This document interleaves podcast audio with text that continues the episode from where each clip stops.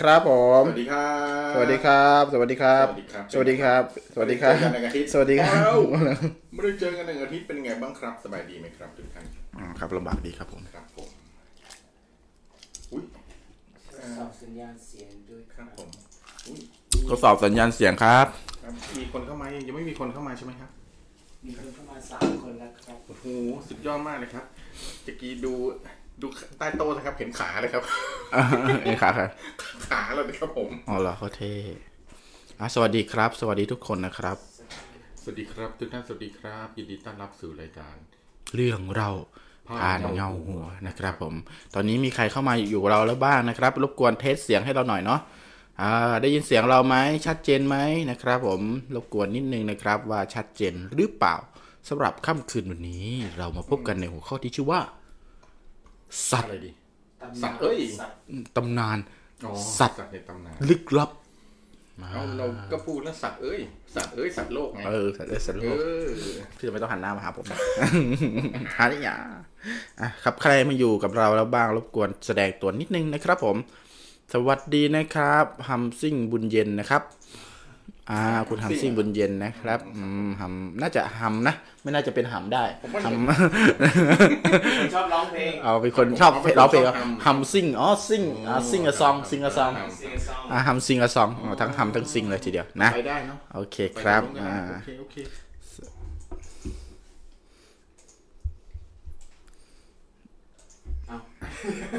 สำหรับวันนี้นะครับคุณเดทแอร์เดทแอร์อ่าคุณฮัมซิงนะครับ ตอนนี้อยู่กับเราไหมเออถ้าอยู่กับเราแล้วก็กดอ่าเทสทดสอบเสียงให้เราหน่อยนิดนึงนะชัดเจนหรือเปล่านะแต่ผมไม่แน่ใจว่าเขาจะเข้าใจภาษาไทยหรือเปล่าเขาน่าจะเป็นแขกหรือเปล่าฮัมซิงอ่าเป็นไหมครับฮัมซิงฮัมเดี๋ยวชื่อแขกอ๋อฮัมซิงพี่ไปล้อชื่อเขาว่าบูลลี่อะอ๋อพี่ตรงไหน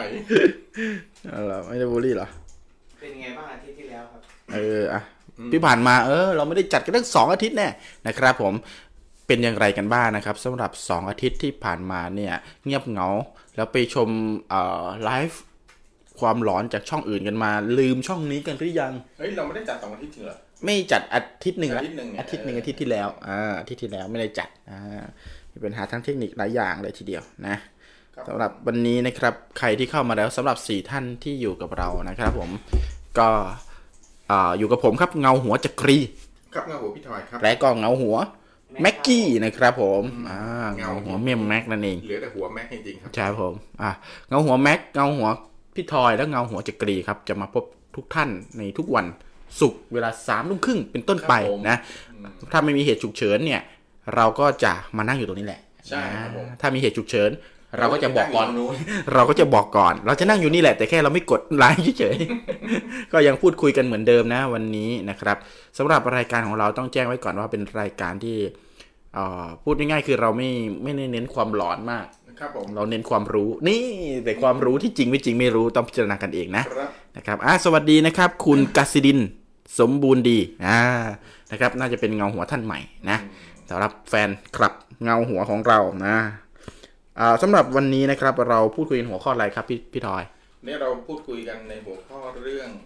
ตำนานสัตว์ตำนานลึกลับลึกลับมาสัตว์ลึกลับนี่พอพูดถึงสัตว์ลึกลับพี่ทอยคิดถึงอะไรบ้างอืมประเภทประเภทอะไรบ้างถ้าเอาถ้าพูดถึงต่างชาติอะไรแบบนี้นะครับอือฮึถ้าเป็นต่างชาติเนาะก็จะนึกถึงพวกสัตว์ที่ยังหาคำตอบไม่ได้ เช่นพวกเอ่อพี่เลยก็หาไม่ได้ เออใช่ไหมครับพวกไดโนเสาร์ไดโนเสาร์ที่ต่างชาติแล้วเหรอมีไม ที่ชัยภูมิบุรีรัมย์ก็มีนะอันนั้นมันไดโนไดโนเสาร์ไงอ๋ออันนั้นไดโนอาทิตย์เออเพราะมันทางทางอาทิตย์ตกตกออกไม่ใช่ทางอาทิตย์ออกนะอืมโอเคแต่จริงๆในโลกเราเนี่ยยังมีสิ่งลึกลับอีกเยอะแยะเลยนะครับครับ ที่มนุษย์เนี่ยยังไม่รู้ครับผม ที่มนุษย์เนี่ยยังไม่รู้นะครับครับหรือว่าอาจจะแบบว่าเอ่อยังค้นพบไม่เจอผมคิดว่ามีอีกเยอะเลยทีเดียวครับนะครับ แล้วก็เป็นตำนานด้วยนะ ไม่ตำนานนะมีตำนานด้วย อืมก็อย่างนี้ไงครับ คือตอนนู้นนะครับ ไอสัตว์ที่ว่าเป็นตำนานเนี่ยครับนะถ้าย้อนกลับไปสมัยที่ยุคไดโนเสาร์นะครับครับผมยุคไดโนเสาร์เป็นยุคที่ไดโนเสาร์จะสูญพันธุ์อะนะครับ ตอนนั้นเนี่ยมันมีอุกกาบาตยักษ์ตกใส่โลกโอ้นะครับ แล้วอุกกาบาตยักษ์ตกใส่โลกอันนั้นเนี่ยมันทำให้สัตว์ทุกชนิดได้สูญพันธุ์นะครับ สัตว์ที่อยู่บนพื้นดินทุกชนิดเนี่ย ต้องสูญพันธุ์ เนื่องจากแรงสั่นคือแรงกระกระเทือนของตัวอุกกาบาตนะฮะครับผมทำให้เกิดคลื่นเนี่ยที่เร็วกว่าความเร็วเสียง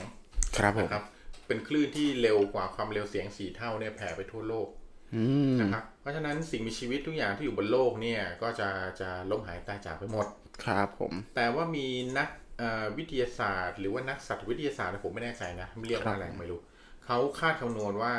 อาจจะมีสิ่งมีชีวิต อีก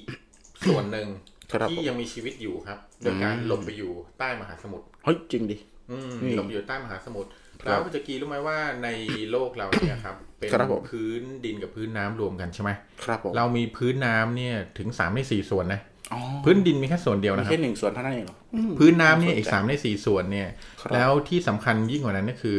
ในมหาสมุทรหรือว่าในท้องน้ำที่มนุษย์เคยเข้าไปสำรวจเนี่ยครับ สำรวจไปได้ยังไม่ถึง 10%เลย โอ้โหขนาดนั้นเลย เพราะฉะนั้นเนี่ยผมค่อนข้างมั่นใจว่าในอีก 90%ที่เหลือที่มนุษย์ยังไม่ได้สำรวจเนี่ยครับมันจะต้องมีพวกสิ่งแบบนี้อยู่แน่นอนอ๋ออย่างเช่นเมื่อไม่นานมานี้เนี่ยมีการค้นพบอ่ามีการคาดคาดคาดคะเนครับว่าได้มีการค้นพบเมกาโลดอน เมกาโลดอนคืออะไรครับพี่ เมกาโลดอนเนี่ยเป็นฉลามยุคดึกดำบรรพ์นะครับ เป็นฉลามยุคดึกดำบรรพ์ที่มีขนาดตัวใหญ่มากครับคือถ้าเราถ้านับจากเทียบกับขนาดปลาวาฬแล้วกันอ่าเท่าปลาวาฬไหมอะถ้าเกิดเราเทียบขนาดฉลามก่อนอ๋อฉฉลาลามมปกติฉลามที่มันเรื่อง Jaws ที่มันกินคนเนี่ยนะครับผมตัวไม่ใหญ่ประมาณไหนท่านผู้ฟังคงพอจะนึกออกอ่านะครับใช่ใช่ฉลามนี่นึกออกอยู่แล้วอืมแต่ไอ้เมกาโลดอนเนี่ยอะเดี๋ยวเทียบให้ดูอ่าฉลามแล้วก็เทียบปลาวาฬปลาวาฬใหญ่กว่าฉลามใช่ไหมใช่เมกาโลดอนเนี่ย สามารถถ้ามันอ้าปากและกินทีเดียวเนี่ยครับมันสามารถกินปลาวาฬตัวใหญ่เข้าไปได้ทีละสิบตัวสิบตัวอ๋อใหญ่แนวนะขวางปะบ้าอ๋อคือโอ้โหเออแค่สิบตัวเนี่ยนะก็แสดงว่าปลาไอ้เมกาโลดอนเนี่ยกินได้ทีละสิบตัวใหญ่สิบมากใช่แล้วเมื่อไม่นานมานี้มีเข้าคลิปมาครับนะครับเป็นคลิปที่ถ่ายมาจากใต้ทะเลแล้วเขาก็คาดคะเนว่าคลิปที่เขาถ่ายมาได้ถ้าวัดตามขนาดตัวเขาบอกตัวมันใหญ่มากครับ ไอตัวที่เขาค้นเจอใต้ทะเลเนี่ยแล้วเขาคาดว่ามันคือฉลามพันธุ์หนึ่งเป็นฉลามสายพันธุ์หนึ่งที่ไม่เคยพบเจอเขาเลยคาดคะเนว่าใหญ่ขนาดนี้เนี่ย ต้องมีแต่เมกาโลดอนเท่านั้นครับ อืมอืมเพราะฉะนั้นถึงบอกว่าเวลาใต้มหาสมุทรเนี่ย ยิ่งมันลึกลงไปเท่าไหร่เนี่ยครับมันความแสงสว่างมันเริ่มน้อยลงน้อยลงจนถึงจุดที่มันไม่มีแสงสว่างเลยอืมนะครับ แล้วความดันในใต้มหาสมุทรเนี่ย คือมันก็มีแรงบีบอัดอย่างมหาศาลมาก ครับ นะครับ เพราะฉะนั้นสัตว์ที่สามารถใช้ชีวิตอยู่ในทะเลที่ลึกขนาดนั้นได้เนี่ยอืมไม่น่าจะเรียกสัตว์ธรรมดาผมครับเป็นาจะสัรีตยกว์พิเศษที่ใส่ไข่ด้วย ถูกต้องครับไข่สองใบน่าจะเป็นแบบว่าสัตว์ที่แบบอันตรายมากอะอันตรายมากถ้ามันยังมีชีวิตอยู่จริงๆนะครับผมอืมอืมก็ทุกวันนี้เขาสืบค้นว่ามีอยู่จริงใช่ไหมมีครับมีครับ อ๋อเป็นสัตว์เมกาโลดอนนี่แหละเขาเรียกว่าเมกาโลดอนอืมเมกาโลดอนครับเมกาโลดอนเนี่ยไอตัวเมกาโลดอนก็คือปลาฉลามยุคดึกดำบรรพ์ที่อ่ามีมีขนาดใหญ่มหาศาลใหญ่กว่าครับปลาฉลามยุคปัจจุบันนี่แหละเอาพูดพูดง่ายๆก็คือพี่ทอยกำลังจะบอกว่าขนาดเอ่ออดึกดำบรรพ์ขนาดเนี้ยมีปรากฏลงมาแล้วเนี่ย มีหลักฐานมีแต่อะไรปเรีรายบกร้ฏอยจะเนี่ยตัวเล็กนะครับอะปรากฏจะปรากฏไม่ใช่ปลาเอ่อจากที่ผ่านมาเนี่ยครับนะครับ มีหลักฐานที่ที่คนพบหลักฐานแล้วเนี่ยว่าเป็นเอ่อว่าเป็นเมกาโลดอนแน่ๆเนี่ยนะครับ ก็พิสูจน์แล้วว่าตัวใหญ่กว่าปลาวานอีกอืมเป็นสิบสิบตัวนะแสดงว่าไอ้ที่เขายังไม่ค้นพบอีกเยอะแยะ ใช่ครัแล้บวก็ผมอันที่มันเป็นซากที่ยังยังตรวจไม่พบว่าเป็นตัวอะไรอีกใช่ครับใช่ไหมเพราะฉะนั้นเนี่ยโอ้โหก็มีความเป็นไปได้สูง มีความเป็นไปได้สูงว่าในยุคดึกดำบรรพ์เนี่ยอืมยังในยุคปัจจุบันเนี่ยยังคงอาจจะมีไดโนเสาร์บางประเภทเนี่ยที่ยังมีชีวิตอยู่อืมนะครับเพราะว่ามันมีแนวคิดในทางวิทยาศาสตร์ที่มีความเป็นไปได้อยู่อันหนึ่งครับ ก็บอกว่าจริง ๆ แล้วเนี่ย โลกเราใบเนี้ยครับ ครับ มันตอนนี้เราอาศัยอยู่บนผิวโลกใช่ไหมครับผมแต่ทฤษฎีเนี้ยบอกว่าใจกลางโลกเนี่ยเป็นลาวาหลอมเหลวเป็นลาวาร้อนอ๋อแต่ในโลกเราเนี่ยครับ มีโลกอีกใบหนึ่งที่ซ่อนอยู่ข้างใต้โลกเราอะเป็นโรคอะไรเป็นเบาหวานไม่ใช่ระบบหวางความดันไม่ใช่อย่างนั้นโรคอะไรเขาคบรัอกว่าเป็นโลกอีกใบหนึ่งที่ซ่อนอยู่เขาเรียกว่าโลกใต้พื้นดินดีกว่าอ๋อเขาบอกว่ามีทฤษฎีหนึ่งที่น่าสนใจว่า ใต้พื้นดินของโลกเราเนี่ยครับมีโลกอีกใบหนึ่งซ่อนอยู่ ครับ แล้วก็มีความเป็นไปได้ว่าสัตว์ทั้งหลายที่เกิดเป็นแก่เพื่อนทุเจ็กบข์ตายว่าแล้วเชียวว่าแล้วเชียวโอเคเอาสัตว์ทั้งหลายที่หนีพ้นช่วงที่เอ่อโลกน้ำท่วมสูญสลายอะครับอ๋ออาจจะเป็นไปได้ที่ทางเข้าโลกอะไรเนี่ยอาจจะอยู่ใต้มหาสมุทรสักที่หนึ่งที่เรายังค้นไม่พบตอนที่น้ำท่วมโลกอะไรอย่างเงี้ยใช่ก็ตอนอุกกาบาตตกไงและไดโนเสาร์ตายอะไรเงี้ยเพราะน้ำมัน ใช่ ตอนนั้นเนี่ยเขามีคาดการคาดคะเนว่าพออุกกาบาตมันตกมาเนี่ยครับทำให้เกิดสึนามิเนี่ยกระจายไปทั่วโลกอืมสึนามิหนึ่งหนึ่งคลื่นเนี่ยที่เขาคำนวณว่าเกิดขึ้นในตอนอุกกาบาตตกนะมีความสูงประมาณ4กิโลอะอ๋อ4กิโลจากหนัพื้กนดินมากเลยนะขึ้นไปนะมันจะ4กิโลกรัมม้อยอ๋อแล้วเอสี่อกิโลอะไรอะมีความสูงประมาณ4กิโลเมตรต่อหนึ่งอ๋อต่อหนึ่งเวฟสึนามิเนี่ยที่มันกวาดคไปรับทั่วโลกเนี่ยอือหือ เพราะฉะนั้นสิ่งมีชีวิตที่อยู่บนพื้นดินเนี่ยเลยไม่สามารถมีชีวิตอยู่ต่อได้อ่าโอเคครับทฤษฎีนี้ก็น่าสนใจน่าสนใจแสดงว่าเราอาจจะมีโรคทับซ้อนเป็นไม่ได้คเกิรับดขึ้นจริง ๆ ก็คือเป็นรูปธรรมชัดเจนเลยว่า มีโลกเขาเรียกว่ามีโลกใต้ดินที่เราไม่รู้ใช่ครับ น่าจะมีอีกแล้วใบทางหนึ่งความเชื่ออะไรอย่างนี้ก็มีเยอะนะที่แบบสามารถซับพอร์ตเรื่องว่ามีโลกใต้ดินอืมนะอ่า วันนี้เราก็มาจะมาคุยกันเรื่องนี้แหละนะครับ เรื่องที่เอ่อเราเกรินไปแล้วไม่ว่าจะเป็นเรื่องของสัตว์โบราณอืมนะสัตว์ลึกลับครับและผมรวมถึงคติความเชื่อในแบบไทยๆด้วยครับในแบบอินเดียในแบบไทยในแบบเอเชียตะวันออกเฉียงใต้ในเอเชียในอินเดียในยุโรปครับผมมีสัตว์ในตำนานเกิดขึ้นเยอะแยะมากมายอืมแล้วก็เป็นสัตว์ที่บางทีเอ่อเกาะเกี่ยวกับความสัมพันธ์ครับของคนในพื้นที่นั้นๆด้วย เกิดอืมเป็นเรื่องของการ เอ่อเป็นเทพเจ้าก็มีจากบางชนิดกลายเป็นเทพเจ้า ใช่ครับถูกแต่งเติมกลายเป็นสิ่งที่แบบว่าน่ากลัว ครับผมอ่ามีการลงทรงด้วยลงทรงเอออ่าเออมีการเก็บทรงไม่อยู่เดี๋ยวก็ไม่ใช่แล้วนะครับ ก็เนี่ยเป็นธรรมดาแหละว่า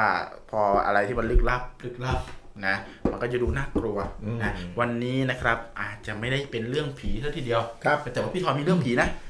ก็มีนิดหน่อยนิดหน่อยครับอ่าเอองั้ยังไงเดี๋ยวเราจะไม่ให้เสีย concept นะเดี๋ยวเดี๋ยวตอนเรื่องเล่าเผาหัวเนี่ย เราจะให้พี่ทอยเล่าเรื่องผีที่เกี่ยวกับสัตว์อืมสัตว์โบราณขึ้นมาสักนิดนึงแล้วกันเพื่อที่จะได้ให้ทุกคนได้เสพความหลอนครับไปอะด้วยกันด้วยแต่ครับก่อนจะเล่านะ เราทักทายพี่สมมาตรกันก่อนนะได้ครับอะพี่สมมาตรสวัสดีครับพี่สมมาตรมาแล้วครับสวัสดีครับอ่าสวัสดีครับอ่าพี่สมมาตรแฟนคลับของเราเงาหัวกิติมศักดิ์นะครับผมครับผมไม่รู้พี่ออนมาหรือยังตอนนี้ ครับสุดยอดมากเลยครับผมครับผมนะฮะวันนี้ก็อาทิตย์ที่แล้วก็อย่างที่บอกไปนะฮะไม่ได้เจอกันหวังว่ายังไม่ลืมกันเนาะใครเข้ามาแล้วช่วยแชร์ให้ด้วยนะครับผมคือคือผมติดนิดหนึ่งอะอยากรู้ว่าใครได้รับรางวัลแล้วไม่เห็นมีใครอืมมีใครแชร์มาเลยไม่เห็นมีใครส่งรูปส่งอะไรมาเลยอะเขาบอกว่าไม่ทันแล้วหมดแล้วครับผมลูกไม่มีส่งมาทั้งหมด อยากเห็นนะว่าใครได้รับรางวัลแล้วนะครับ ก็ตอนนี้ผมแชร์ไม่ได้เกิดฝากแจ้งด้วยสักนิดหน่อยแล้วกันนะฮะ ก็ตอนต้นๆเราเวลาเราเข้ามาเราก็บอกว่าช่วยเช็คเสียงเช็คอะไรให้หน่อยอะไรแบบเนี้ย เป็นเพราะว่าตั้งแต่ออฟฟิศที่เราย้ายมาอินเทอร์เน็ตไม่ค่อยดีเลยครับครับอืมคือสัญญาณไม่ค่อยดีเดี๋ยวแบบมันสวิงตลอดเดี๋ยวก็หายเดี๋ยวก็มาครับก็เลยไม่ค่อย sure เรื่องสัญญาณ นะครับ ก็เลยต้องขอรบกวนถ้าผู้ฟังอ่าทางคุณบ้านช่วยคุณเช็คนิกันหน่ทิอยศมาแล้วคุณนิทิศนะครับ น่าจะเป็นครับคุณมอสมั้งคุณนิทิศเนี่ยเออเหรอครับสวัสดีครับจำไม่ได้คิดถึงพวกพี่จังอ่าพี่จังอยู่ไหนครับพี่อ่าจังพี่จังครับเอาพี่จังอยู่นี่ครับพี่เหลือมนี่พี่เหลือมนี่แฟนพี่เหลือมครับพี่เหลือมตอนนี้ไปไปไปเรียกว่าไปเสริมอะยกกระชับเป็นยกกระชับเป็นมาหมอเสร็จไปเอ่อช่วงวันหยุดไปเดินทางไปต่างประเทศครับผมกลับประเทศไหนครับเอ่อยกกระชับไปหน้าคิดไม่ทันครับผมเออก็ยินดีต้อนรับนะฮะเข้ามาครับผมแล้วก็ อยู่ได้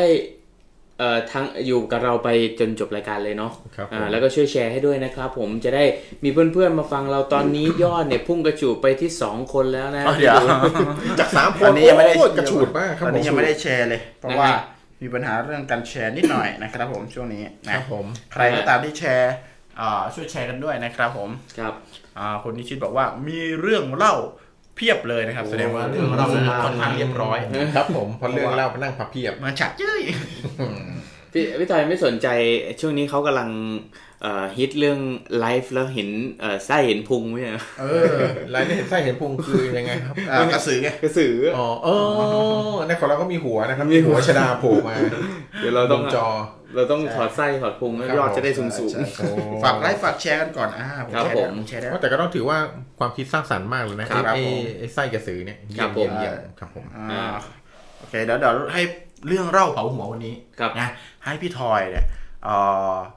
เผาหัวด้วยความหลอนไปก่อนแล้วกันเนาะหนึ่งเรื่องนิดๆหน่อยอืมๆนะสั้นๆขอสั้นๆ เป็นเรื่องเล่าเผาหัวในช่วง 5 นาทีครับแรกนี้ก่อนอะก็รับชมรับฟังวันนี้กัก่อนะครับวันนี้นะครับ วันนี้เนี่ยเดี๋ยวพี่ตอยนิดนึงเอ่อเดี๋ยวแจ้งไว้ก่อนนะฮะสี่ทุ่มครึ่งเป็นต้นไปเดี๋ยวจะเปิดสายให้เล่าเรื่องนะครับ ผมใครที่มีเรื่องเล่า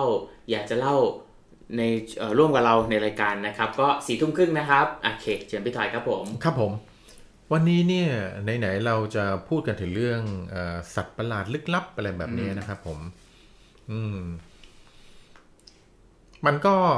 ถ้าถ้าเราเมื่อกี้เราพูดถึงเรื่องใจกลางโลกไปก็ถือว่าเป็นสถานที่ลึกลับนะฮะ แต่ก็ใจกลางโลกเนี่ย มันก็ก็เนื่องจากว่ามันยังไม่มีคนที่แบบไปบุกเบิกเลยอะไรแบบเนี้ยก็เลยยังไม่มีข้อมูลที่แบบน่าสนุกเท่าไหร่ เพราะฉะนั้นเนี่ย ไอสัตว์ โลกไอสัตว์ลึกลับเนี่ย ที่ผมจะเอามาเล่าให้ฟังเนี่ย ถ้าเราบอกว่าสัตว์ที่ไหนเนี่ยแปลกที่สุดในความเชื่อของเราเนี่ยครับผมว่ายังไงก็หนีไม่พ้นป่าหิมพานต์ของเราแน่นอนอ๋อสัตว์ป่าหิมพานต์ครับผมเออละกิ้งกาละกิ้งกือละกิ้งก่าเอาไม่ใช่ครับผมนั้นตัวสะพานหิมบางพคนานต์ที่ตะพลหิมพานต์ตามครับ อืมคราวนี้ นะครับพอเราพูดถึงสัตว์ในป่าหิมพานต์เนี่ยครับนะครับจริง ๆ แล้วเนี่ยในป่าในถ้าเราพูดถึงสัตว์ในป่าหิมพานต์นี่มันสนุกมากเลยนะสนุกยังไงครับพี่เพราะมันมีสัตว์หลาย ๆ ตัวครับ ที่แบบครับเป็นสัตว์คือผมว่ามันน่าจะเป็นเป็นแฮร์รี่พอตเตอร์เวอร์ชันเมืองไทยอะอ๋ออืมคือ ตอนนี้หลังๆ มันจะมีอันเนี้ยหิมพานต์มัสเมลโล่เคยดูไหมมีเหรอเออที่มันเป็นสัตว์ที่แบบเขาเรียกว่าตัวอะไรอะที่อยู่หน้าวัดที่ทำเหมือนอ๋อไอ้ศิลไอ้ปะตัวแบบกลมๆหน้าตาไอ้นั่นไอ้ตัวนั้นน่ะตัวนั้นถ้ารัดจำไม่รัดผิดอะเขามันชื่อเหลาอะชื่อหมอเมามนอะไรทุกอย่างเหลาไงมุนมุนไม่ใช่ คือมันมีอยู่จริงหรือว่ามันคือมันเป็นสัตมันว์มีอยู่จริงในหิในมพานต์หิมพานต์จริง แต่ว่าเขาเอามาทำให้มันให้มันดูน่ารักน่ารักหน่อยแต่ว่าแต่ละคนจะบางทีมันเหมือน ทุกที่มันจะตรงหน้าโบสถ์มันจะปีมังกรเออมีพญานาคมีสิงโตใช่ไหมแต่ตัวนี้มันเป็นตัวชื่ออะไรนะชื่อใครไม่น่าจะชื่อเรานะผมอ๋อเหรอต้องขอบคุณความการการเป็นศิลปะที่ทำให้เราได้เห็นครัขบองสวยงามก่อน คือที่จะมาเห็นของคือคือเขาบอกว่าจริง ๆ แล้วอะความสวยของตัวเนี้ย สวยกว่า พูดว่าสวยกว่า ไอศิลปะที่มันเป็นแพทเทิร์นอีกนะอืมคือเราเคยเห็นแบบไออะไรนะศิลปะแบบ แบบไอพญานาคแบบเป็นอืมขนมเป็นลายเงี้ยนะอ่าฮะมันคือมีลายกระหนกอะไรอย่างงี้มันคือใช่ไหต้องเรียนอะมันต้องศาสตร์อะแต่ว่าศิลปะแบบชาวบ้านอะคือแบบเออกูทำได้แค่เนี้ยแต่น่ารักคือมันเกิดสวยขึ้นอะจากเขาเรียก pure art pure art เออมันเป็นศิลปะแบบชาวบ้านเลยครับครับคือท่านผู้ฟังก็น่าจะเคยเห็นนะครับ หน้าตามันตะมุตะมิมากเลยครับอ่าโอ้โหใช่เหมือนใช่จิ้งเหลนตัวมันประดับอยู่หน้าวัดตัวมันอะไรอะไรเออตัวมันแผลบเลยอ่านะครับอันนี้ไอ้เวลาเราพูดถึงสัตว์ในป่าหิมพานต์อย่างเงี้ยนะเราจะแบบว่าเฮ้ย หลายๆ คนก็บอกว่าป่าหิมพานต์จริงมีจริงหรือเปล่านะครับ แต่ถ้าเราพูดถึงเอาอ้างอิงในทางทางพุทธในทางคัมภีร์ทางพุทธเนี่ยครับก็มีในคัมภีร์เนี่ยก็ได้มีการการพูดถึงเรื่องของป่าหิมพานต์เหมือนกันครับผมนะครับป่าหิมพานต์เนี่ยเป็นป่าที่อยู่ในในเหมือนกับเป็นทางขึ้นไปสู่ภูขึ้นไปสู่สวรรค์ชั้นหนึ่งอ้าวนะครับ ก็ขึ้นการเดินทางขึ้นไปสวรรค์เนี่ยคือต้องผ่านป่าหิมพานต์ซึ่ง ในในทางฮินดูเนี่ย ก็มีการพูดถึงป่าหิมพานต์เหมือนกันว่าตั้งอยู่บนภูเขาไกรลาดอืมอืมนะครับ แล้วก็พอเลยภูเขาไกรลาดขึ้นไปก็จะเป็นสวรรค์ชั้นดาวดึงส์เอ่อชั้นยามาตะวะติงสาอะไรพวกนี้ก็ว่ากันไปอ่าอ่าอ่าอืมนะครับ คราวนี้ความความสนุกของวันนี้เนี่ย เราจะมาเล่าเรื่องสัตว์สักสามสี่ประเภทในในป่าหิมพานต์ให้ฟังนะครับอืมสัตว์ประเภทหนึ่งเนี่ยที่ ขึ้นชื่อว่าคือเป็นสัตว์ชื่อดังในหิมพานต์คิดว่าคิดว่าถ้าบอกมานี้ทุกคนต้องเดาออกเลยนะคอะรับไรครับพี่อันนี้ที่ผมจะเอาพูดเดาถึงเอาแบบนั่นมานิดนึงแล้วกันเอ่อใบมานิดนึงว่าหน้าตามันจะเป็นแบบไหนโอ้โหเป็นเป็นสัตว์ เอาเอาว่าเป็นปีสัตกว์หรือบกหรือสัตว์ปีกน้ำสัตว์ปีก อ๋อเป็นสัตว์ปีกด้วยทายถูกไหมทายถูกไหมอ่าอะครับอ่าผมอย่างนี้อย่างนี้อย่างนี้ผมก็บอกไปเลยเราประคุดอะคุณเอา นะอันนี้นะครับเรื่องที่ผมจะเอามาแบ่งปันเนี่ยเป็นเรื่องของครุฑอ่าครับนะครับ แล้วก็ อืม แต่เดี๋ยวก่อนที่เราจะไปเรื่องของเรื่องของครุฑเนี่ยเราก็รู้ว่าครุฑเนี่ยนะครับ ถือว่าเป็นสัตว์ในป่าหิมพานต์แต่เป็นกึ่งสัตว์กึ่งเทพ อืมอืมยังไงครับเพ ราะว่าครุฑเนี่ยนะครับอือฮึกำเนิดในป่าหิมพานต์นะครับครับ แล้วก็เดี๋ยววันนี้เราจะมีการการเล่าถึงประวัติของครุฑอย่างพอพอพอประมาณพอละเอียดกว่าสังเขตนิดหน่อยอ่าครับผมครับผมนะครับ อืม แต่ตัวครุฑเนี่ยนะครับ ตัวของพญาครุฑเองเนี่ยนะครับ ในในปัจจุบันเนี่ยในสังคมของของคนที่นับถือบูชานะครับ หรือทางที่เอ่อ เรียกว่าอะไรดีอะเลือกไสยศาสตร์นะฮะครับผมก็นับถือครุฑเนี่ยเป็น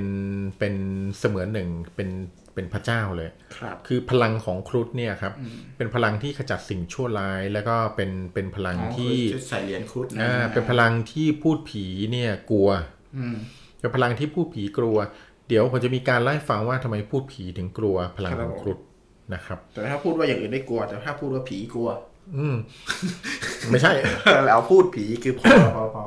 พอสำเภาสระอูต่อพเต่าอสำเภานะพูดผีพูดผีเอเอออไม่ใช่ครับพูดพูดแบบอ่าไม่ใช่อ่าคราวนี้เอ่อครุฑเนี่ยครับ เรื่องของครุฑเนี่ย เราในทางไสยศาสตร์จะเชื่อว่าถ้าใครมีครุฑหรือว่าบูชาครุฑไว้ติดตัวนะครับครับก็จะมีจะมีสิ่งศักดิ์สิทธิ์ไว้คอยป้องกันตัวนะครับอ่าฮะเรื่องนี้ก็เช่นกันที่ผมจะเอามาเล่าครับให้ฟังนะครับ เป็นครับเรื่องของเอ่อ นักศึกษาสาวคนหนึ่งครับนะครับ เรื่องนี้เอามาจากอินเทอร์เน็ตนั่นแหละนะครับนักศึกษาสาวท่านเนี้ยเขาคือครอบครัวเขาเนี่ยบูชาบูชเป็นครอบครัวที่บูชาครุฑเนี่ยบูชาครุฑอืมมาตั้งแต่สมัย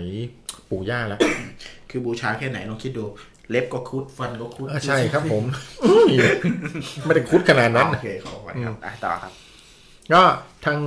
บูชาครุฑเนี่ยมาตั้งแต่สมัยปู่ย่าจนมาถึงพ่อแม่อย่างเงี้ยก็บูชานับถือครุฑมาตลอดนะครับ ก็ตั้งแต่น้องคนนี้เขาบอกว่าตั้งแต่เกิดมาจำความได้เนี่ย ก็ก็มีพยานก็เห็นเห็นรูปพญาครุฑเนี่ย คืออยู่ในบ้านอยู่แล้วนะครับ แล้วพ่อแม่ก็สอนให้เออนอกจากกราบไหว้พระแล้วเนี่ยก็ให้บูชาพญาครุฑด้วยให้บูชาครุฑแล้วก็มีบทบทภาวนาบทสวดเนี่ยอืมเกี่ยวกับครุฑด้วยนะครับ น้องเขาก็สวดแล้วก็นับถือมาตลอดอืมแล้วเขาบอกว่าเรื่องของเขาเนี่ยเขาบอกมีอยู่วันหนึ่งว่าคือเขาเนี่ย เป็นเนื่องจากเป็นนักศึกษามหาลัยอะครับ แล้วแล้วมหาลัยนี่มีกิจกรรมที่นักศึกษาเนี่ยต้องไปออกค่ายในป่า อืมนะครับ ไปออกค่ายในป่าแห่งหนึ่งแคมป์เนี่ยมันอยู่ในป่าแล้ววันนั้นเนี่ยหลังจากที่คือไปทำกิจกรรมนะครับ ช่วงที่อยู่แคมป์เนี่ยเขาก็ทำกิจกรรมทำอะไรไปเนี่ย ปรากฏว่าในที่ที่ในที่ที่เขาไปอยู่อะครับ ครับ ทีแรกเนี่ยเอ่อมันมันเป็นค่ายเป็นแคมป์กึ่งกับทหารเนี่ยอ๋อเคยเห็นไหมเป็นค่าย adventure อ่าที่แบบใช่แบบนักพอให้อนุญาตให้คนนอกเข้าไปพักเนี่ยครับแต่ว่าก็จะมีพวกโค้ชหรือพวกโค้ชที่อยู่ข้างในเนี่ยเป็นแบบกึ่งทหารอะไรอ๋อเงี้ยนะครับ ก็จะเยียบๆหน่อยครับผมแล้วก็จะพูดดักไว้ว่าเนี่ย ระวังให้ดีนะ เรือนไม้ที่จะพักเนี่ย เป็นเรือนไม้อาถรรพ์อ่าอืมทำไมอะ เรือนไม้เนี่ยมีผีดุมากอะไรเงี้ยครับก็พยายามแบบขู่ให้ให้น้องๆกลัว คือเขาพูดอย่างเงี้ย แต่ตอนที่เขาพูดเนี่ยเขาก็พูดแบบน้องเขาบอกเขาก็พูดธรรมดานะครับเหมือนเราคุยกันนะบอกว่าเฮ้ยระวังให้ดีนะ บ้านที่จะไปนอนมีผี อย่างเงี้ยประมาณอย่างเงี้ยไอ้เด็กมันก็แบบน้องๆนักศึกษาเขาบอกเอ๊ะแบบเขาล้อเล่นมั้งคงไม่อะไรอย่างนี้หรอกครับ อืม แล้ว คราวนี้พอจากคืนนั้นเนี่ย ทุกคนก็แยกย้ายกันไปนอนนะครับ แล้วน้องเขาก็น้องเขาก็พอเข้าที่หลับที่นอนปุ๊บครับนะครับเขาก็เอามาอาบน้องอาบไปกับเพื่อนแล้วก็ไปอาบน้องอาบน้ำเสร็จปุ๊บก็กลับมาช่วงที่กลับมาเสร็จปั๊บก็เขาว่าเข้านอนแล้ว คือในขณะที่เขาอาบน้ำเสร็จเขากลับมานะครับเขาก็เริ่มนอนใช่ไหมอืมเพื่อนที่อยู่ในห้องอะ ที่ยังไม่ได้อาบน้ำเหมือนห้องน้ำมันจำกัดเขาก็ออกไปอาบต่อ อืมเพราะฉะนั้นในห้องนั้นเนี่ย มันนอนได้สี่คนก็เลยเหลือน้องคนเนี้ย กับ ผู้หญิงอีกคนหนึ่งอะกับเพื่อนเขาที่ไปอาบน้ำมาด้วยกันรอบแรกเนี่ยนอนนะครับแล้ววันนั้นเหนื่อยมากน้องก็หลับไปพอน้องก็หลับไปเสร็จแล้วปุ๊บเนี่ยเขาก็รู้สึกว่าว่าคือคล้าย ๆ กับว่า อาจจะเพราะเหนื่อยมากหรือเปล่าเขารู้สึกเหมือนกับว่าโดนผีอำอะครับคือขยับตัวไม่ได้เขาก็แบบทีแรกยังไม่เห็นเลยนะเขาแค่ขยับตัวไม่ได้อย่างเดียวครับ แล้วเขาก็แบบแบบคือสะดุ้งตื่นขึ้นมาอืมพอสะดุ้งตื่นขึ้นมาปั๊บเนี่ยเขาคิดว่า มันเป็นที่เขาเหนื่อยคนเดียวแต่ปรากฏว่าหันไปมองทางเพื่อนเนี่ย เพื่อนเองอะก็เหมือนกันครับ แต่เพื่อนเขาที่นอนอยู่อะคือดูท่าทางแบบทุรนทุรายกว่าเขาอีกอืมนะครับเขาก็เอ๊ะ ตกใจว่ามีอะไรเกิดขึ้นแบบมีอะไรเกิดขึ้นหรือเปล่าเงี้ยเขาก็แบบพยายามที่จะปลุกเพื่อนอืมนะครับ พยายามปลุกเพื่อนเนี่ย ปลุกไงเพื่อนก็ไม่ตื่นครับปลุกคือปลุกไงเพื่อนก็แบบไม่ตื่นแล้วมีท่าทีทรมานเหมือนกับเหมือนกันแล้วก็มีแบบบอกว่าแบบเหมือนกับประมาณแบบกำลังกลัวอะไรบางอย่างอะแต่ปลุกไม่ตื่น เขาก็ไม่รู้ทำไงดี ครับ คราวนี้เขาก็จำได้ว่าในกระเป๋าเขาว่ามีเหรียญมีพญาครุฑที่เขาห้อยอยู่องค์หนึ่งนะครับเขาก็เลยเอารูปเอารูปสร้อยล็อกเก็ตพญาครุฑเนี่ยมาจากกระเป๋าครับนะครับ แล้วเขาก็นึกถึงบทสวดที่พ่อแม่เขาให้สวดอยู่ตลอดครับนะครับเขาก็เอาพญาครุฑขึ้นมาแล้วเขาสวดพอสวดเสร็จปุ๊บเนี่ยนะครับเขาก็เอาครุฑเนี่ยแขวนไปที่คอของเพื่อนครับทันใดนั่นเองครับ เพื่อนก็ลืมตาแล้วก็ลุกขึ้นมาเด้งขึ้นมานั่งเลย อืมร้อนเลยน้องคนนี้เขาตกใจเขาถามว่ามึงเป็นไร อืมเนี่ยกูปลุกตั้งนานมันก็ไม่ตื่น เพื่อนก็บอกว่าเพื่อนพอฟื้นขึ้นมานะ เพื่อนก็บอกว่า เนี่ยมึงกูเรียกมึงตั้งนานแล้วอะ คือแบบมึงก็แบบแบบไม่รู้แบบเหมือนกับประมาณเรียกมันนานแต่เพื่อนก็ไม่รู้เหมือนกันอะว่าว่าเพื่อนเรียกครับ อย่างเงี้ยเขาบอกเป็นไรเกิดอะไรขึ้น เกิดเกิดอะไรขึ้นคือเล่าให้ฟังหน่อยเขาบอกว่าในในเมื่อกี้ตอนเขาเผลอหลับไปนะครับ เขารู้สึกเหมือนกับว่าพอ เขาลืมตาตื่นมาอีกทีเนี่ยเขารู้สึกว่าเขาตื่นมาอยู่อีกที่หนึ่งที่มันไม่ใช่ห้องนอนเฮ้ยอะไรอะที่ไหนอะตื่นมาไม่ใช่ห้องนอนครับ เหมือนกับเป็นเป็นป่า เป็นป่าที่แบบเป็นป่า เป็นป่าที่ทึบมากอะครับอืมแล้วก็ในระหว่างที่เป็นเขาอยู่ในป่าทึบเนี่ยเขาว่าเป็นป่าที่หาทางออกไม่ได้ครับเขาว่าแบบเฮ้ยตัวเองมาอยู่ที่นี่ได้ไงเขาก็พยายามเดินไปเพื่อหาทางออกเขาบอกว่า ในขณะที่เขากำลังพยายามหาทางออกกันนั้นนะครับครับก็ปรากฏว่าเขาเจอ เจอเจออะไรครับ จะว่าเป็นจะว่าเป็นเป็นเป็นคนก็ไม่ใช่อะ คือเหมือนกับเป็นลักษณะของของของเคยเห็นเป็นลักษณะของเงาเงาๆแต่ไม่ใช่คนไหมแบบเหมือนกับเป็นเป็นผีเป็นควันหรืออะไรเงี้ยอ๋อเป็นควันจางเออเขาบอก UVD เนี่ยก็เป็นควันที่ปรากฏอะเป็นรูปร่างคนอย่างเงี้ยครับครับ แล้วก็โผล่มาจากจากในป่าเนี่ย แล้วเข้ามาหาเขาได้เต็มไปหมดเลยอืมนะครับ แล้วก็พยายามเงาเหล่านั้นเนี่ยก็พยายามดึงมือเขาอะคือลากเขาเข้าไปในป่าครับ นะครับพอตอนลากเขาเข้าไปในป่าเนี่ยเขารู้สึกตกใจมากเขาเลยลองเรียกเพื่อนเขาที่อยู่ข้างๆ แต่ปรากฏว่าลองเรียกยังไงเนี่ยคือแบบก็ไม่มีใครที่แบบตอบเขาเลยอืมๆอืมนะครับในขณะที่เขากำลังลากเข้าไปในป่าคือในป่าที่เขาลากไปมันก็มืดขึ้นมืดลงเรื่อยๆเรื่อยๆเรื่อยๆนะครับอืมในขณะที่จะลงเข้าไปล่างในส่วนมืดที่สุดแล้วเขาบอกอยู่ดีๆก็มีแสงสว่างอืมอยู่ดีๆก็มีแสงสว่างที่สว่างมากครับ แล้วเขาก็เห็นเห็น คนคนหนึ่งที่ลักษณะแบบเป็นคนที่แบบรูปร่างกำยำอะครับนะครับโผล่ออกมาเป็นคนตัวเป็นคนนะ แต่ว่าหัวเป็นนก อืม อืม หัวเป็นนกแล้วก็มีปีกด้วย คือตอนนั้นนะพอโผล่มาแล้วเห็นเต็มตัว คือเขารู้ทันทีเลยนี่คือครุฑคือในภาษาของเขาเขาก็ได้ฟังเรื่องครุฑมาแล้วเขาบอกว่า คนที่โผล่มาช่วยเขาเนี่ยคือครุฑแล้วพอครุฑโผล่ออกมาเนี่ยครับ แล้วก็มีแสงสว่างส่องวาบขึ้นมาเขาได้สติแล้วก็ลุกขึ้นมานั่งอืมนะครับเพราะฉะนั้นเนี่ย น้องคนนี้เขาบอกว่าครุฑที่เห็นน่ะ ก็คือครุฑเนี่ยที่น้องเขาอะเอามาคล้องไว้ที่คออืมให้ผู้หญิงคนเนี้ยพอหยิบดูเขาว่าอ๋อเนี่ย คือเป็นครุฑองค์นี้แหละ ที่เขารู้สึกว่าครุฑองค์นี้แหละที่ช่วยเขาเขาก็เลยเขาบอกว่าเขาไม่รู้เลยว่า ถ้าเกิดว่าครุฑองค์เนี้ยมาช่วยเขาไม่ทันเนี่ยอืมแล้วเขาโดนลากเข้ามาในป่าเนี่ยครับที่มันมืดมิดอย่างนั้นเขาก็ไม่รู้เหมือนกันว่าจะเกิดอะไรขึ้นกับตัวเขาอือหือนะครับ เพราะฉะนั้นน้องคนนี้เขาก็เลยพอพ อเนี่ยมาเรียบร้อยปึ๊บเนี่ยเขาก็เลยรู้สึกว่าเป็นเพราะความที่เขาเขาศรัทธาครับอืมแล้วก็เขาบูชาพญาครุฑมาตั้งแต่แบบตลอดเงี้ยครับเขาก็เลยคิดว่าในตัวเขาเนี่ยคือมีครุฑนี่แหละมีพญาครุฑเนี่ยที่อยู่กับเขาแล้วคอยปกป้องอันตรายครับนะครับ เพราะฉะนั้นเนี่ยในทางคนที่เล่นไสยศาสตร์หรืออะไรพวกเนี้ยก็เลยนับถือมากว่า ใครที่มีครุฑหรือว่าบูชาพญาครุฑเนี่ยอืมติดตัวครับนะครับอืม จะช่วยให้พวกวิญญาณร้าย หรือว่าพูดผีปีศาจเนี่ย ไม่กล้าเข้าใกล้เพราะอิทธิฤทธิ์ของครุฑอ๋อนะครับดังนั้นถ้าเกิดถามว่าเอ้าแล้วพญาครุฑวัดไหนศักดิ์สิทธิ์ครุฑวัดไหนศักดิ์สิทธิ์อันเนี้ยผมไม่รู้จริงๆครับนะแต่รู้แต่ว่าเมื่อก่อนเรามีเหรียญบาทที่เป็นเหรียญครุฑนะครับอือหือเหรียญบาทที่เป็นเหรียญครุฑรุ่นนั้นนะครับ ถ้าหามาใช้ได้เนี่ย ก็พยายามหามานะครับ แล้วก็เก็บไว้กับตัวเก็บไว้ในกระเป๋าตังค์ก็ได้อ่าฮะ นะครับทำไมก็อย่างครับอย่าง EP ที่ผ่านๆมาผมเคยเล่าเรื่องอิทธิฤทธิ์ของเหรียญบาทครุฑให้ฟังใช่ใช่นะครับอ่านั้นเนี่ยคือคือเรื่องอิทธิฤทธิ์ของเหรียญบาทครุฑเนี่ยครับได้รับการ confirm จากท่านอาจารย์ทางไสยศาสตร์หลายๆท่านครับ บอกว่าเหรียญบาทครุฑรุ่นปีนั้นเนี่ยเป็นเหรียญบาทครุฑที่มีที่เขาเรียกว่ามีอิทธิฤทธิ์ในตัวเอง โดยบังเอิญนะครับ โดยไม่ต้องปลุกเสกครับอ่าอืม เพราะฉะนั้นถ้ามีโอกาสและหาเหรียญบาทครุฑเหรียญนั้นเนี่ย รุ่นนั้นเนี่ย มาเก็บเอาไว้กับตัวได้เนี่ยก็หามาเก็บไว้นะครับผมอ๋ออคือเอาง่ายๆคือด้วยด้วยอิทธิฤทธิ์ของพญาครุฑที่เป็นสัตว์โบราณ เรียกว่าเทพดีกว่าเทพโบราณอ่าเทพในคือเขาเรียกว่าเป็นสัตว์ป่าหิมพานต์ใช่ครับเราเป็นอ่าด้วยเป็นเป็นเขาเรียกว่าเป็นสัตว์กึ่งเทพอ่าเป็นเขาเรียกว่าเป็นคคติความเชื่อใช่ครับว่าใช่เป็นครับเทพอืมนะบวกกับอ่ามี เรื่องป่าหิมพานต์เข้ามาใช่ครับสัตว์ในหิมพานต์เนี่ยต้องบอกอย่างนี้เลยว่า มีความลึกลับซับซ้อน และมีการผสมพันธุ์กันอย่างน่ามหัศจรรย์ผสมพันธุ์เลยเหรอครับผมอ้าวจริงก็อย่างเอาเป็นอะว่าเคยรวมรวมสัตว์ดีกว่าอะเคยรู้รจัวกมสัตว์หลายๆชรู้จักนิดโคชสีป่ะครับผมโคชสีคืออะไร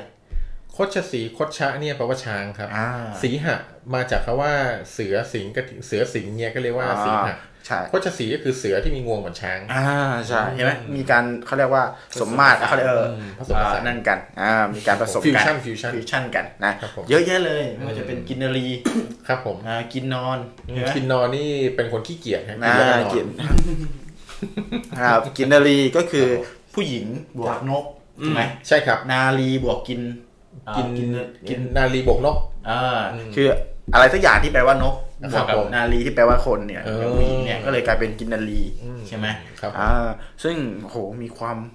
เขาเรียกว่ามีความผีเสื้อสมุทรอะไรอย่ามงหัเงี้ยศจรรย์ใช่ เป็นผีเสื้อบวกกับสมุดใช่ก็คือมีความเขาเรียกว่ามีความสมมาตรกันครับผมนะให้กลายเป็นสิ่งหนึ่งที่มหัศจรรย์มากๆอ่าอ่าแล้วก็เอ่อตัวไอเขาเรียกตัวที่เราคุยกันเมื่อกี้อย่างตัวครับเมาตัวมอนตัวอะไรเมื่อกี้ เอออะไรตัวเมกาโดเอดอมันมันมันไม่กันเอามันชื่อม่อนม่อนอะม่อนเหรอเอออ๋อมันชื่อม่อนตัวม่อนอ๋ออ๋อมอมมอมมอมเออชื่อมอมชื่อมอมเออเอตัวอมอมมันชื่อตัวมอมจำได้ละอ่าตัวมอมใช่ใช่ใช่เนี่ยก็ถือว่าเป็นตัวที่เขามีแต่บตัวทบาทนี้ในสัตว์ป่าหิมพานต์แต่นะตัวนี้เร็วมากเลยนะยังไงครับเพราะมันมอมมันมอมยามอมเมามอมเหล้ามอมเมาอะไรอย่างโอเงี้ยเคอันนี้คุณภาพล้วนๆครับมุกครับเรามุกคุณภาพครับสำหรับเอ่อค่ำคืนวันนี้นะครับ เราอาจจะต้องเอ่อเล่ากันแบบลงลึกนิดนึงครับผมนะครับ เพราะว่า เรื่องสัตว์ในตำนานเนี่ยค่อนข้างจะมีความอ่าสลับซับซ้อนแล้วก็บวกครับความเชื่อในแบบของไทยเนี่ยนะครับครับก็ต้องขออนุญาตอย่างนี้แล้วกันนะครับ ใช้วิจารณญาณในการรับชมใช่ครับใครมีข้อมูลที่อาจหากผิดพลาดไปใครมีข้อมูลที่ถูกต้องก็เข้ามาบอกกล่าวเราเราให้ฟังหน่อยละกันนะคครัรับบผมอ่าอย่างเรื่องพยาครุดครับผมอย่างที่พี่อ่าพี่ทอยพูดถึงเมื่อกี้เนี่ยครับเดี๋ยววันนี้เราจะลงลึกไปด้วย ครับผมอ่าจะเล่าเรื่องพยาครุดจริง ๆ แล้วพยาครุดคืออะไรกันแน่อืมอ่าคืออะไรคือเทพหรือสัตแล้วก็หรือที่เป็นอะไรที่ไหมายังไงอ่าผมเชื่อว่าหลายๆท่านน่ะถ้าบอกครุฑนี่อ๋อรู้แล้วครุฑนึกออกหน้าตาเป็นไงครับผมแต่ผมเชื่อว่ามีน้อยท่านนะครับ ที่รู้ว่าที่มาที่ไปของครุฑเนี่ยเป็นยังไง แล้วชื่อก่อนที่จะเป็นครุฑเขาไม่ได้ชื่อครุฑนะเขามีชื่อก่อนมาอีกนะอ้าวเหรอชื่อครุฑเนี่ยเพิ่งจะเกิดขึ้นเมื่อมีเหตุการณ์หนึ่งเกิดขึ้นแล้วเขาเพิ่งได้รับชื่อนี้มาอ้าวเมื่อก่อนชื่ออะไร แล้วนอกจากเดี๋ยวยังบอกไม่ได้ดีกว่าแล้วนอกจากอะบอกไม่ชื่อได้ครุฑแล้วแล้วเนี่ยเขายังมีชื่ออีกชื่อหนึ่งด้วย เออออ่าโอเค เดี๋ยวแหละจะได้ติดตามกันโอ้โหครับเขาหัวมาขนาดนี้นะครับผมแต่ก่อนที่จะไปถึงตรงนั้นเนี่ยผมถามเดี๋ยวผมเอ่ออาจจะเล่านิดนึงก่อนนะครับ ก่อนที่จะไปเรื่องของเรื่องสัตว์ เรื่องสัตว์ในตำนานครับผม บางทีตอนนี้แม้แต่ตอนนี้นะครับ เราก็ยังหาเขาเรียกว่าหาหลักฐานครับ ไม่ได้ว่ามีตัวตนอยู่จริง ๆ หรือเปล่าครับส่วนใหญ่มีมาจากคัมภีร์ความเชื่อครับในศาสนาอื่นๆใช่ไม่ว่าครัจะบเป็นพราหมณ์ฮินดูครับผมพุทธหรืครัอบแม้แต่เอ่อทางเอ่อฝรั่งมังค่าเนาะเขาก็มีตำนานเกี่ยวกับไอ้นี่เหมือนกันนะ ไม่ว่าจะเป็นครุดเออพญานาคเอยใช่ไม่ว่าจะครับผมมีเหมือนกัน แต่ว่าเขาอาจจะไม่ได้เรียกเหมือนเรา แต่ว่ามันใช่ไหมเขาบอกเอองูมันงูมีหงอนเนี่ยอืมทางทางตะวันตกเขาจะเรียกงูมีหงอนไอ้พญานาคที่เรารู้จักกันเนี่ย นะงูมีหงอนงูมีหงอนเขาบอกแต่มันมีะความน่าบังเอิญในหลาย ๆ เรื่องคือในทางพุทธเนี่ยครับเราก็จะมีครุฑใช่ไหมครับอ่าแล้วก็จะมีเรื่องของครุฑนะครับครับตัวเป็นคนหัวเป็นนกอ่ามันก็ไปพ้องกับทางความเชื่อของอีกหลาย ๆ ประเทศครัที่บมีเทพเจ้าประจำประจำถิ่นน่ะครับที่ตัวเป็นคนแล้วก็หัวเป็นนกเหมือนกันครับนะครับ อย่างเช่นในอียิปต์เนี่ยก็มีเทพที่ตัวเป็นคนหัวเป็นเหยี่ยว ชื่อว่าเทพฮอรัสอ๋อฮอนะครับฮอรัสฮอรัสเนี่ย ก็จัดเป็นเป็นพระเจ้าเหมือนกัน เหมือนคุดเลยนะอืมจริงเดียวก็คล้ายๆคุดเหมือนนะครับคล้ายมากเลยแล้วก็แบบความเป็นไปกำเนิดของเขาเนี่ยคล้ายๆ กันเลยเกิดจากพ่อแม่ที่เป็นเทพเหมือนกัไม่นน่าเชื่อเลยอืมคือพูดง่ายๆอะอ่าสัตว์ที่เราพูดถึงไม่ว่าจะเป็นพญานาคพญาครุดอ่ากินนารีกินนอนครับโคจรสีโคจรสารอะไรพวกนี้เนี่ยอืมนะครับ ไม่มีหลักฐานจริงๆนะครับแต่ผมความเชื่อในโลกนี้กลับมีความละไม้คล้ายกันใช่ครับอย่างที่พี่ทอยเคยพูดเรื่องเอ่อนางเงือกกับอืมตัวไซเรนครับ นางไซเรนนะอืมแล้วก็นางเงือกในไทยที่เอ่อสุนทรภู่ประพันธ์ขึ้นอย่างเงี้ยครับผก็มเป็นสมัยโบราณที่การค้าขายยังไม่ได้แบบเออนั่นกันมากแต่กลับไม่มีได้เรื่องก้วหน้เล่าขนเรื่องราวเดียวกันคล้ายๆกันครับเออไม่อน่าย่างเช่นถ้าเราพูดถึงพญานาคเนี่ยครับผมใครจะไปรู้ว่าทางฝั่งจีนก็มีพญานาคแต่เขาเป็นมังกรอ่านะใช่ใช่แต่ใช่พญาใช่เป็นพญานาคเป็นมังกรทางฝั่งยุโรปมี ที่เป็นพญางูเป็นพญางูใหญ่อะไรเงี้ยใช่ใช่ซึ่งแบบความเชื่อมันก็คล้ายกระจายกันกระจายกระจายไปทั่วโลกแต่ไม่น่าและคล้เชื่อว่ากันยังไม่มีใครพิสูจน์ได้ ยังไม่เคยเห็นด้วยซ้ำว่าอืมเอ่อมีหลักฐานเพียงพอที่จะรู้ว่าเฮ้ยนี่คือพญานาคนะนี่คือมังกรนะนี่คืออะไรครับผมนะครับแต่ความเชื่อกับพ้องกันซะอย่างนั้นเลยใช่ครับแหม่ไม่น่าเชื่อเลยทีเดียวนะสำหรับค่ำคืนนี้เราจะได้มาพูดถึงพูดคุยกัน ถึงเรื่องราวเหล่านี้แน่นอน แล้วก็พูดถึงอิทธิฤทธิ์ ครับผมนะจะได้ชมอิทธิฤทธิ์ด้วย แต่ก่อนที่จะไปพูดถึงเรื่องตำนานนะครับสิ่งที่เอ่อเรายังพิสูจน์ไม่ได้มันเป็นเรื่องของความเชื่อเนี่ยนะครับเอ่อผมขอเกริดอย่างนี้ก่อนแล้วกันนะครับ ในในช่วงเอ่อก่อนพุทธศักราชครับผมนะครับก่อนพุทธศักราชเนี่ยเอ่อเคยพูดเรื่องนี้ไปแล้วเนาะเรื่องเอ่อพญาอะไรนะพญาพญาคังพคาญาพคังญาคังคาคาอ่าเคยพูดเรื่องนี้ไปแล้วเนาะคือในสมัยนั้น อันนี้เป็นตำนานเลยเป็นเขาเรียกว่าเป็นนิทานอืม นิทานก่อนที่จะมีศาสนา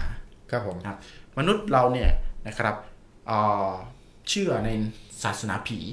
ครับผมหรือว่าเชื่อในธรรมชาตินั่นเองนะครับ ทุกอย่างคือผีหมดเลยครับนะอันนี้ก็ผีอันนี้ก็ผีอันนี้ก็ผีผีต้นไม้ผีน้ำผีฟ้าผีฝนครับนะทุกคนก็เลย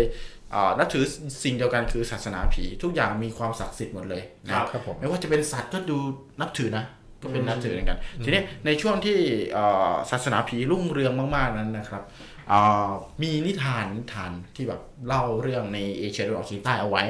นะครับเล่าเขาเรียกว่าเอ่อเป็นสิ่งที่บอกถึงต้นกำเนิดของความเป็นมนุษย์เกิดขึ้นมาได้อย่างไรนะครับ อย่างเช่น แถวแถวๆความเชื่อในอ่าละแวกเอ่อภาคเหนือเราเนี่ยครับในลาวในภาคเหนือเราเนี่ยนะครับ ก็จะเชื่อว่า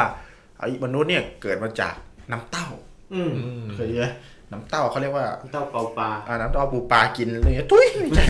เออ กินเรียบอ่าครับผมเขาบอกว่าอะไรนะครับ บรรยากาศเหมือนล้อมวงจุดเทียนมากครับอ่าใช่ชคอรับบบรรยากาศเหมือนเรามูอ่าจิตเย็นครับมากถูกต้องครับ ก็คือในสมัยนั้นนะครับ เป็นสมัยที่อ่าเรามีนิทานมากมาย คนจะเชื่อนิทานเยอะมากครับนะครับเพราะว่าเขาเชื่อเรื่องผีด้วย แล้วนิทานไหนที่เกี่ยวกับเรื่องผีเรื่องสางเรื่องธรรมชาติเนี่ยเขาจะเชื่อมากใช่เขาก็เลย ต้นกำเนิดกิดจากการเนี่ยนั่งล้อมวงเล่าอ่าแนวลงเล่ากันนี่แหละนะสมัยก่อนเนี่ยก็เขาเรียกว่าคนที่คนสมัยก่อนเนี่ยเอ่อเชื่อว่าทุกอย่างเป็นผีหมดเลย อืมครับ ผม ผีนี่เป็นสิ่งมีชีวิตนะในสมัยก่อนนะครับต้นไม้เนี่ยก็เป็นผี น้ำก็เป็นผีดังนั้นน้ำก็มีชีวิต แต่ทีเนี้ยเขาจะเขาจะมีอะไรบอกได้ว่าอันไหนมีชีวิตหรือไม่มีชีวิตล่ะอืมครับผมเขาก็เลยสืบค้นว่าเขาใช้วิธีการอะไรก็ตามที่ที่มี เหมือนก้นหอยอะอืมเคยเห็นไหมที่มันดูเป็นก้นหอยก้นหอยก้นหอยอ่าว่ะครับผมเออนั่นแหละสิ่งนั้นแหละเออจริง ๆเขาเรียกว่าขวัญอืมคำว่าวิญญาณนี่มาทีหลังนะอืมมาวิญญาณมาพร้อมกับศาสนาอืมอ่าความเชื่อในเรื่องศาสนานะครับ แต่ตอนที่เป็นการที่คนในเชื่อคนเชื่อธรรมชาติเนี่ยเขายังศรัทธาในความเชื่อเกี่ยวกับผีอยู่ ดังนั้นทุกอย่างที่เป็นผีเนี่ยมีชีวิตจริงๆเนี่ยนะครับมีชีวิตในโลกต่างๆเนี่ยนะครับครับผมจะมีขวัญอยู่อืมอืมเหมือนมีวิญญาณครับผมอย่างอ่าต้นไม้ก็จะมีวงวงเขาเรียกวงอะไรนะวงปีเออวงอะไรเงี้ยเปลือกไม้เออวงอ่าวงปีปีไม้อะไรเงี้ยก็อันนั้นก็มีชีวิตเป็นผีต้นไม้เป็นผีไม้ผีป่าครับผีอะไรผมไปนะเพราะมีขวัญใช่น้ำนี่ก็มี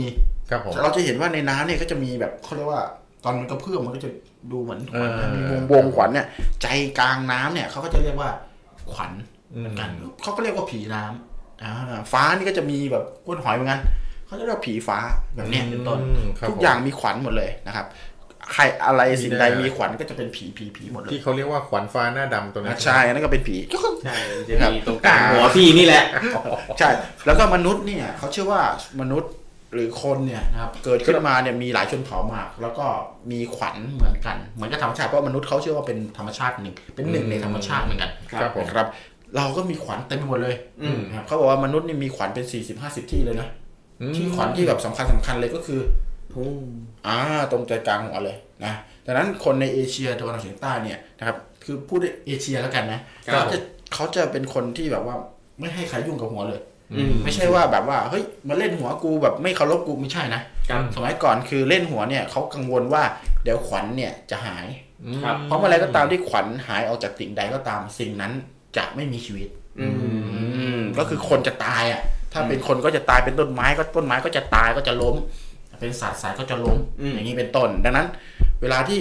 เอ่อเราเล่นหัวใครหรืออะไรเงี้ยในสมัยก่อนเนี่ยคือเขาไม่ให้เล่นหัวเพราะเขากลัวว่าเขาจะตายอืมครับอ่าพอ อะพอมีการตายเกิดขึ้นครับมีการแบบขวัญเสียเกิดขึ้นครับผมก็เกิดเป็นประเพณีเรียกขวัญอืมใช่ไหมเรียกขวัญให้กลับมาทำกลับมาอะไรเงี้ยมีการสืบค้นเอ่อพวกไอ้โฮลี่ปีกองสมัยก่อนเนี่ยนะครับพวกกองเขาเรียกกองอะไรสักอย่างเนี่ยนะครับอืมมันจะมีขวัญอยู่ตรงตรงตีกองนั้นตรงหนังอืมอ่าตรงครับเขาเรียกว่ากองอันเนี้ยกองโหระทึกเออเขาเรียกกองโหระทึกกองโหระทึกกองโหระทึกเนี่ยใช้ในการเอ่อตอนเราสืบค้นไปเนี่ย เราคิดว่าเฮ้ย งานศพเนี่ย งานศพสมัยก่อนเนี่ยเขามีการละเล่นกันเหรออืมไทยก็เลยคือพวกเราก็เลยเฮ้ย มีการละเล่นใช่ไหมสืบทอดกันมายาวนานแล้วแสดงว่างานศพก็จะต้องมีมหาลีปีกองนะมาแบบบันเทิงเริงใจแต่จริง ๆ หาใช่อย่างนั้นไม่ครับสมัยก่อนเนี่ยใช่อย่างนั้นหาใช่อย่างนั้นไม่นะครับผมลิเกลิเกสมัยก่อนเนี่ยนะครับ เราก็พูดถึงมหาลีปีกองไงครับผมหาใช่อย่างนั้นไม่เลยนะครับผมสมัยก่อนเนี่ยนะครับ สมัยก่อน สมัยก่อนนี่พอเอ่อ ขวัญหนีเนี่ยนะขวัญขวัญหายจากคนเนี่ย ก็เหมือนเขาจะเสียชีวิตแล้วก็คือคนที่เสียชีวิตแล้วนั่นเองเขาก็เลยตั้งไว้สามวันเจ็ดวันครับผมเพื่อที่รอให้ขวัญกลับมา แต่เนี้ยเขาก็แบบรอด้วยความหวังอะไม่ได้ครับก็เลยต้องใช้อะไรก็ตามที่ตีเพื่อเรียกขวัญกลับมาอืมก็เลยประดิษฐ์กองมโหระทึกขึ้นมา ตีในงานศพ ไทยเราเนี่ย พอไปสืบค้นเจอแล้วเนี่ย ก็ไปคิดว่าเฮ้ย ในสมัยงานศพเนี่ยเขาต้องเล่นปีพาดอะไรกันแน่นอน คือเล่นบันเทิงกันแน่นอน อ่าอะไรเงี้ยนะแล้วก็ไปคิดว่าเฮ้ยเอ่อตั้งศพไว้ตั้งสามวันเจ็ดวันเออแสดงว่าเขาอาจจะแบบตั้งเอาไว้เพื่อสวดมนต์เพื่ออะไรพิธีอะไรสักอย่างหนึ่งอืมแต่ไม่ใช่เลยเขาตั้งไว้รอขวัญกลับมาอ๋อตั้งไว้รอขวัญกลับมาครับผตั้งโดยที่แบบโอ้สามวันก็ยังมาเจ็ดวันก็คือแต่เจ็ดวันเนี่ยเริ่มละเริ่มครับรู้แล้วว่าไม่มาแน่คือเริ่มเน่าอ่าเริ่มไม่มาแน่ก็เลยอืมก็เลยใช้วิธีการแบบเอออย่างน้อยคือถ้า ไม่มาครับ ก็อย่างน้อยก็ไปอยู่กับพญาแถนเถอะอืมพญาแถนในสมัยก่อนคือเขาเรียกว่าเทพเจ้าแห่งผี อืมอืมเทพเจ้าทั้งหมดเลย คือยิ่งใหญ่มาก ก่อนที่จะมีศาสนานี่พระพญาแถนเนี่ย ที่อยู่บนฟ้าเนี่ย คือ god of the god ครับผมอืมคือ god of the god เนี่ยเป็นคือเจ้ายิ่งใหญ่มาก ยิ่งใหญ่มาก ในสมัยก่อนในความเชื่อคือเป็นครับผมเจ้าแห่งผีทั้งหมดเลยผีทั้งหมดผีทั้งฟ้าหมดผีอะไรเงี้ยนะอืมอ่าครับแล้วประเพณีรำผีฟ้าเอ้ยเป็นอะไรเงี้ยก็เกิดจาก หมอผีอืมที่เป็นสมัยก่อนเป็นหมอผีผู้หญิงนะครับเขาสืบค้นว่าจริง ๆ แล้วหมอผีส่วนใหญ่ในผนังถ้ำที่เขียนเขียนเอาไว้เป็นหมอผีผู้หญิงหมดเลยครับผมนะเพราะว่าเขาบอกว่าหมอผีผู้หญิงเนี่ยมีจิตใจบริสุทธิ์กับกับผู้ชายอืมเขาเลยใช้เป็นหมอผีผู้หญิงนะครับครับผมแต่ทีนี้เอ่อคนเนี่ยนับถือพญาแถนกันมาก ๆเลย ในสมัยก่อนครับนับถือพญาแถนกันมาก ๆเลย แต่ในยุคที่ศาสนาเนี่ยเข้ามาสู่ภาคพื้นเอเชียอาคเนย์เราเนี่ยครับนะครับ นิทานเรื่องนี้เนี่ย เปลี่ยนไป อือืมมเปลี่ยนไปยังไง เปลี่ยนไปด้วยการที่มีนิทานอีกเรื่องหนึ่งโผล่ขึ้นมา ครับผมเขาเรียกว่านิทานอ่านิทานที่ชื่อว่าอะไรนะอ๋อนิทานของพญาคันคากอืมอ่าพญาคันคากแน่เขาครับเริ่มผมเริ่มเข้าสู่หัวข้อเราแล้วก็คือสัตว์อืมในอดีตลึกลับอะไรอย่างเงี้ยนะพญาคันคากเนี่ย คือจริง ๆ แล้วพอศาสนาพุทธอะพูดง่ายๆศาสนาพุทธเข้ามาใน ในฝั่งเอเชียเราเนี่ครัยบผมนะครับศาสนาพุทธเข้ามาปุ๊บเนี่ยมาพร้อมกับนิทานเรื่องนี้อืมเมื่อก่อนอะเป็นนิทานเรื่องเรื่องพญาแถนที่เป็นเจ้าใช่ไหมครับผมอ่าเป็นพญาแถนเป็นเจ้าใหญ่เลยอืมจากนั้นเอ่อพอพุทธเข้ามาปุ๊บพุทธเอาพญเพื่อที่จะเห็นเหมือนเข้ามาบ้านเขาแล้วเห็นนิทานเขาแบบโอ้โหมีคนเชื่อมากมายอืมอ่าไอเราจะเอานิทานเรื่องใหม่ไปเลย คนก็ไม่อยากดูอืมใช่เขาก็เลยแต่งเรื่องเพื่อที่จะเอาให้มันอินเทอร์รับกันกับอืม กับกับพญาคือเอามา intersect กันกับพญาพญาแถนพญาแถนอ่าจากนิทานพญาแถนกลายเป็นนิทานพญาแถนปะทะนิพญาคันคากโอ้โหเออเหมือนอเวนเจอร์เลยอ่านะแล้วมันจะปะทะกันยังไง ก็คืออย่างนี้ด้วยความเชื่อของศาสนาพุทธเนี่ย บอกว่าพญาคันคากเนี่ย เป็นหนึ่งในภพของพระพุทธเจ้าใช่ไหมเออพระยาพระพุทธเจ้าเนี่ยบำเพ็ญบารมีอ่า ภพชาติหนึ่งเนี่ยเป็นพยาคันคากอืมนะพอมีความเชื่อแบบนี้ปุ๊บพอเข้ามาสู่ในอ่าเอเชียตะวันออกเฉียงใต้แล้วเนี่ยนะพอเห็นนิทานของพญาแถนนะยิ่งใหญ่เป็นก้อนเอาเดอะก้อนอืมเพื่อที่จะบอกว่าเฮ้ยไม่ได้ไม่ใช่ แต่ว่าจะแต่งพยาคันคากขึ้นมาเลยก็ไม่ได้อืมก็พยายามที่จะแบบให้มันเป็นเรื่องเดียวกันอืมก็มีเรื่องราวของพญาทันคาตปะทะพญาแถนขึ้นมาอ่าอ่าก็เป็นนิทานที่เพื่อจะมาสอนคนว่าเฮ้ยนอกจากพญาแถนแล้วเนี่ยยังมีพญาคันค่าอีกนะอืม นะครับเล่าเรื่องโดยการที่พญาคันค่าเนี่ยเอ่อเกิดขึ้นมาโดยที่แบบทำผิดอยู่ในสวรรค์อืมแล้วถูกส่งเขาสูกส่งลงมา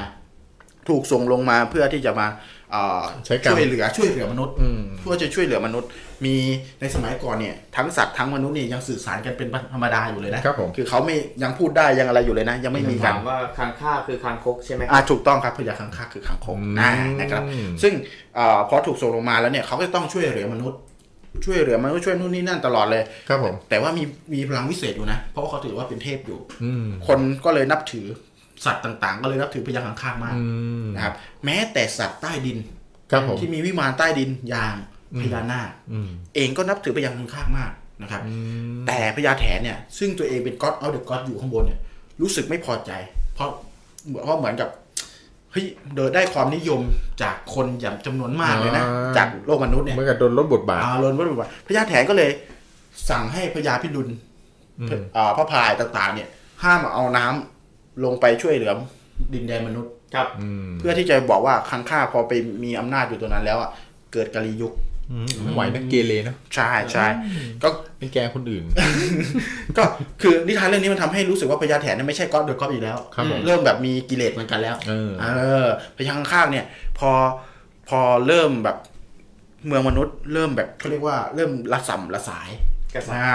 ละสัมละสายเริ่มแบบอดอยากเริ่มเขาเรียกว่า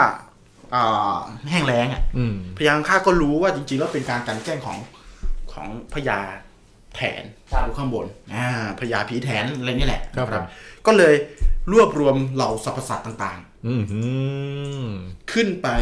เพื่อที่จะกรีธาทัพขึ้นไปต่อสู้กับพญาแถนอืมซึ่งครับพญาผมแถนเองก็มีลูกน้องเหมือนกันครับผมซึ่งเป็นสัตว์ต่างๆ เช่นเดียวกันอืมอ่าเป็นสัตว์ต่างๆ เช่นเดียวกันนะครับตำนานของสัตว์คู่อริจึงเกิดขึ้น ครับผม สัตว์คู่อริในสมัยก่อนเนี่ยนะครับอาพอสมัยพอพญาแถนเนี่ยพาสัตว์ เอยพญาทางข้างเนี่ยพาสัตว์ต่างๆ บนโลกมนุษย์และใต้ดินเนี่ยกรีธาทัพกันขึ้นไปบนฟ้า ครับผมพญาแถนเองก็มีสัตว์ต่างๆ ที่ยังไม่เคยลงมาโลกมนุษย์อะก็ยังอยู่ในอ่าชั้นฟ้าเนี่ย ก็เป็นกองทัพของพญาแถน แล้วก็ต่อสู้ต่อสู้ฆ่าฟันกันอยู่ข้างบนครับนะครับอ่าพญาแถนเนี่ยใช้อ่างูอืมเอ้ยไม่ใช่ใช้พังพรเอ้ยไม่ใช่อ่าพญานาคเอ้ยไม่ใช่ ฟุดอ่าอ่าอ่าพญาคังคากพญาคังคากพพญาญาคัคังงคาคากกพญาคังคากเนี่ย ใช้งูอ่าครับผมงูวิ่งเข้าไปเพื่อจะฉกพญาแถนอืมพญาแถนก็เลยใช้พังพรไปจัดการอืมพญาไปจัดการงูของพญาคังคากอ๋อจนงูแพ้ครับ พังพรก็เลยงูก็เลยกลัวพังพรไปจนถึงปัจจุบันอืมอ่าพญาไอพญาแถนใช้หนูวิ่งเข้ามา เพื่อจะกัดพญาคังคากพญาคังคากก็เลยใช้แมววิ่งเข้าตะปบกลายเป็นหนูกับแมวก็เลยกลายเป็นคู่อริกันคู่อริกันอ่าครับผมอ่า ตำนานคู่อริของสัตว์เนี่ยก็เกิดจากนิทานเรื่องนี้อืมอ่าทีเนี้ยพอต่อสู้กันไปต่อสู้กันมาเนี่ยพญาแถนก็ถึงคราต้องพ่ายแพ้ครับผมเพราะนิทานเรื่องนี้ต้องบอกแล้ว บอกอยู่แล้วว่าพญาคังคากยังไงก็ต้องชนะ อืมเพราะว่าอะไรเพราะว่าพญาแถนเนี่ยถืออำนาจมานานแล้วมีอิทธิพลมาตั้งนานแล้วตั้งแต่สมัยความเชื่อเกี่ยวกับผีหนึ่งครับผมนะพอพญาคังคากเนี่ย ชนะ อืมพญาแถนก็บอกว่าอะต่อไปนี้เราจะเราจะส่งน้ำไปก็ได้ เราจะไม่ทำผิดแล้ว เราจะส่งน้ำไปช่วย แต่แต่ตอนแต่ตอนที่ชนะเนี่ย ผมไม่เล่ารายละเอียดแล้วกัน เพราะว่าเพราะว่าตอนที่พญาคันคากใช้แผนในการเอาชนะพญาคันคากครับผมให้พญาแถนเนี่ย โดยใช้ไอเอ่อเหมือนกับเหมือนกับเอาพญานาคอะซ่อนเข้าไปในในอืมในหลังม้าหรืออะไรสักอย่างเนี่ย แล้วก็ไปสู้พญาแถนจนชนะอะไรประมาณนี้ อันนั้น อันนั้นไม่บอกแล้วกัน ครับผม อ่า ไม่ลง detail แล้วกัน แต่ลง detail ว่า นี่ขนาดไม่สุท้ายบอกนะโอเคลง detail ตอนสุดท้าย ครับผม สุดท้ายก็คือพญาแถนน่ะแพ้พญาคังคากครับผมก็เลยตัดสินใจโศกน้ำลงไปช่วยเหลือมนุษย์ครับช่วยเหลือโลกมนุษย์ แต่พญาแถนก็บอกว่า แล้วเราจะรู้ได้อย่างไร เราจะรู้ได้อย่างไรว่าเมื่อไรที่มนุษย์ต้องการน้ำหรือเมื่อไรก็ตามที่โลกต้องการน้ำแหมเรานี่จะรู้ได้ยังไง นี่ให้ผมอยู่หน่อยเถอะนะทำไมอะผมจะบอกว่าแล้วเมื่อก่อนมึงรู้ได้ยังไงเมื่อก่อนตอนที่ยังไม่ทะเลาะมึงรู้ได้ยังไงอ๋อว่าคนเขาต้องการน้ำใช่อืมคือมันก็แบบเอ่อพูดง่ายๆตอนนั้นอะ อาจจะมีวิธีการหรืออะไรก็แล้วแต่นะอืมแต่พอครับผมไอ้นี่บอกว่าอะผมจะรู้ได้ไงว่าว่าต้องการน้ำพญาคังคากก็เลยบอกว่า ต่อไปเนี้ยฉันพญาคังคากอืมจะเป็นคนส่งสัญญาณบอกเจ้าเองอืม ว่าเมื่อไรเมื่อเมื่อไรโลกมนุษย์ต้องการน้ำอืมถ้าข้าถ้าข้าพเจ้าได้ตายไปแล้ว ลูกหลานของข้าพเจ้าจะทำหน้าที่แทนข้าพเจ้าอืมจะส่งสัญญาณมาพญาแถนก็เลยถามว่าพญาคันคากจะส่งสัญญาณอะไรมาพญาคันคากก็บอกว่า เราจะกัดฟันอืมอ่า เราจะกัดฟันพญาคันฆ่าจะกัดฟันแกะแกะทุกครั้งทุกวันเนี้ยคนต่างจังหวัดจะเชื่อว่าเมื่อไหรก็ตามที่คังคกกัดฟันเนี่ยอืมฝนจะมาอืมเออ นี่คือนี่คือความเชื่อนะแต่ พญาแถนก็เล่นแง่อีกพญาแถนก็ถามว่า เราจะรู้ได้ไงล่ะว่านั่นคือเสียงของการกัดฟันของท่าน อืมอืมพูดเสียงแบบนี้เลยใช่ไหมพูดเสียงอย่างนี้เลยพูดถึงว่าอะไรจะรู้คืออะไรอะมันเป็นกระต้นไม่มีความเป็นพยาอ๋อโอเคพยาแถนตะมุตะมิก็พอพอไอพญาแถนพูดแบบนั้นเหมือนเล่นแง่อืมพญาข้างๆก็บอกอะทำไงดีนะพญาไอพญานาคก็เลยยกมือขึ้นเลยนะ ยกพญานาคไม่มีมือยกไงวะเออยกหางยกหางยกขาขึ้นมาอ่าพยักยกขาขึ้นมาปุ๊บอะข้าจะเป็นคนรับหน้าที่เองอืมข้าจะรับหน้าที่ขึ้นมาบอกเองอืมคือขึ้นมาปรากฏตัวอยู่ข้างบนอืมอ่าเมื่อไรกัดฟันแล้วไม่ได้ไม่ได้ยินพอกัดฟันปุ๊บเนี่ย เราจะขึ้นมาเลยเราจะพุ่งขึ้นมานะครับ ก็เลยเป็นตำนานบั้งไฟพญานาคมาจนถึงปัจจุบันโอ้ครับ เมื่อเมื่อไรก็ตามที่ฝนแห้งแล้ง มันแสดงว่าเมื่อไรก็ตามที่เอ่อคังคกกัดฟันแล้วถ้าได้ยินชัดเจนก็ส่งฝนลงมา แต่ถ้าไม่ได้ยินไม่ชัด มันจะทำให้ช้า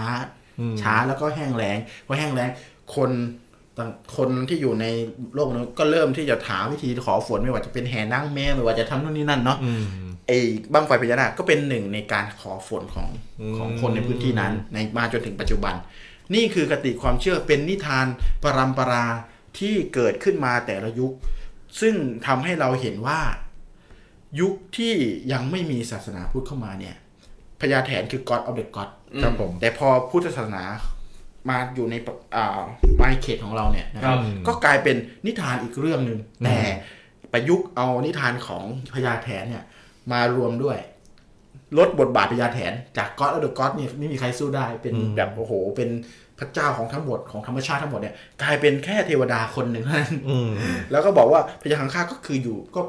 ก็เป็นเทวดาเหมือนกันก็เป็นเทพเหมือนกันแต่เป็นเทพที่มีฤทธิ์ที่สู้กันแล้วพญาแถนยังแพ้เลยนะอะไรประมาณนี้ ซึ่งก็จะบอกว่าพญาคังคานั้นก็คือพระพุทธเจ้านี่แหละอืมเพราะเป็นหนึ่งในชาติหนึ่งที่ท่านสวยมาอะไรประมาณนั้นนะครับ นี่คือพอศาสนาพูดเข้ามาปุ๊บมันก็มาเริ่มด้วยการพ่อประกันด้าผ่านผ่านนิทานครับผมปรำปราที่คนส่วนใหญ่เชื่ออยู่ตอนนั้น นะอืมแล้วนี่คือสัตว์ต่างๆที่สัตว์เกิดหันไปขึ้นทางนู้นได้ไหมฮะครับผมนี่คือสัตว์ แล้วนี่เขาบอกว่านี่คือนิทานปรำปราที่ทำให้สัตว์ต่างๆเนี่ยเป็นคู่อริกัน อืมแล้วสัตว์ต่างๆในการต่อสู้อันเนี้ยเขาเรียกว่าสงครามทัพสวรรค์นรกเนี่ยอืมโลกนรกในสายสงครามไตรภูมิเนี่ยคือสงครามภพภูมิอืมอ่าทำให้ เกิดการกระจายกันหรือการครับผมกระเด็นกระดอนของสัตว์ต่าง ๆ ออกไปอืมากมาย เกิดเป็น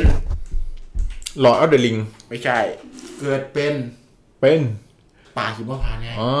เออเรื่องป่าหิมพานต์เนี่ย เกิดจากคติความเชื่อของศาสนาด้วย ครับผมนะมันเลยกลายเป็นเขาเรียกว่า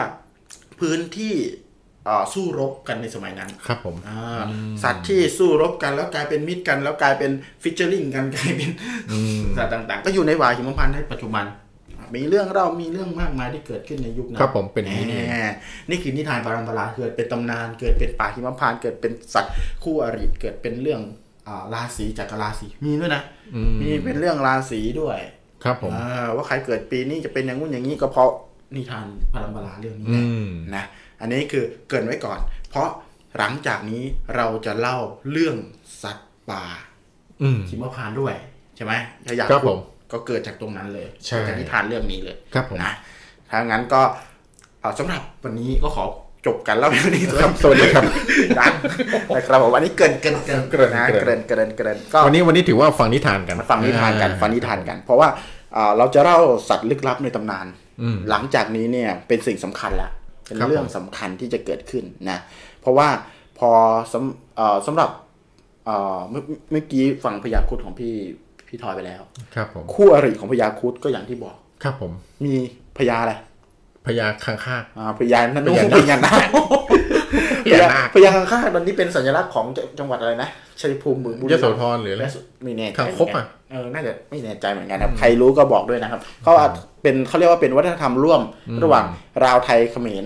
ครับผมอ่าเป็นวัฒนธรรมร่วมกันนั่นแหละนะมีความเชื่อมีคติความเชื่อคล้าย ๆ กันครับผมอ่าแล้วก็ถือต้องบอกก่อนเลยว่า พอผลของควความเชื่อเรื่องขวัญเนี่ยขวัญหนีขวัญอะไรเออที่ผมบอกเนี่ยนะครับ มันเกิดเป็น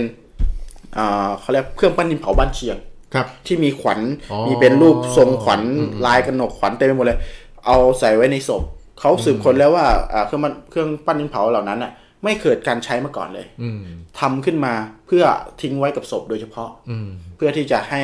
ขวัญพาขวัญของคนที่ตายเนี่ยไปสู่พญาแถนนั่นเองมาไปเพื่อที่จะไปอยู่กับพญาแถนครับผมนะแต่ว่าสำหรับเอ่อค่ำคืนนี้ครับนะครับ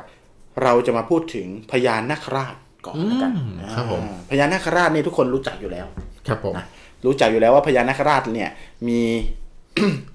มีเอ่อเขาเรียกว่า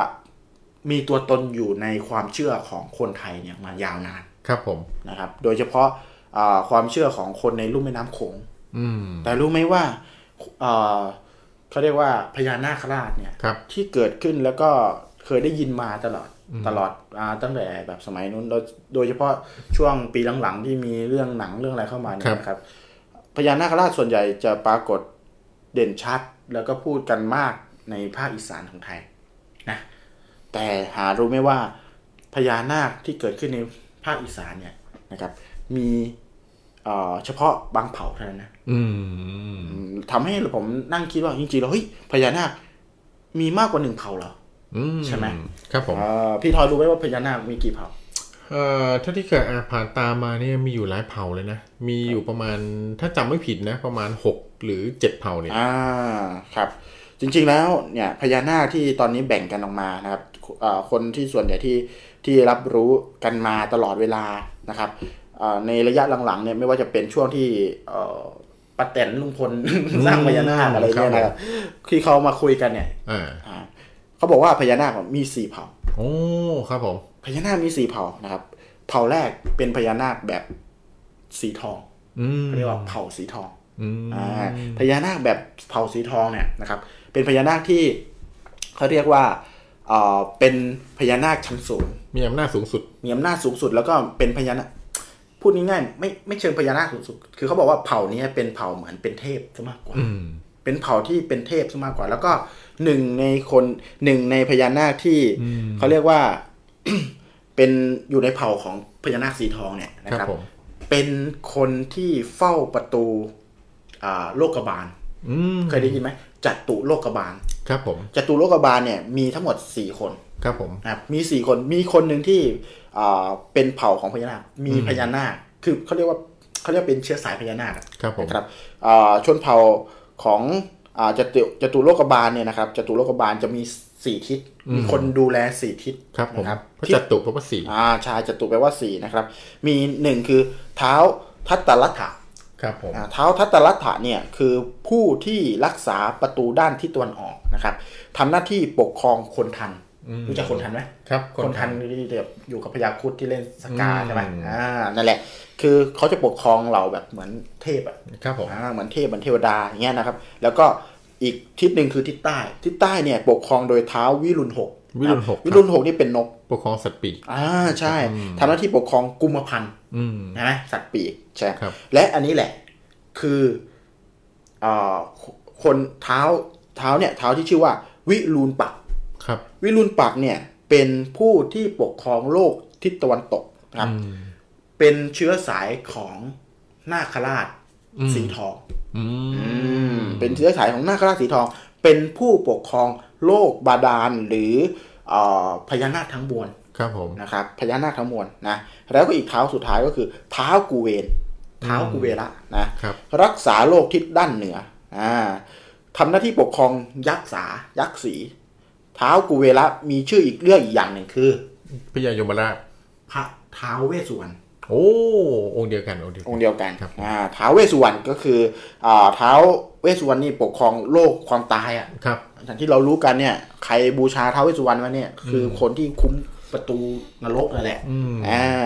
คือคือแต่ว่าท่านดูอันนี้ที่เหลืนะขอแทรกอะไรก็คือในคนที่นับถือนะครับครับอถ้านับถือพญาครุฑเนี่ยหรือว่านับถือท้าวเวสสุวรรณสององค์เนี่ย ท่านถือว่าเป็นสององค์ที่มีมหาอำนาจที่ผู้ผีปีศาจกลัวอืมถ้าบูชาหนึ่งในสองพระองค์เนี่ยก็จะแคล้วคลาดจากการโดนผีร้ายรังแกผีร้ายรบกวนเนี่ยเพราะทั้งครับสองผมพระองค์นี้เป็นเป็นสองพระองค์ที่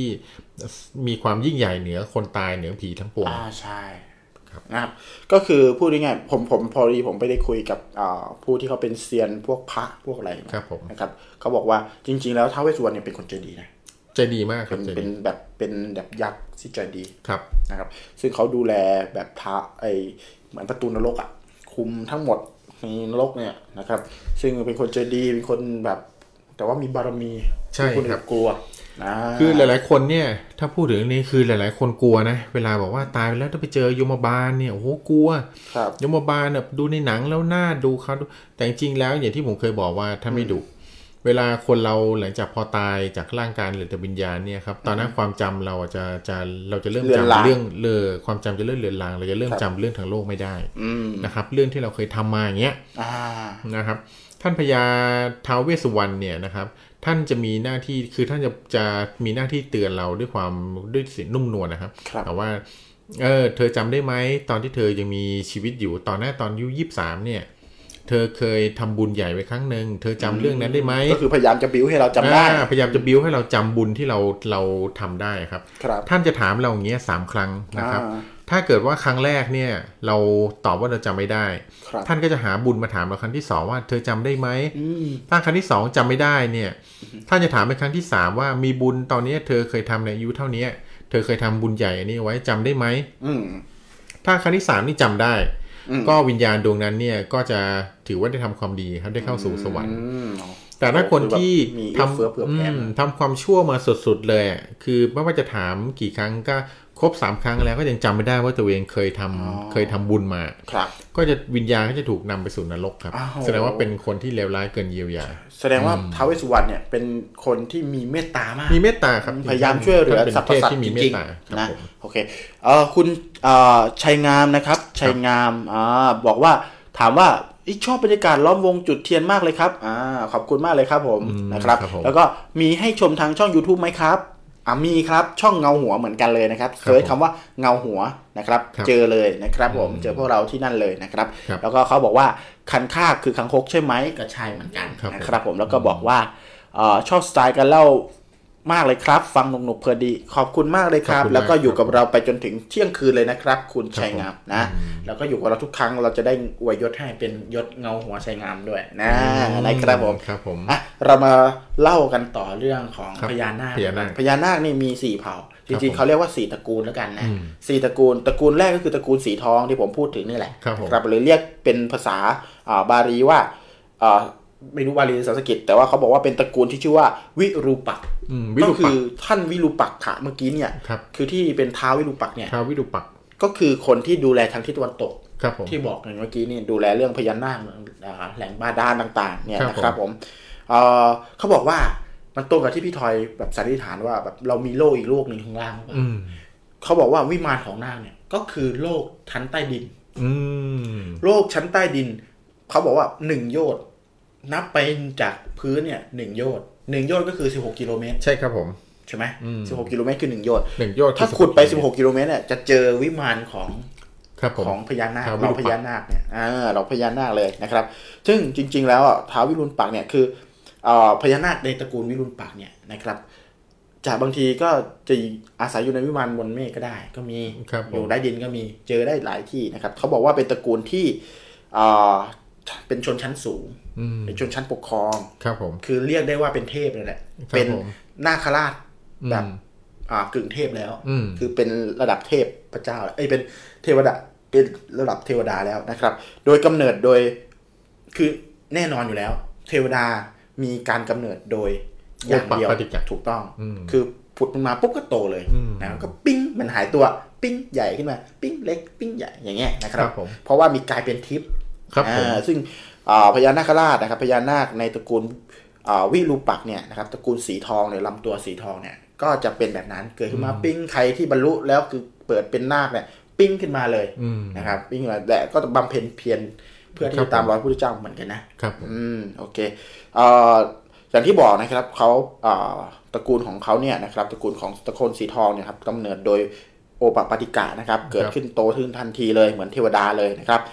อาหารที่เขากินเนี่ยก็เป็นเทพนะเอ้ยเป็นอาหารทิพย์นะอาหารทิพย์อาหารทิพย์เหมือนเทวดาเลย มียานทิพย์ด้วย แล้วก็มีทิพย์วิมานในการอยู่อะอยู่บนสวรรค์ชั้น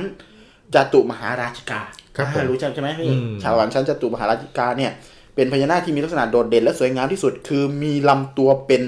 สีทองรุ่นอุไรวันจันทาราภาอืมโอ้โหเป็นสวยงามขนาดนั้นนะครับ มีครับเกล็ดทองคำนะครับอ่าบุริสบุรินทร์เขาเรียกว่ากิจอ่าเกล็ดทองคำบุรินทร์ ผมไม่แน่ใจว่าเป็นสีแบบไหนนะครับก็คือครับเขาบอกสีทองมหิทาสุวรรณชาติ อันนี้ก็ยิ่งงงเข้าไปใหญ่ว่าครับสีผมทองแบบไหนอธิบายยังไงว่าทองหัวเส้งเฮงโอเคโอเคเอาเป็นทองแล้วกันนะครับครับผมเชื่อว่าเป็นพญานาคที่มีอิทธิฤทธิ์และ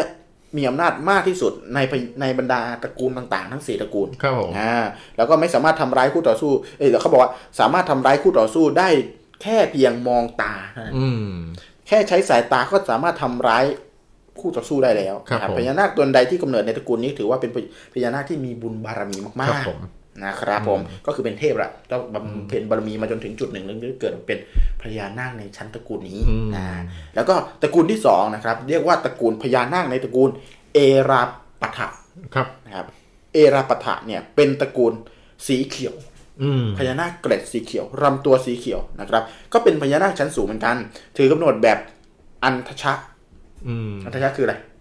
อันทะเกิดจากไข่อ่าถูกต้องนะครับ เกิดจากไข่นะครับ เป็นฟองเลยนะครับ เชื่อว่าอาศัยอยู่ในคืออ่าอันนี้แหละที่เราเคยเรียนมาแล้วเคยรู้มาเนี่ย คือ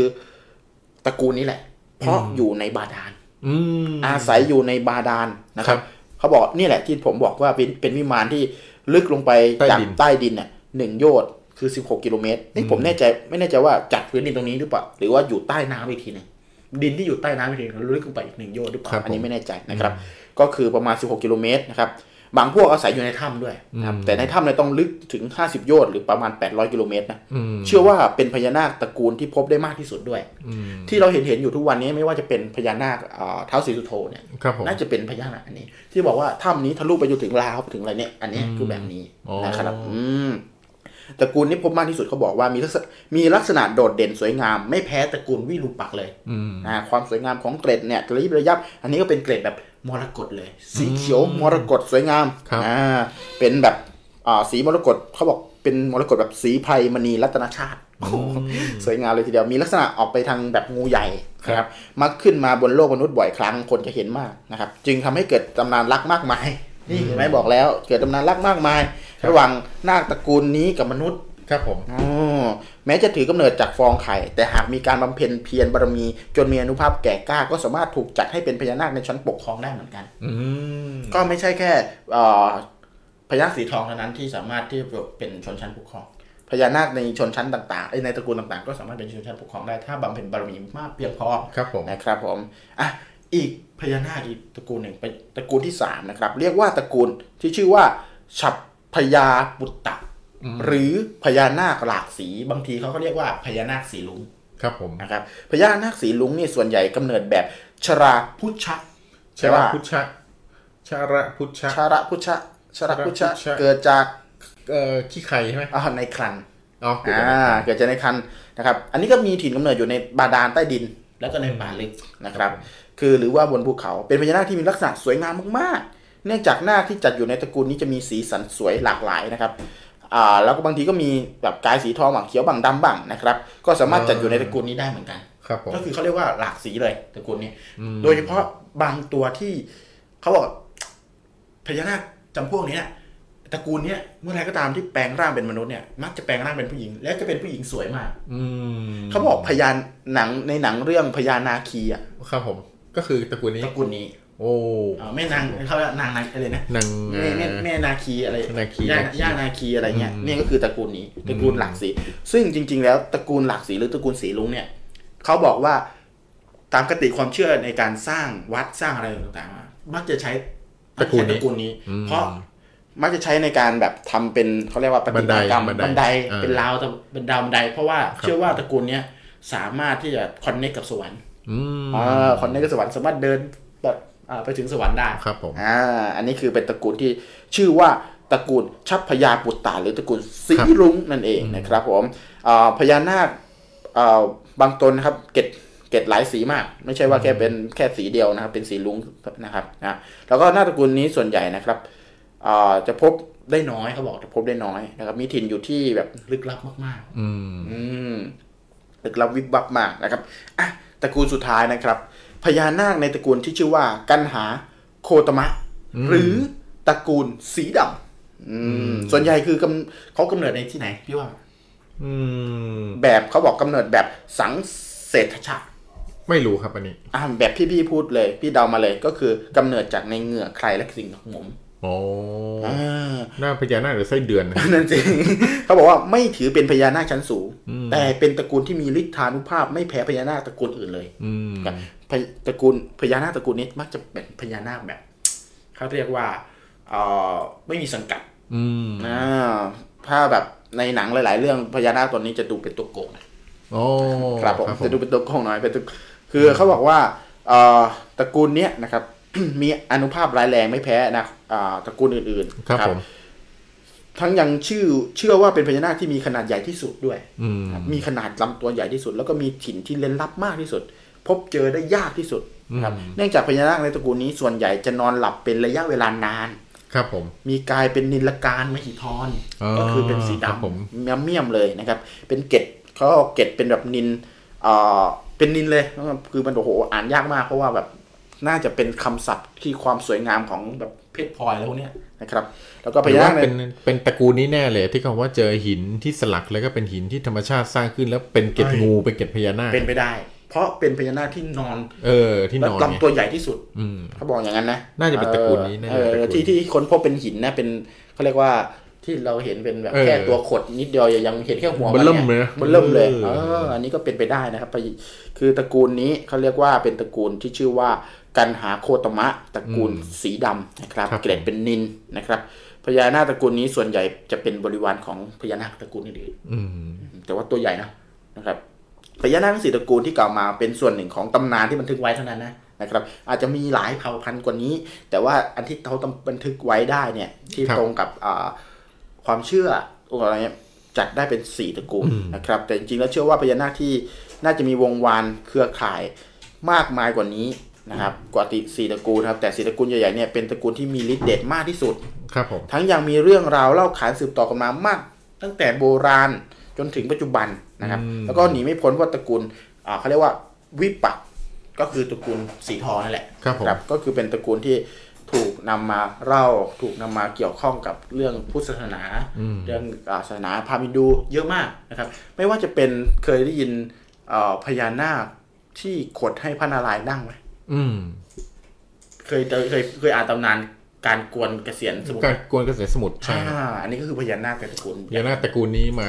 มาเป็นเชือก ใช่ใช่ใช่ใช่นี่นะคือพญานาคเหมือนกัน เราเคยได้ยินพญานาคที่เป็นตำนานของพุทธรูปที่ชื่อว่าพุทธรูปนาคปกไหมนาคปรกอืมอ่านาคปกเนี่ยนะครันาบคปรกนาคปรกนาคปรกแสดงว่าตระกูลนี้ที่ตอนที่พระพุทธเจ้ากำลังตรัสรู้อยู่อ่าแล้วแผ่พังพานขึ้นมา กันฝนให้พระพุทธเจ้าใช่ใช่ไหมใช่ใช่ใช่ก็อยู่ในตระกูลสี่ตระกูลนี้แหละครับนะผมผมจำไม่ได้ว่าเป็นตระกูลไหนอะนะที่ที่อ่าที่มีหน้าที่บทบาทอยู่ในเขาเรียกว่าในพุทธศาสนาพุทธศาสนาอืมแล้วก็ฮินดูอ่าที่อยู่ในเกษียณสมุทรที่เป็นที่ประทับของพระนารายณ์เนี่ยนะครับครับผมก็อยู่ในตำราของของพราหมณ์ฮินดู อืมอืมพราหมณ์ฮินดู แล้วก็มีเอ่อไอพญานาคที่ตัวใหญ่ที่สุดในโลกอะ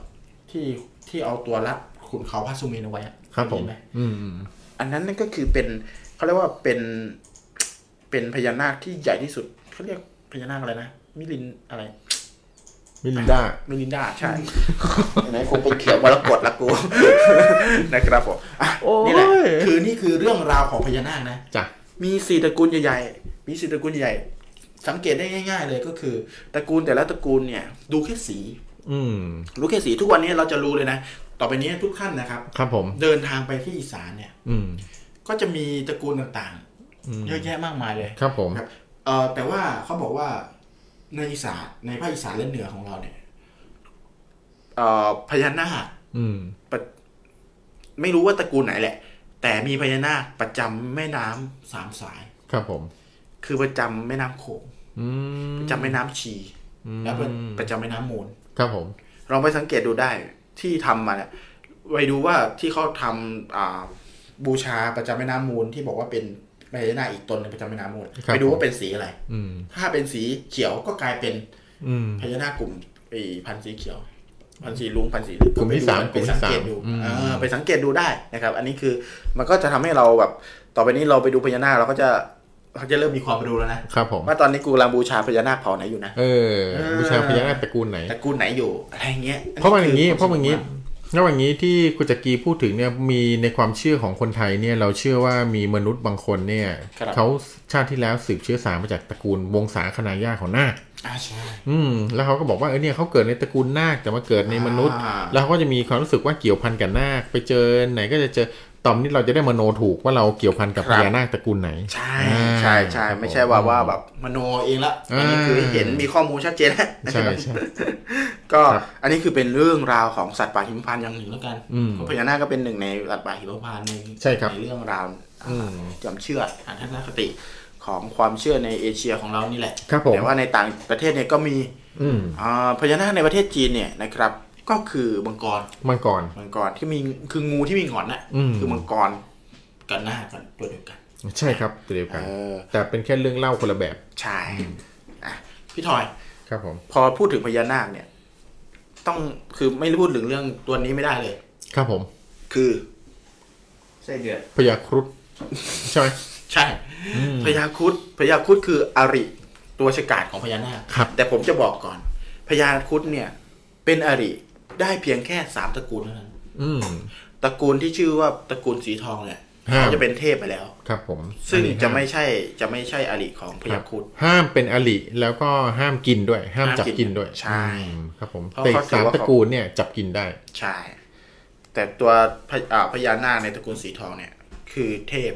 ครับเป็นเทพไปแล้ว คนเทพไปแล้วเป็นคนเป็นหนึ่งในหนึ่งในหนึ่งในตระกูลเนี่ยก็คือจตุรบาลจครับตุผมจตุโลกบาล ครับผมอืมผู้รักษาโลกของพญานาค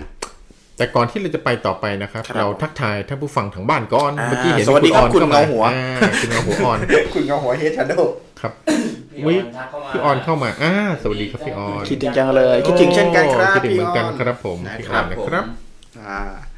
คุณคุณชัยงามบอกว่าอะไร ใช่ครับบอกว่าคุณจริงขอย้ายไปฟังใน YouTube ถนัดรู้สึกถนัดกว่าอ๋อครับก็เลยแปะลิงก์ไว้ให้อ๋อยินดีเลยครับ ได้ทั้งสองช่องทางอ่าเดี๋ยวให้ส่งช่างเลยนะครับได้ทั้งสองช่องทางเลยนะฮะใครที่ถนัดแบบไหนลองเอ่อสามารถฟังเราได้นะสองช่องทางเลยไม่ว่าจะ Facebook แล้วก็ Facebook ด้วย YouTube นะฮะอ่าครับเข้าผมไปกด subscribe เข้ากดติดตามด้วยนะฮะจะได้ฟังเรื่องราวสนุกๆแบบนี้แหละนะฮะ แล้วก็มีโอกาสใครมีโอกาสเจอเรื่องหลอนๆหรืออเขาเรียกว่าเรื่องลี้ลับ เรื่องลึกลับตำนานอ่าสามารถโทรเข้ามาเล่าได้เลยที่ไลน์ Official ของเรานะคครัรับบผมพิมพ์ว่า at head shadow นะฮะอ่า H E A D S H A ดี D O W ที่ขึ้น ด้านหน้าจอของทุกท่านเลยนะคอย่ารับลืมเติมแอดข้างหน้าเอนะออ่าถ้าไม่เติมแอดเนี่ยมันจะไม่ขึ้นเลยครับผมเจอก็สามารถโทรมาเล่าโทรมาพูดคุยได้นะฮะครับเราก็จะเริ่มเปิดสายตั้งแต่สี่ทุ่มครึ่งเลยคใครัรบที่ยังไม่มีเรื่องเล่าโทรมาเราก็จะเล่าไปเรื่อยๆนี่แหละฮะครับอ่าเมื่อกี้มีเห็นมีคณะคุณมอสคุณไหมมอสอ่าอะคุณมอสเราว่ามีเรื่องจะเล่าอะเดี๋ยวให้คุณมอสเล่าก่อนแล้วผมค่อยปิดท้ายด้วยเรื่องของตอนพนี้ญาคุคณรุฑมอสดีกว่าคุณมอสไม่ได้มาอ่ามีคุณอะไรเมื่อกี้ที่มีที่เขาบอกมีเรื่องผีมาเพียบเลยอะก็คุณมอสนั่นแหละ แต่ว่าเขาไม่ได้แอดมายังไม่ได้ทักมาอ่าโอเคยังไม่ได้ทักแต่มีมีอยู่อยู่กับเราอยู่หรือเปล่าไม่รู้ตอนนี้นะครับผมฝากไลฟ์ฝากแชร์กันหน่อยนะครับนะครับสำหรับคนที่ฟังเราอยู่ตอนนี้นะครับ ต้องบอกก่อนนะครับเงาหัวเฮชโดนะครับเป็นรายการที่พวกเรานะครับอ่าจับเขาคุยกันล้อมวงคุยกันเหมือนคุณอืมชัยงามพูดเลยนะบรรยากาศเหมือนจุดเทียนล้อมวงคุยกันธรรมดานี่แหละเพื่อนเพื่อนครับคุยกันมีเรื่องอะไรก็มาอืม เอ่อก็มาแชร์กันมาแบ่งปันมาพูดจามาพูดคุยกันภาษาเพื่อนๆกันนี่แหละนะครับครับไม่ได้เป็นเรื่องหลอนๆอะไรมากมายครับนะครับเมื่อก่อนนี้ตอนที่เราจัดแรก ๆ เราพยายามเอาเรื่องผีมาเล่าครับครับเพราะว่ามันมันรู้สึกว่าเทรนด์เรื่องผีเนี่ยครับคนอื่นอยากฟัง แต่ปรากฏว่าเราอยากเล่าเล่าเรื่องผีไปสักพักหนึ่งมีท่านผู้ฟังทางบ้านครับบอกอุ้ยเรื่องผีกลัวไม่กล้ามีส่วนร่วมครับคือแบบเออไม่ฟังดีกว่าเรื่องผีมันน่ากลัวเกิน เราก็เลยพยายามปรับเป็นกลางๆนะครับ เป็นผีบ้าง เอาตำนานปลัมปลาประวัติศาสตร์อะไรที่น่าสนใจบ้างประวัติศาสตร์บ้างเอามาครับเอามาพัดเปลี่ยนกันไปอ่านะครับ จะได้ไม่จำเจใช่นะครับอ่าจำ W จำ Y จำอะไรกันไปครับผมครับผมนี่ครับอ่าก็เราได้รับรู้ถึงทั้งพญาครุดพญานาคพญาคังคาดพยาคูยังไม่ได้เล่าเลยยังไม่ได้เล่าเลยเหรอใช่อย่าอย่าโอ้อันนี้แค่เกรินใช่ไหมครับเกินอันนั้นเกินเกินแค่เกรินแล้วก็เป็นเรื่องแบบเอ่อ ที่มีความหลอนเนาะคือใช่ฝัน คือไม่รู้ฝันร้ายหรือว่าจะเจออะไรสักอย่างนี่แหละ แต่ว่าใช่ครับผมเอาพญาครุดมาเอาคล้อพญางครุแล้ฑวก็มารอดออกมาครับนะผฮะมจากผวังค์นั้นแล้วกันนะครัฮะบผมก็เดี๋ยวอันนี้ใครใครจะเล่าต่อพี่กีหรือพี่ทอย พี่ดอยจะเล่าพี่ก่ทออนยครับนะฮะเดี๋ยวมาต่อเรื่องของเดี๋ยวพญาครุฑถ้าผมต่อเนี่ยผมยาวบื้นไม่มีช่องว่างให้อ่าท่านผู้ฟังทางบ้านแทรกไม่เป็นไรรื่องผีเลยนะไม่เป็นไรตอนนี้ไม่มีใครโทรมาเลยตอนนี้ผมโอเคอืม พูดคุยหน่อยก็ได้นะพูดคุยก่อนสักห้านาทีรอเผื่อว่าใครจะโทรมานะครับใครที่เข้ามาแล้วทักทายฝากไลค์ฝากแชร์ด้วยฝากไลค์ฝากแชร์ทักทายเข้ามาผมว่าเนะผมว่าดูๆแล้วไม่น่าจะไม่น่าจะมีท่านผู้ฟังมาเล่าเรื่องผีแล้วนะตอนเนี้ยใช่ครับแหมมีกดสติ๊กกงสติ๊กเกอร์สวัสดีเอ่อครับผมอีโมจิคอลไอ้คนที่นะครับเอาเข้ามาอย่างนี้ กดหัวใจใครที่อยู่กับเรากดหัวใจเข้ามาที่ตอนนี้มีที่ทักทายเข้ามาก็จะมีพี่สมมาตรนะครัครับผมพี่ออนคุณมอสครับคุณออนนะครับ แล้วก็อ่าท่านใหม่ด้วยนะฮะชื่อว่าอะไรชื่อคุณชัยงามชัยงามเหรอครับใช่ไหมชัย N งาม G N G A N G ชัยน่าจะชัยงามนะพี่ถอยใช่ไหม C H A I N G A M N G คุณอะชัยงามครับอ่า ลองแจ้งแจ้งชื่อมาทาง YouTube ก็ได้นะครับผมถ้าเราอ่านผิดอะไร สวัสดีน้องหมิวด้วยแล้วกันนะครับอ้าวน้องหมิวเข้ามาอ่าครับผมน่ารักสวัสดีครับจงๆแล้วสวัสดี คุณอ่อเบญจวรรณเบญจวรรณอ่าครัคุณบเบญจวรรณแล้วก็คุณนิชิสหรือคุณมอสของเรานี่นเองอ่าคุณสมมาตรสวัสดีทุกท่านเลยนะฮะแล้วครับก็คุณเอ่อกสิดิตแกนะครับ คุณกสิดิตสมบูรณ์ดีนะอ่ายังอยู่กับเราหรือเปล่า ถ้าอยู่กับเราก็ทักทายกันมาอีกรอบหนึ่งนะครับผมอ่าสำหรับวันนี้นะครับ เรายังอยู่กันในหัวข้อที่ชื่อว่า ตำนานสัตว์ลึกลับนะครับครับผมผมเรารู้จักกันไปกับอ่าพญานาคราชแล้วครับผมว่ามีกี่ตระกูลนะครับอืมแต่ละตระกูลมีลักษณะแบบไหนนะครับ และมีฤทธิ์แบบไหนนะครับอืมเขาบอกว่าฤทธิ์ของพญานาคเนี่ยเพียงแค่จ้องตานะครับ ก็ทำให้หวั่นไหวนะใช่ก็ทำให้ตายได้ครับผมที่เผาไหม้คนด้วยอันนี้เลย แล้วก็มันมีอีกนิดนึงความครับรู้ผมของพญานาคอีกนิดนึงที่ผมจะเล่าให้ฟังครับนะครับผมพญานาคเนี่ยเป็นพิษเป็นสัตว์ที่มีพิษนะ ครับ เป็นสัตว์ที่มีพิษนะเอ่อมีพิษร้ายแรงมากด้วยครับนะผมเขาบอกว่าพญานาคเนี่ยจะต้องคายพิษอืมออกจากตัวเองเนี่ย ทุก15วันอืมเพราะว่าอะไร เพราะว่าพิษที่อยู่ในลำตัวตัวเองเนี่ย คือถ้าเกิน15วันอมพิษเอาไว้เกิน15วันมันจะมันจะเอ่อไปเจือกับพวกเนื้อพวกอะไรออกมานะจนตัวเองตายอืมดังนั้นเราจะเห็นพญานาคอ้าปากตลอด ไม่มีไม่มีใครที่ทำรูปพญานาคแล้วไม่อ้าปากนะลองไปดูได้ อืมอ้าปากตลอดเพราะพิษที่อยู่ในตัวของตัวเองเนี่ยนะครับ ครับผมร้ายแรงมาก ๆ จนต้องอ้าปากเอาไว้ เพื่อที่จะคลายความแบบเหมือนระบายเออไอร้อนที่อยู่ในตัวออกมาตลอดเวลาครับผมนะแล้วก็บางพิษก็เป็นไฟ บางพิษก็เป็นน้ำบางพิษก็เป็นพิษเขียวพิษแดงอย่างเงี้ยอืมนะครับ แล้วทุกครั้งที่ทุก 15 วันเนี่ยเขาจะต้องไปคลายพิษออก ครับผมดังนั้นอะพอเขาคลายพิษออกแล้วเนี่ยอืมสัตว์ที่อยู่ในละแวกนั้นอะ จะมากินพิษเขาอืม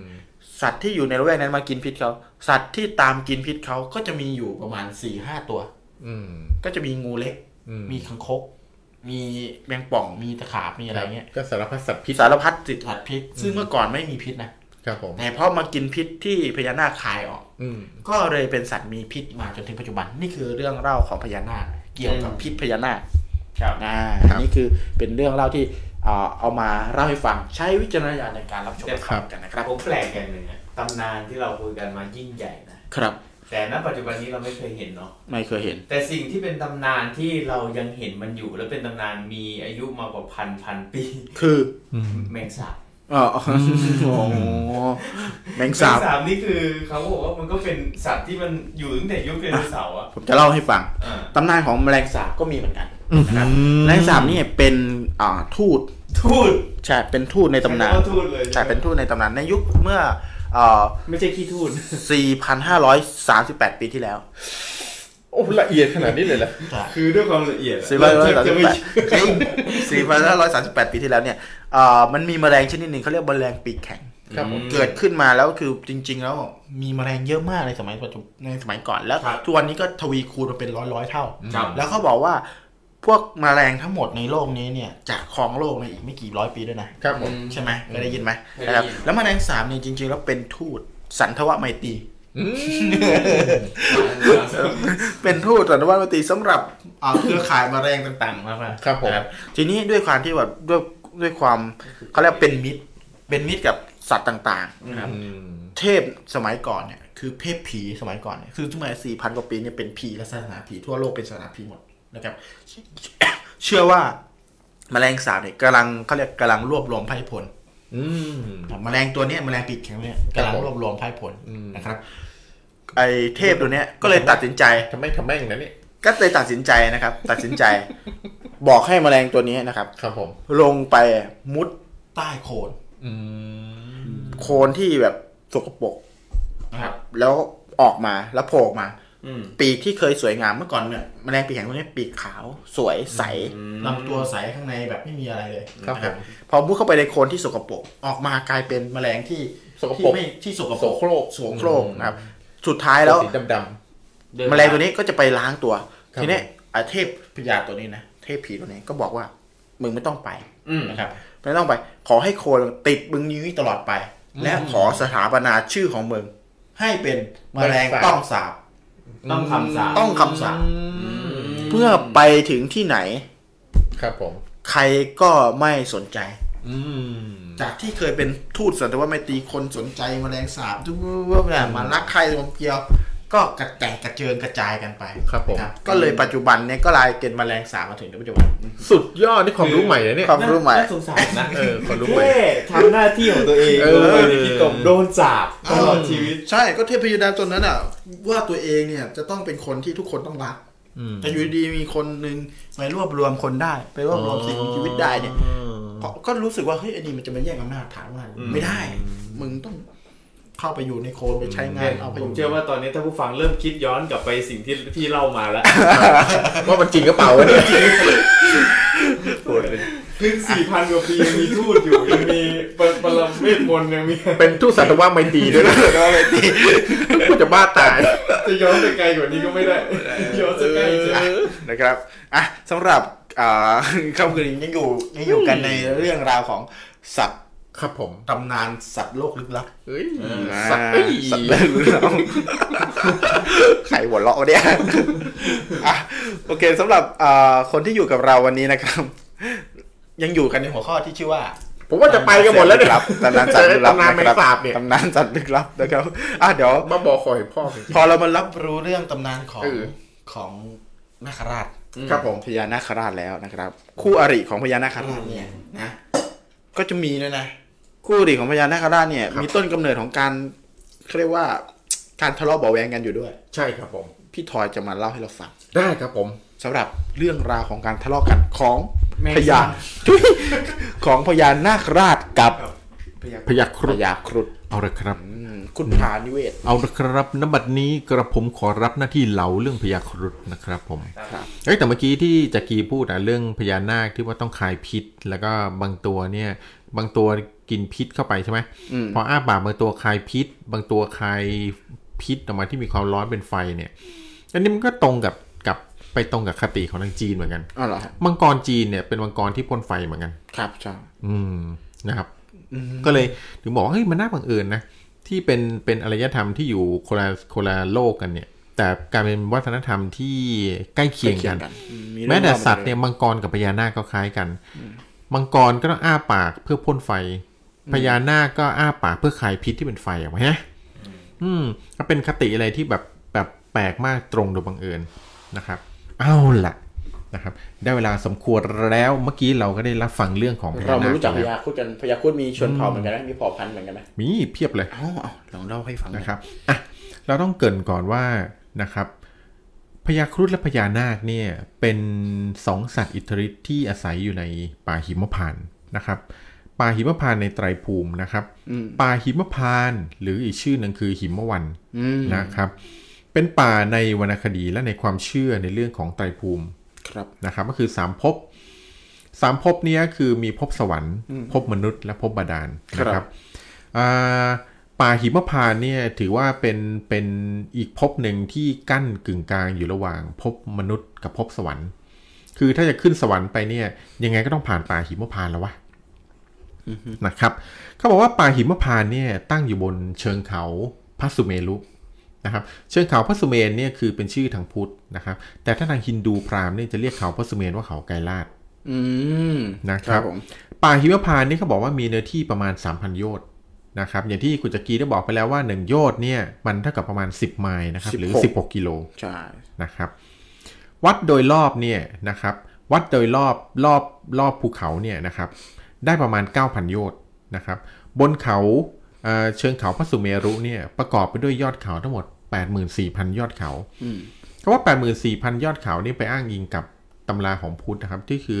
84,000 พระธรรมขันธ์อืมนะครับ ก็คือรับเกี่ยวเนื่องกับเรื่องของตัวเลข 84,000นี่ตลอดนะครับเขาบอกว่าในป่าหิมพานต์เนี่ยนะครับ มีสระใหญ่เนี่ย มีสระใหญ่ทั้งหมด7สระสระสระน้ำใช่ไหมอืมใช่ครับ ไม่ใช่สระเซตซอยแน่นอนแล้วครับ ผมเป็นสระน้ำนะครับ เป็นสระขนาดใหญ่เจ็ดสระประกอบด้วยสระอโนดาตนะครับ สระกันทะมุนทะนะครับสระลทกาละสระฉันทันตะสระกุณาละ แล้วก็สระมัทธากินี กับสระสีหับปาตะ ซึ่งเป็นสระที่ 7 แต่เรามักจะได้ยินคนเล่าเรื่องสระในป่าหิมพานต์เนี่ยอยู่แค่สระเดียวคือสระอโนดาตอโนดาตอืมอโนดาตนี่ถือเป็นสระที่ใหญ่นะครับ เป็นสระที่ใหญ่ที่สุดแล้วก็มีชื่อเสียงที่สุดนะครับสระอโนดาตเนี่ยแวดล้อมไปด้วยภูเขานะครับ ทั้งห้านะครับซึ่งเป็นยอดเขาเป็นคือเป็นยอดของเขาในป่าหิมพานต์ในเขาหิมพานต์นั่นเองนะครับ ถามว่าทำไมสระอโนดาตถึงสำคัญทำไมครับนะครับเพราะสระอโนดาตเนี่ยจัดว่าเป็นที่ส่งน้ำนะครับของพระพุทธเจ้าแต่ส่งน้ำได้ไม่เยอะนะทำไมเพราะเป็นสระที่สามคันมีแค่สามคันเองสามคันไม่ใช่สามขันว้อยสระอโนดาตนะครับ เป็นที่ทรงน้ำของพระพุทธเจ้านะครับครับ พระปัจเจกพุทธเจ้านะครับ พระอรหันต์ทั้งหลายรวมถึงผู้วิเศษ เช่นฤาษีวิทยาธรนะครับ ยักษ์นาคเทวดาเป็นต้นสระก็เลยทำให้สระอโนดาตนี่มีชื่อเสียงขึ้นมาในในไตรภูมิครับนะครับอะมีบางท่านที่อ่าสงสัยถามว่าเอ๊ะพระปัจเจกพุทธเจ้าคืออะไร พระปัจเจกพุทธเจ้าคืออะไรครับคุณจักรีก็เป็นพุทธเจ้าที่มีคนเดียว ก็ไม่ใช่ครับผม พระปัจเจกพระพุทธเจ้าเนี่ยคือ พระพุทธเจ้าพระองค์หนึ่งที่ตรัสรู้ได้ด้วยพระองค์เองเหมือนกันนะครับ เหมือนเหมือนพระพุทธเจ้าของเรานี่แหละ แต่พระปัจเจกพุทธเจ้าเนี่ยตรัสรู้ได้โดยพระองค์เอง แต่ไม่สามารถสอนให้คนอื่นตรัสรู้ตามได้อ๋อโอเคโอเคนะครับ เมื่อไม่สามารถสอนให้คนอื่นคือคือคือคือพ้นจากเอ่อพ้นจากสังสารวัฏตามตามวิธีของตนเองได้เนี่ยครับผมจึงเรียกพระพุทธเจ้าเหล่านี้นะครับว่าพระปัจเจกพุทธเจ้าอ่า นะครับพุทธะอืมนอกจากนี้แล้วนะครับ ในป่าหิมพานต์เนี่ยจะประกอบด้วยสัตว์นานาชนิดนะครับ รู้จักกันในนามของสัตว์หิมพานต์นะครับ ผลไม้ที่มีชื่อเสียงในป่าหิมพานต์ก็คือ เม็ดมะม่วงหิมพานต์ครับผมโอ้กูจะเชื่อใครดีเนาะคุณสมมาตรบอกว่ากูจะฟังใครดีเนาะอันไหนคือเรื่องจริงอันไหนคือเรื่องมั่วนี่เม็ดมะม่วงหิมพานต์ไม่มีนะครับใช้เป็นวิจารณญาณในการครับชมนะผมครับผม ซึ่งสัตว์ประหลาดพวกนี้นะครับอ่าเป็นเป็นสัตว์ประหลาดที่มีหลายๆอย่างผสมกันนะครับครับ อย่างเช่นนะครับหนึ่งในป่าหิมพานต์ที่มีชื่อเสียงมากนะครับ ก็คืออนะครับเมื่อกี้ผมพูดเรื่องเรื่องผลไม้ใช่ไหมครับที่มีชื่อเสียงไม่ใช่เป็นมะม่วงหิมพานต์นะครับ แต่ครับเป็นต้นมักกะลีผลอ๋อที่เคยได้ยินกันเนาะต้นมักกะลีผลหรือนาลีผลนะครับครับ เป็นพันไม้ตามความเชื่อของป่าหิมพานต์ว่าเป็นพืชที่ออกลูกเป็นหญิงสาวนะครับ เมื่อผลของต้นมัไม่กมีกะออลีกลูกเป็นลูกชายเลย ไม่มีครับผม อันนี้เป็นต้นที่ออกลูกเป็นหญิงสาวอย่างเดียวนะครับไม่ใช่เขาบอกว่าออกลูกออกมาเป็นผลไม้ที่มีรูปร่างเหมือนผู้หญิงใช่ไหมใช่ครับ เล่าเองไหมครับผม ออกมาเป็นหญิงสาวก็มาเป็นคนเลยอย่างเขาคือในตำนานเนี่ยบอกว่า ต้นมักกะลีผลเนี่ยนะครับเป็นพืชที่ออกลูกเป็นหญิงสาวครับเมื่อผลสุกแล้วนะครับมาคือต้นมักกะลีผลเนี่ยพอตอนออกลูกเป็นเป็นคือยังไม่สุกอะตอนออกลูกมาแล้วเนี่ยกลิ่นของเขาเนี่ยจะโชยกลิ่นหอมไปทั่วทั้งดินแดนป่าหิมพานต์นะครับ แล้วก็ล่อทั้งบรรดาฤาษีกินนอนวิทยาธรคนทำเนี่ยอืมคือเทพผู้ยังเป็นเทพที่หมกมุ่นในกามเนี่ยอ๋อจะมาห้อมล้อมอยู่เต็มต้นเลยครับ นะครับ แล้วก็จะรอจนกว่ามัคครีผลผลใดสุกนะครับ ก็จะเกิดการแย่งชิงกัน โอ้โห สุดยอดเขาบอกว่ามัคครีผลเนี่ยนะครับ พอพอมันสุกแล้วเนี่ยนะครับ หลุดออกมาจากขั้วแล้วเนี่ยจะเป็นหญิงสาวสวยที่มีอายุสิบหก หัวนี่เพิ่งหลุดออกมาได้ ใช่ครับเพราะว่าพอหลุดออกมาปั๊บเนี่ยนะคสารัวบอายุสิบหกเลย คือพอหลุดออกมาจากต้นเนี่ยจะมีขั้วของของต้นติดอยู่ที่หัวเนี่ยนะอ๋อเหรอมียางไหมยางอะไรอ่าไม่ไม่มียางครับเขาเรียกว่ามียางอายเอาไม่ยางอะต่อก็จะหลุดออกมาจากขั้วเนี่ยนะครับครับผมแล้วก็กลายเป็นหญิงสาวอายุ 16 ปีนะครับครับหญิงสาวหญิงสาวอายุ16ปีเนี่ยเออบรรดาเทพที่ยังหมกมุ่นอยู่ในกามราคะ ก็จะพากันแย่งชิงตัวมัคคลีผลเนี่ยไปเพื่อเสพสังวาสโอ้โหนะครับ คือนะครับแต่ว่าแต่ว่าตระกูลที่เป็นฤาษีเนี่ยถึงแม้ว่าเขาจะไปแย่งชิงมัคคลีผลเหมือนกันเนี่ยแต่ตระกูลฤาษีเนี่ยไม่ได้แย่งชิงมัคคลีผลมา เพื่อหวังผลในเรื่องการเสพสังวาสอะไรพวกนี้จะนะเป็นการเสพอืมไม่มีการเสพอะไรเลยครับอ๋อไม่มีเสพเพราะว่าฤาษีเนี่ยท่านต้องการเป็นการมัคคลีผลค้ามาไม่ใช่ไม่ได้ค้ามนุษย์อย่างนั้นเอาเราคือ เอามัคคลีผลมาเพื่อเป็นเป็นทำงานหน้าเป็นทำหน้าที่เป็นคนดูแลในบ้าน เนื่องจากท่านต้องบำเพ็ญตบะใช้อ่าอืมเนื่องจากเวลาท่านต้องบำเพ็ญตบะท่านก็ไม่ค่อยไม่ค่อยสะดวกที่จะไปครับกวาดบ้านเอง หรือว่าไปหุงข้าวหาปลาซักเสื้อผ้าอะไรแบบเนี้ยอ๋อคุณเต้ยบอกว่าระวังคุกนะเพราะเด็กอายุสิบหกเองอะครับผมเออใช่ใช่อ๋อแล้วก็ใช่ครับใช่เอ่ครับอเอ่อเอ่อเอ่อเขาเรียกว่าอารัธนาใช่ไหมพระพระ พระพงษ์หลวงพี่นะครับ หลวงพี่ด้วยกัน พระพงษ์พิพัฒน์อ่าพี่นำปินะครับ พี่นำปิปินปิพานนะครับ ผมอ่าอ่านผิดขออภัยด้วยนะครับอ่านวัสการนะครับนมัสการหลวงพี่นะครับนมัสการหลวงพี่ครับผมนะครับอะร่วมฟังด้วยกันได้เลยนะอืมผิดครับพลาดผมประการใดก็ขอขออภัยในที่นี้ด้วยนะครับแล้วผก็มใช้วิจารณญาณในการรับชมรับฟังนะครับครับผมอะต่อเลยครับคราวนี้ ก็เลยฤาษีเนี่ยต้องการเอาเอามัคคลีผลเนี่ยไปเพื่อดูแลปัดกวาดบ้านเรือนเหมือนเป็นเด็กรับใช้ในบ้านนะครับไปดูแลตนเองครับมัคคลีผลเนี่ยน่าเสียดายที่ว่ามัคคลีผลถึงแม้จะเป็นสาวสวยอายุ 16 นะครับครับ แต่ก็มีอายุอยู่ได้แค่ 7 วันเท่านั้น อ้าวเหรออืมโน่าสงสารพอพ้นเจ็ดวันไม่มีโอกาสได้สิบเจ็ดเลยดิเอ่อไม่มีโอกาสได้ 17เลยครับ 16 อยู่ พอพอพ้น 7 วันปั๊บ ก็จะเริ่มแห้งเหี่ยวนะครับ แล้วก็แล้วก็สลายไปนะครับโอ้โหแล้วหลังจากนั้นถ้าใครต้องการมัคคลีผลเนี่ยก็จะไปเฝ้ารอกันอยู่ใต้ต้นมัคคลีผลใหม่อ้าวเหรอนะครับในวรรณคดีเนี่ยระบุไว้ว่าเมื่อมัคคลีผลสุกจะกลายเป็นสาวอายุ16ใช่ไหมอืมนะครับที่ศีรษะยังมีขั้วของต้นติดอยู่เลยนะอืมลักษณะพิเศษของมัคคลีผลคือมีนิ้วมือทั้ง5นิ้วยาวเท่ากัน ผมยาวสีทอง ตากลมโตคอเป็นป้อง ไม่มีโครงกระดูกอืมแม่งเอเลี่ยนชัดๆเลย ว่าไม่ใช่ว่าน่าจะเป็นไอเนี่ยเยลลี่เออเยลลี่ปีโป้เอเอออไม่มีกระดูกเล่นอะไรกันเนี่ยนะไก่ไม่มีแต่ว่ากระดูกด้วยส่งเสียงได้เหมือนมนุษย์พูดคุยได้เหมือนมนุษย์จจริริงงป่ะๆโอ้นะโหครับน่าสงสารเลยอ่าเนี่ยเจ็ดพวกวันก็ตายแล้วเหรอมักกะลีผลที่ยังมีเป็นผลอ่อนอยู่จะมีลักษณะเหมือนคนนั่งคู้เข่าอะเหมือนคนแบบอืมขดคู้เหมือนอยู่ในมัอยู่ในท้องแม่เออมันอยู่ในอยู่ในครรภ์ครับผมเมื่อโตขึ้นเนี่ยขาจะเหยียดออกมาก่อนนะครับ เมื่อโตเต็มตัวจึงจะเหยียดตัวได้ยืนตรงได้เหมือนคน นะครับผมอะนี่ก็เป็นลักษณะของมักกะลีผลนะครับ แต่ก็น่าเศร้าที่อยู่ได้เพียง 7 วันเท่านั้นแล้วก็จะเริ่มโอ้เศร้ามากแล้วก็จะเน่าเปื่อยไป นี่มักกะลีผลเนี่ยจัดเป็นหนึ่งไอเทมที่มีชื่อเสียงโด่งดังมากในป่าในป่าหิหิมมพาพานนต์ต์อืมน่าสงสารคราวนี้อีกหนึ่งไอเทมคืออีกหนึ่งตัวที่มีชื่อเสียงโด่งดังมากใช่ไหมในป่าหิมพานต์ไม่แพ้พญาครุดและนาคก็คือ กินนารีฮะกินนรีกินนอน อืมถูกกินต้องนอนเป็นสัตว์อีกชนิดหนึ่งใช่ไหมใช่ครับกินนอีกชนิดหนึ่งใช่ไหมแต่เป็นชนิดเดียวกันครับประเภทประเภทเดียวกันเอาเหรอกินนารีเนี่ยเป็นสัตว์ในเทพนิยายหิมพานต์นะครับ คือในตำนานว่ากันว่ากินนารีเนี่ยเป็นบริวารของพระอิศวรอ๋อนะครับกินนอนเป็นอะไรกินนอนนี่คือตัวผู้กินวะกินนอนคือตัวผู้ครับอ๋อกินนารีเนี่ยคือตัวเมียอ๋อใช่นะครับใช่ครับอาศัยอยู่ในป่าหิมพานต์เชิงเขาไกลล่าลักษณะเป็นคนหางเป็นนกอ่าถอดหางได้ นะครับเวลาเขาจะอาบน้ำเนี่ยหรือเวลาที่เขาจะโบะจะโบะเนี่ยครับอ๋อที่เขาจะโบะบะโบะบะกันเนี่ยเขาจะถอดหางออกครับนะครับเสร็จแล้วพอโบะบะเสร็จเขาจะใส่หางกลับเหมือนเดิม เหมือนตำนานที่เราได้ยินเรื่องของตำนานพระสุทนมโนราอ๋อพระสุนมโนราที่แบบว่ามีพรานป่าไปล่ามัน ถูกต้องนนรีมาแล้วก็เวลากินนารีเขาจะอาบน้ำใช่ไหมเขาก็จะถอดปีกถอดหางวางไว้บนฝั่งอ๋อนะครับแล้วเขาก็จะลงไปเล่นน้ำพรานก็เลยเอาปีกเอาหางซ่อนไปไว้ซ่อนเอาไว้นะครับ เป็นที่มาของตำนานพระสุทนมโนมโนรารานะครับ เป็นแบบอืมพระเนี่ยเคยอยู่กับมโนรามาก่อนอืมอ่าแล้วก็แบบว่ามโนราลำทั้งวันเลยอยู่ดีก็ลำมโนราเออพระสุดทนจริงๆ พระพระก็เลยตกตกเขาชาเลยไม่ไหวแล้วมโนราออกจากวัดไปอะไรอย่างงี้พระสุดทนมโนราพระสุดเพราะทนมโนราลำทั้งวันเดี๋ยวก็น้อยแกะน้องแกะน้องแกะน้องแกะอยู่นั่นบ้าบอคอยพ่อโอเคโอเคต่อเลยต่อเลยอะอะเอาครับผมเรามาเริ่มเป็นสาระกันต่อนะครับครับผมกินนารีเนี่ยคือตัวเมียอ่าฮะส่วนกินนอนเนี่ยคือตัวขี้เกียจครับตัวผู้เพราะกินและนอนอย่างเดียว นะครับนะชนิดของกินนอนเนี่ยคือตัวผู้เนี่ยนะครับครับมันมีอยู่สามประเภทอืมอืมประเภทแรกคือ คือถ้าเป็นกินนารีเนี่ยก็มีอยู่ประเภทเดียวนะครับ แต่กินนอนมีสามประเภท ประเภทแรกคือ ทุมากินนอนทูมานะครับกินนอน คือเหล่ากินนอนที่อาศัยอยู่ตามต้นไม้ ครับ กายท่อนล่างเป็นนกท่อนครับบนเป็นมนุษย์เป็นมนุษย์ครับอืม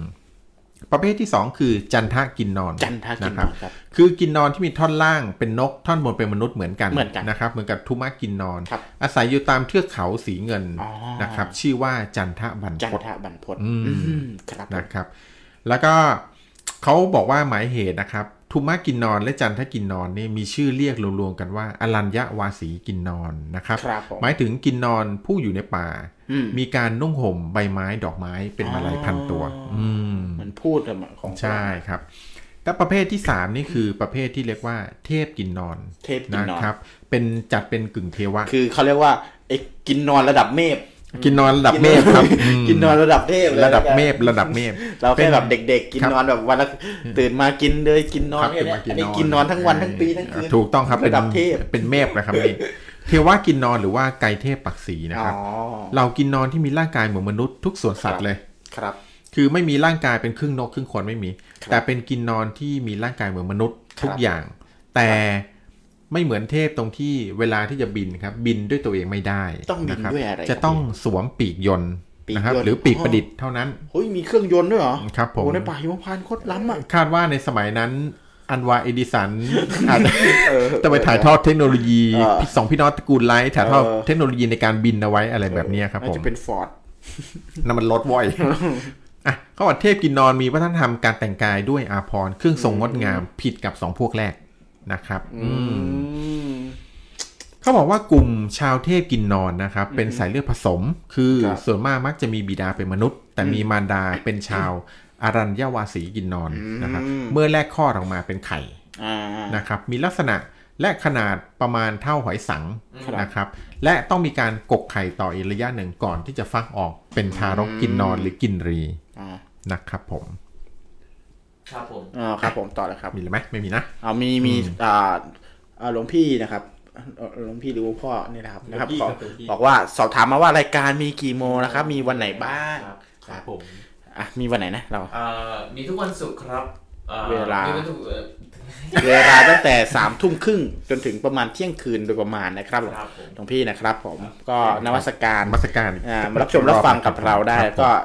จะเป็นสาระบ้างไม่สาระบ้างต้องขออภัยถ้าผิดถูกยังไงนะครับ มาแก้กันครับได้ผมนะครับเราเป็นรายการเราจะฮาๆหน่อย ถ้ามีอะไรที่ชี้แนะได้ก็ชี้แนะเลยนะครับบกพร่องก็ต้องขออภัยหลวงพี่มาในที่นี้ด้วยนะครับผมเป็นเป็นเพื่อนคุยกันซะมากครับ ต่อไปเรามาเข้าถึงพระเอกที่เราจะคุยกันในวันนี้ละครับคู่ปรับคือพขอญางพญานาคคือออ่าพครุฑญานั่นเองนั่นเอง ครุฑเนี่ยนะครับ ในไตรภูมิพระร่วงเนี่ยนะครับเขาบอกว่า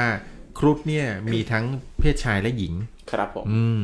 จะอยู่กันที่วิมานเอชิมอพรีไม่เคยเห็นเพศหญิงเลยนะใช่ครุฑเนี่ยเราจะเห็นแต่เพศชายไม่เคยเห็นเพศหญิงมาก่อน แต่ในไตรภูมิพระร่วงมีกล่าวถึงครุฑที่เป็นเพศหญิงด้วยนะคครับรับผมก็บอกว่าทั้งครุฑเพศชายเพศหญิงเนี่ยจะอยู่กันที่วิมานชิมพรีนะคครัรับบครุฑผู้หญิงเนี่ยมีชื่อว่าครุฑทีครุฑจีอืมแต่ตามตำนานของพราหมณ์ฮินดูนะครับครับครุฑเนี่ยจะมีอยู่แค่ตัวเดียวเท่านั้นครับนะครับ และเป็นพาหนะของพระนารายณ์นะคครัรับบผม ตามตำนานเนี่ยเล่าว่าพระนารายณ์กับครุฑเนี่ยมีฝีมือในการสู้รบสูสีกันมากครับนะครับอ่าเดี๋ยวเราจะมาเล่าให้ฟังว่าว่าเหตุการณ์ตอนนี้เป็นยังไงนะครับนะอะตอนนี้เราจะข้ามไปก่อนว่าครุฑเนี่ยจริงๆจริง ๆ เนี่ยนะครับ เราคิดว่าในในที่เราเห็นเห็นมาเราคิดว่าโอ้โหครุฑเนี่ย คงมีแบบเยอะพอๆกับนาคละมั้งอืมเพราะเวลาเราเห็นในการ์ตูนเนี่ยเราก็จะเป็นกองทัพครุฑอะไรแบบนี้ใช่ไหมฮะครับแต่จริงๆแล้วไม่ได้มีเยอะขนาดนั้นนะครับครับนะครับ ตามตำนานของครุฑเนี่ยเขาบอกว่าครุฑเนี่ยกินนาคเป็นอาหาร แต่ก็ครุฑทุกตัวไม่ได้ไม่ใช่กินนาคเป็นอาหารทุกตัวนะฮะครับกินสีกาด้วยครับฮะกินเอากินสีกาด้วยกินสีไม่ไม่ใช่เว้ยแล้วคนละนาคนะเออคนละนาคแล้วโอเคนั่นมันพี่นาคแล้วเออเขาบอกว่าอาหารหลักของครุฑเนี่ยก็เหมือนกับนาคครับ คือเป็นอาหารทิพย์ครับ แต่ครุฑที่มีการกินนาคเนี่ยก็คือครุฑบางตัวนั้นนะครับ มีเวรกรรมผูกพันมากับนาคครับตัวนั้นนะครับ ก็เลยมีการกัดกินหรือต่อสู้กัน ครุฑจะมีกรงเล็บที่แข็งแรงเอาไว้คอยฉีกตัวนาคนะครับครับส่วนนาคเนี่ยก็มีพิษอยู่ในปาก ถ้าอืมบางทีครุฑเผลอก็จะโดนพ่นพิษใส่เหมือนกันอ๋อนะครับ เพราะฉะนั้นเนี่ยถ้าไม่ผูกเวรกันเนี่ยเขาก็จะไม่กินกันเขาจะมีอาหารทิพย์ของเขาอืมนะครับ ครุฑเนี่ยเป็นสัตว์กึ่งเทพที่ปรากฏตัวอยู่ในวรรณคดีวรรณคดีหลายเรื่องนะครับครับผมครุฑเป็นสัตว์ที่เป็นพาหนะของพระนารายณ์มีรูปทรงครึ่งคนครึ่งนกอินทรีเห็นไหมอืมครึ่งคนครึ่งนกอินทรีนะเหมือนเทพโฮโรสเลยไหมอืมเหมือนเทพฮอรัสที่เป็นของอียิปต์เลยไหมเป็นครึ่งเหยี่ยควนครึ่งคนครึ่งนกอินทรีอันนั้นคือคเพราะว่านครึ่งนกเหยี่ยวนกอินทรีกับนกเหยี่ยวเนี่ยเป็นสัตว์ประเภทเดียวกันตระกูลเดียวกันนะครับคือปากขอมาอืมครับผมครุฑเนี่ยได้รับพรให้เป็นอมตะครับ และเชื่อกันว่าไม่มีอาวุธใดทำลายลงได้อืมนะครับ ตามตำนานเนี่ยเล่าว่าเมื่อเมื่อมันมีอยู่ตำนานของครุฑนะอืมที่มาของครุฑเนี่ย ก็บอกว่าอ่าที่มาของครุฑเนี่ยทำไมครุฑนะครับ ถึงได้เป็นศัตรูกับพญานาคทำไมนะครับ ในเทพในในตำนานเทพปกรณำนะครับ ในศาสนาพราหมณ์ฮินดูเนี่ยเล่าเรื่องว่าครุฑเนี่ยเป็นบุตรของพระกัสยะปมุนีเทพอืม นะครับ กับนางวินตาอืมนะครับพระกัสยะปมุนีองค์นี้นะครับ เป็นฤาษีที่มีอิทธิฤทธิ์มากเลยแหละครับนะแล้วก็เป็นผู้ที่ให้กำเนิดเทพอีกหลายองค์ในศาสนาพราหมณ์อืมนะครับ มีชายาหลายองค์ด้วย อืมองค์ที่เกี่ยวข้องกับครุฑนั้นนอกจากนางวินตาแล้วนะครับ ซึ่งนางวินตาเนี่ย ต่อไปจะกลายเป็นมารดาของครุฑครับนะผมยังมีอีกองค์หนึ่งก็คือนางกันทลุ กันทะลุ ป่าคานางกันทรุกับนางวินตราเนี่ยนะครับ นางกันทรุนะครับ เป็นนางกันทรุเนี่ยเป็นพี่น้องกับนางวินตาอืมนะครับ นางกันทรุกับนางวินตาเนี่ยคือได้ขอพรจากพระกัสยปะนะครับ โดยนางกันทรุได้ขอพรว่าขอให้มีบุตรจำนวนมากครับ ซึ่งต่อมาเนี่ยได้ให้กำเนิดนาคหนึ่งพันตัวโอ้โหนี่เป็นที่มาของนาคนะครับหนึ่งพันตัวครับมีนางกันทรุเนี่ยเป็นมารดาของนาคทั้งหนึ่งพันตัวนั้นครับผมอาศัยอยู่ในแดนบาดาลนะครับอืมส่วนนางวินตาเนี่ยขอบุตรเพียงแค่สองคน แต่พรของนางวินตาเนี่ยได้ขอว่า ขอให้บุตรทั้งสองของนางเนี่ยเป็นบุตรที่มีอำนาจวาสนา คือมีพลังอำนาจมากนะครับครับ เมื่อนางคลอดบุตรปรากฏว่าคลอดออกมาเป็นไข่สองฟองครับนะครับ กองอยู่บนโต๊ะหรือเปล่าแตกดังโป๊ะยังไม่ได้แตกดังโป๊ะครับนางรอฟักไข่อยู่ถึงห้าร้อยปี ไข่ก็ยังไม่ฟักครับนะครับนางก็เลยเริ่มรู้สึกแบบรอไม่ไหว เอ๊ะห้าร้อยปียังไม่ฟักเอาไงดีวะครับ อยากเห็นลูกก็หน้าตาเป็นไง เอ้า ตัดสินใจทุบไข่หนึ่งในสองฟองแตกทุบไข่ฟองหนึ่งแตกปรากฏว่า ฟองที่แตกออกมานั้นบังเกิดเป็นเทพบุตรมีกายแค่ครึ่งเดียว ครึ่งล่างยังประกอบไม่เสร็จครับเพิ่งแค่ห้าร้อยปีอ๋อเลยมีร่างแค่ครึ่งบนนะครับ ชื่อครับเทพองค์นี้ชื่อเทพอรุณอรุณเทพบุตรอารุณเทพบุอตรรุณเทพบุตรเนี่ยโกรธมารดามากครับที่ทุบตัวที่เองทุบตัวเองออกมาจากไข่ก่อนกำหนดโดยเอ่อโดยทำให้ที่ของตนเองเนี่ยมีร่างแค่ครึ่งเดียวครับ ก็เลยทำการสาบมารดาของตัวเองซะอ๋อสาบมารดาของเป็นตัวเอที่งมาของแมงสาบให้ตกยังสาบมารดาของตัวเองให้ตกเป็นทาสของนางกันทรุ กันทะลุที่เป็นแม่ของนาคพันตัวครับผมนะครับ แต่ว่าเออแต่ยังไงเขาเป็นแม่อืมนะในเมื่อสาบเขาแล้วโอ้โหเลวอะสาบแม่ตัวเองครับรับไม่ได้ใช่จริง ในเมื่อสาบแม่ตัวเองแล้ว แต่ก็ยังมีความสงสารอยู่ ก็เลยมีทางแก้คำสาปว่าแม่เนี่ยจะโดนสาปให้เป็นทาสของนางกันทรุแต่จะพ้นจากการเป็นทาสได้ก็ต่อเมื่อลูกคนที่สองให้ความช่วยเหลือ อืมอืมนะครับ หลังจากสาบแม่เสร็จแล้วปุ๊บ ก็ได้จากบ้านไปเป็นสารถีให้กับพระอินทร์หรือสุริยเทพครับนะครับผมนางวินตาเนี่ยมีประสบการณ์และจากการทุบไข่ใบแรกลูกออกมาพิการครึ่งตัวโดนสาปฟรีเลย ก็เลยไม่กล้าทุบใบที่สองอืมอดทนฟักไข่ใบที่สองไปอีกนะครับห้าร้อยปีจนครบหนึ่งพันปีอืมหลังหนึ่งพันปีปั๊บไข่นั้นได้แตกออกมาและกำเนิดเป็นพญาครุฑอืม พญาครุฑเนี่ยตอนที่ออกมาจากไข่อะนะครับอืมสาเหตุที่ทำให้ผีและปีศาจทั้งหลายกลัวพญาครุฑเนี่ยเป็นเพราะว่าพญาครุฑเมื่อแรกกำเนิดนะครับ กล่าวกันว่ามีร่างกายเนี่ยใหญ่โตจรดฟ้าอืมดวงตาเมื่อกระพริบเหมือนฟ้าแลบอืมขยับปีกทีใดประยักคือขยับปีกเมื่อไหร่เนี่ยภูเขาที่ตั้งอยู่เฉยๆเนี่ยก็ตกใจวิ่งหนีหายกันไปหมภูดภูเขาอะนะภูเขานี่แหละ ตกใจจนภูเขาวิ่งหนีอะโอเคเอ ภูอเขาวิ่งหนีหายไปครับเขาจะบอกภูเขาเนี่ยตกใจจนจนหนีหายไปเขาบอกว่าที่ภูเขาตกใจจนวิ่งหนีหายไปเป็นเพราะเวลาพญาครุฑขยับปีกเนี่ย ปีกของเขาจะทำให้เกิดลมพายุที่แรงมากอ๋อถึงว่าดิลมพายุนั้นบางบางภูเขาแบบอ่าแบบกล้าหาญมากทำไมกลัวก็กลัวนะ แต่ไม่ไม่หนีหายครับผมก็เลยกลายเป็นภูเขาหัวโล้นทุกวันก ลัวแต่ไม่หนีกลัวแต่ไม่ดีลมแรงลมแรงนะอ๋อคือลมพัดแรงผมหลุดหมด ผมหลุดหมดแต่อ๋อแต่ไม่หนีคนละตำนานแล้วกเว้ลายยเป็นภูเขาหัวโล้นเออนี่เขาบอกว่าคือปีปีกกของตำนานหรือเปล่าวะนี่คือครุฑตอนกำเนิดมาเนี่ยตัวใหญ่โตมโหฬารมาก แล้วก็รัศมีสี่ทิศนี่มีแต่ไฟแบบลามไปหมดทั้งสี่ทิศอืมบรรดาเทวดาผีสางอะไรตอนนั้นคือเดือดร้อนอย่างมากในฤทธิ์อำนาจของครุฑนะครับอ๋อก็เลยมีการส่งเทวดามา เป็นทูตสันทวไมตรีครับ ส่งแมงสาบเอ้ยไม่ใช่ครับส่งเทวดามาเป็นทูตสันทวไมตรีขอร้องนะครับครับ ให้ท่านครุฑตอนเนี้ยลดขนาดลงมา ลดขนาดลงมาให้เหลือขนาดเท่าเท่ากับเทพปกติอ๋อนะครับ ชื่อเมื่อตอนกำเนิดของพญาครุฑนั้นมีชื่อว่าเวนไตรเวนนะคไตรับอ๋อเวนไตรแปลว่าบุตรของนางวินตาอ๋ออืมเวนไตรเวนไตรของนาวินตาเวนไตรเนี่ยต่อมาเป็นเวนตรายไม่ใช่นะครับผมไม่ใช่ไม่ใช่ไม่ใช่เวนไตรอ่าให้พญาครุฑท่านเป็นเทพนะไปเล่นกับท่านเดี๋ยวท่านจิกให้ไม่รู้นะบอกก่อนอืมขออภัยนะครับในการตมนมัสก็ในเวลาผ่านมาในเวลาต่อมาเรื่อยๆนะครับพญาเวนไตรเนี่ยก็ได้เติบโตขึ้นนะครับ ก็ได้แบบมีอำนาจมากขึ้นเนี่ย นางกันทรุและนางวินตาได้พนันกันครับมีอยู่ครั้งหนึ่งได้ถึงพิธีกวนเกษียณสมุทรอะอ๋อนะครับครับแล้วมีอยู่ตอนหนึ่งที่นางกันทรุกับนางวินตาได้พนันกันถึงสีของม้า อุไฉสรพะม้าซึ่งเป็นม้าที่จะกำเนิดขึ้นมาจากการกวนเกษียณสมุทรและเป็นครับสมบัติของพระอินทร์อืมโดยนางทั้งสองพนันกันว่า ม้าที่เกิดมาสีขาวหรือสีดำอืมถ้าใครแพ้ต้องเป็นทาสอีกฝ่าย500ปีอืมนะอืมอืมอืมอืม นางวินตาทายว่าม้าสีขาวอืมส่วนนางกันทรุทายว่าม้าสีดำอืมซึ่งความจริงม้าที่โผล่ออกมาเป็นม้าสีขาวจริงอะแหละอ่าใช่แต่นางกันทรุเนี่ยใช้เล่ห์เพใช้ทุบาคุดยให้คุดให้เอ้ยพญานาคใช้พญานาคให้พญานาคทั้งพันตัวที่เป็นลูกของนางเนี่ยไปเกาะไปเกาะที่ขนให้กลายเป็นสีดำโอ้โหเพราะตัวพญานาคมันสีดำไงอืมใช่ตัวมันจะอ่า ไปลุมเกาะจนแบบจนม้ามันเหนื่อยมากครับมันหนักอืมครับมันบินขึ้นมาไม่ขึ้นแล้วคก็รับตกโคนลงไปตกโคลนลงไปอืมคุณคุณไหมคุณคุณไหมคนที่สกปรกที่สุดอืมครับผมคนในพระเขาพระสุเมนครับเพราะฉะนั้นขึ้นมาเนี่ยม้าก็เลยตัวเนี้ยคือ แต่บางตำนานเขาไม่ได้บอกว่าเอ่อให้นาคไปแปลงเป็นขนซุกอยู่ตามขนให้เป็นสีดำนะบางตำนานก็บอกว่านางกันทรุเนี่ยสั่งให้ลูกๆเนี่ยไปพ่นพิษใส่ม้าจนเป็นสีดำอืมนะครับซึ่งจริงๆเป็นสีขาวครับนางวินตาด้วยความซื่อครับ ไม่ทราบอุบายก็เลยคิดว่าตัวเองแพ้ก็เลยตกเป็นทาสนางกันทรุ500ปีอืมนะครับ500ปี เมื่อภายหลังครุฑได้ทราบสาเหตุคือหลังจากที่ 1,000 ปีแล้วเนี่ยอืมคือ 500 ปีหลังจากที่ลูกคนแรกออกมาและสาบแช่งใช่ไหมอืม500ปีหลังเนี่ยนางวินตาเนี่ยก็ได้ตกเป็นทาสของนางกันทรุครบ 1,000 ปีจนพญาครุฑคลอดออกมา เมื่อพญาครุฑทราบสาเหตุที่มารดาต้องตกเป็นทาสนะครับ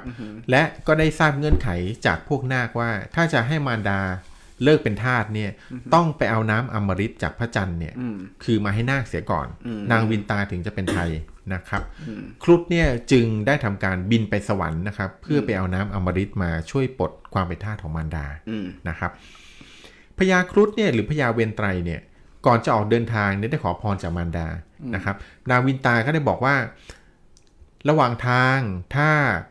ลูกหิวนะครับ ให้กินเฉพาะพวกคนเถื่อนเท่านั้นอืม ห้ามทำอันตรายพวกพราหมณ์โดยเด็ดขาดอืมนะครับ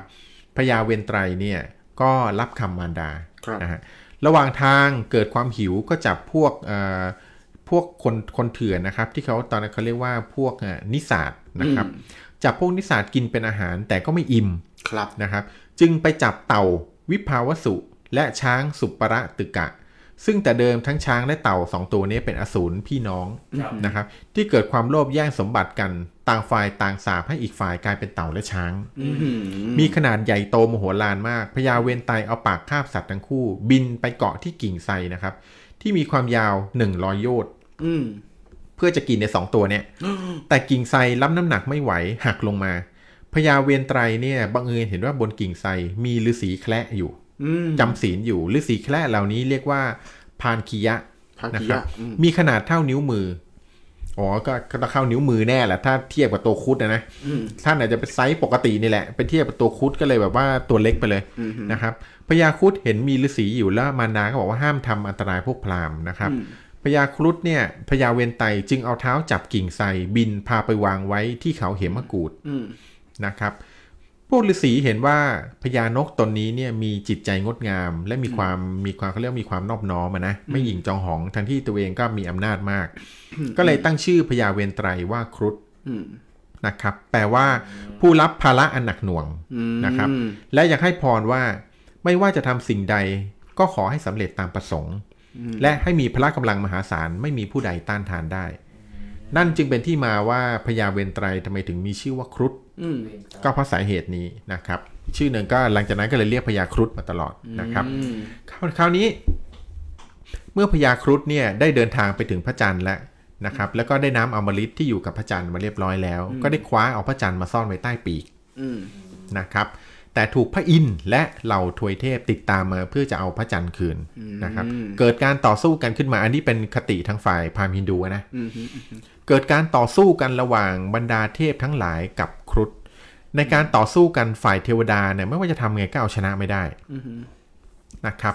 โดยเมื่อพระอินทร์เนี่ย พระอินทร์เนี่ยเป็นเทพที่สูงสุดในเหล่าเทพแล้วตอนนั้นนะได้ใช้วัชระหรือสายฟ้าเนี่ย จู่โจมใส่ครุฑอืม ครุฑไม่ได้บาดเจ็บเลยแม้แต่น้อยนะครับ ครับ แต่ขนล่วงลงมาแค่หนึ่งเส้นเท่านั้นโอ้โหเหตุการณ์ที่ขนล่วงเนี่ยมีอยู่ว่าครุฑหรือไซอิ๋วเนี่ยนะครับคุดคุดเหตุการณ์ที่ขนล่วงนี่มีอยู่ว่าขณะที่ตามล่ากันอยู่พระอินทร์ได้ตามมาทัน และใช้วัชระอาวุธที่รุนแรงที่สุดคว้างใส่พญาครุฑเต็มแรงจากทางด้านหลังนะครับพญาครุฑจึงหยุดและหันมากล่าวกับพระอินทร์ว่า อินทราเทพหรือพระอินทร์ว่า ดูก่อนท่านจะดูหลังไม่ได้นะเพราะหลังเป็นสิวอะอะครับต่อผมครับก็เลยดูก่อน ครับครับผผมมเขาบอกว่าข้าพเจ้าถูกอาวุธของท่านแต่ไม่ได้เจ็บปวดประการใดอืมด้วยเลเวล 999 ของข้าพเจ้าอ่าสายฟ้าของท่านก็แค่คันๆ เท่านั้นเขาเขาเก็บเลยเหรออืมครับผมก็สายฟ้าของท่านเนี่ยก็แค่คันๆ เท่านั้นครับผมแต่ตัวข้าพเจ้านั้นนับถือในอาวุธชิ้นนี้สุดยอดเพราะพญาครุดรู้ว่าอ่า สายฟ้าที่ที่พระอินทร์ใช้เนี่ยเป็นสายฟ้าที่พระศิวะได้สร้างและมอบให้พระอินทร์ก็เลยมีความคารวะในสายฟ้าและมีความเคารพในพระศิวะ ก็ได้บอกว่าเนื่องจากข้าพเจ้านับถือในอาวุธนี้และนับถือในตัวท่านข้าพเจ้าจะยอมให้ขนของข้าพเจ้าล่วงลงหนึ่งเส้นละกัน เป็นการให้เกียรติ ก็รู้อยู่ว่าอาวุธทำอันตรายไม่ได้ แต่ก็ให้เกียรติอาวุธกับ กับผู้ที่สร้างอาวุธแล้วก็พระอินทร์น่ะยอมให้ขนตัวเองล่วงลงมาหนึ่งเส้น ฟังแล้วรู้สึกเจ็บปวดเนี่ยโอ้โหฟังแล้วหยามกันฝุดๆนะอืมเออครับพญาครุฑจึงปล่อยให้ขนล่วงลงดินหนึ่งเส้น ในคราวนั้นมหาชนทั้งหลายที่ได้เห็นเหตุการณ์นี้ก็ได้เห็นขนอันงดงาม ซึ่งขนพญาครุฑไม่เคยหลุดมาก่อนไงพอขนหลุดปั๊บก็ทำให้ประชาชนได้เห็นว่าขนพญาครุฑเนี่ยมีความงดงามมากนะครับ ประชาชนจึงอุทานโดยพร้อมเพรียงว่าโอ้พระเจ้า ขนอะไรช่างงดงามเหลือเกินอ่านะครับ จึงพากันเรียกพญานกนั้นว่าสุบันอืมนะครับ สุบันเนี่ยแปลว่าผู้มีขนอันงดงามครับผมเพราะฉะนั้นครุฑก็เลยมีอีกชื่อหนึ่งว่าสุบันตั้งแต่นั้นเป็นต้นมาเหมือนกันมีสามชื่อเลยครับ มีเวนไตร มีครุฑแล้วก็มีสุบันนะครับ คราวนี้ทางด้านพระวิษณุหรือพระนารายณ์นะครับ ซึ่งพระวิษณุเนี่ยหรือพระนารายณ์เนี่ยก็เป็นเทพแท้ทูเลเวล 999 เหมือนกันนะครับ ก็เลยเห็นพระอินทร์สู้ไม่ได้ก็เลยจัดการเอามาขวางหน้าครุฑเอาไว้ และลบกับพญาครุฑด้วยเช่นกันนะครับ ลบกันไปลบกันมาเป็นหลายวันก็ต่างฝ่ายต่างไม่สามารถเอาชนะกันได้ และมีความเคารพซึ่งกันและกันทั้งสองจึงทำการตกลงยุติสงครามกันแค่นั้นนะครับ ต่อมาคือพ ระนารายณ์นะครับก็ได้ให้พรกับคุดว่าจะให้คุดมีความเป็นอมตะนะครับ และและ คือให้คุดมีความมีอมตะ แต่บอกว่าเวลาที่พระองค์เนี่ยคือไปไหนๆก็ตามเนี่ย ให้ครุฑเนี่ยมาเป็นพาหนะของพระองค์ คือให้พระองค์ขี่บนครุฑอะแล้วก็ไปไหนมาไหนด้วยการขี่ครุฑนะครับ ครุฑก็บอกว่าก็ไม่มีปัญหาได้ แต่ข้าพเจ้าเองก็มีพลัง แท้ทู999 พอๆกับท่าน ในเวลาที่นั่งที่ประทับออกที่ประชุมหรือใด ๆ ก็ตามเนี่ยข้าพเจ้าต้องนั่งอยู่สูงกว่าท่านนะครับ เพราะฉะนั้นอันนี้ก็เลยเป็นคติที่มาว่าในหน่วยราชการต่างๆของเราเนี่ย เอาคติพจน์เรื่องครุฑเนี่ยมาใช้ ครุฑก็เลยกลายเป็นตาที่มีความสำคัญเหนือกว่าใด ๆ เวลาจะอยู่ในเอกสารก็ต้องอยู่ในที่สูงสุดใช่ไหม เวลาจะตั้งอยู่ในตามพวกปราสาทเลยเรามักจะเห็นครุฑเนี่ยเครื่องหมายครุฑเนี่ยอยู่บนจุดที่สูงที่สุดของตึกหรืออะไรก็ตามใช่ก็คือใช่มาจากคติพจน์ในในเรื่องนี้มาจากคติในเรื่องนี้เองครับผมนะครับ หลังจากนั้นพอตกลงกันได้เรียบร้อยปุ๊บเวลามีประชุมอะไรก็ตามเนี่ยครุฑจะประทับนั่งอยู่เหนือกว่าพระนารายณ์แต่เวลาที่พระนารายณ์ต้องมีเหตุการณ์ที่ต้องออกไปข้างนอกเดินทางไปไหนก็ตาม ครุฑก็จะยอมเป็นเป็นพาหนะให้ขี่อืมนะครับ คราวนี้เมื่อครุฑเนี่ยกลับมาถึงเรื่องของการเอาหม้อน้ำไปช่วยแม่อืมนะครับ เมื่อเอาหม้อน้ำไปช่วยเอาหม้อน้ำอมฤตนั้นนะครับ ไปช่วยแม่แล้วเนี่ย พระอินทร์ก็ได้ตามมาขอคืนอืมนะครับครุฑก็บอกว่าพระอินทร์ครับ ผมต้องขอโทษด้วยนะครับข้าพเจ้าต้องรักษาสัตว์ที่ให้ไว้กับพวกนาค คือต้องเอาน้ำเนี่ยไปไถ่มารดาให้พ้นจากการเป็นทาสอืมหืมนะครับ พระอินทร์ถ้าถ้าอยากได้น้ำเนี่ยให้ตามไปเอาคืนเองละกันอืม ครุฑเนี่ยจึงเอาน้ำอมฤตเนี่ยไปให้นาคโดยวางไว้บนหญ้าคานะครับ และคือในตำนานมีอยู่ว่าการได้เอาน้ำอมฤตไปวางบนหญ้าคาบังเอิญทำน้ำอมฤตเนี่ยหยดลงบนหญ้าคาสองสามหยดด้วยหืมนะครับ เพราะฉะนั้นหญ้าคาเนี่ยจึงจัดเป็นพืชมงคลเป็นสิ่งมงคลทางศาสนาพราหมณ์โอ้โหเวลาทำพิธีศาสนาพราหมณ์เนี่ยจะขาดไม่ได้เลยต้องมีหญ้าเป็นหญ้าคาเป็นส่วนประกอบพิธีกรรมด้วยอืมเมื่อพวกนาคแอบเห็นน้ำอมฤตที่ ครุฑเอามาเนี่ยก็มีความยินดีมากว่าโอ้ยจะได้เป็นอมตะ เพราะพวกนาคเชื่อว่าถ้าได้กินน้ำอมฤตเข้าไปจะได้เป็นอมตะนะครับ ก็ยินยอมปล่อยนางวินตาแม่ครุฑเป็นอิสระ ถือว่าการเป็นคนคนเป็นทาสห้าร้อยปีถือว่าจบสิ้นกัน ครับผมพญาครุฑนั้นก็ได้พาแม่กลับไปสวรรค์นะครับอือหือขณะที่กำลังเจรจาอะไรกันนั้นพระอินทร์ก็แอบนะครับ แอบใช้เล่ห์เพทุบายอือหือปลอมตัวมาแล้วก็หอบพิ้วเอาหม้อน้ำอมฤตนั้นกลับไปสวรรค์ ทำให้พวกนาคเนี่ยไม่ได้กินนะครับคุดก็เอาแม่กลับบ้านไปละพระอินทร์เนี่ยปลอมตัวมาเอาน้ำอมฤตกลับสวรรค์ไปอีกอืมนาคเลยเอ้าทำไงดีวะน้ำอมฤตก็ไม่ได้ แถมเสียคนใช้ไปอีก ก็เลยเห็นว่าครุฑเนี่ยทำน้ำทำน้ำอมฤตหยดไปบนหญ้าคาสองสามหยด ก็เลยพากันไปเลียหญ้าคาครับโอ้โหคือหวังว่าจะเลียน้ำอมฤตครับก็หญ้าคามันคมมากทำให้ลิ้นของพญานาคขาดเป็นสองแฉกน้อง ก็เลยเป็นเหมือนครับงู ตั้งแต่นั้นมาเนี่ยในบรรดาสัตว์เลื้อยคลานทั้งหลายตระกูลงูเนี่ยก็เลยมีลิ้นสองแฉกเนี่ยเพราะเรื่องนี้ตั้งแต่นั้นเป็นต้นมานะครับโชคดีนะ ไปหลดทำไมหยดใส่หญ้าคาครับผม ถ้าไปหยดใส่หญ้ามอเตอร์ไซค์ขึ้นมาจะบ้าเลยลิ้นคงดำอย่างมีเนี่ยนะนะนับตั้งแต่นั้นมา นับตั้งแต่นั้นมาพญานาคและครุฑก็เลยเป็นศัตรูกันมาตลอด เพราะพญานาคเนี่ยเหล่านาคคิดว่าครุฑเนี่ยโกหกตัวเองครับ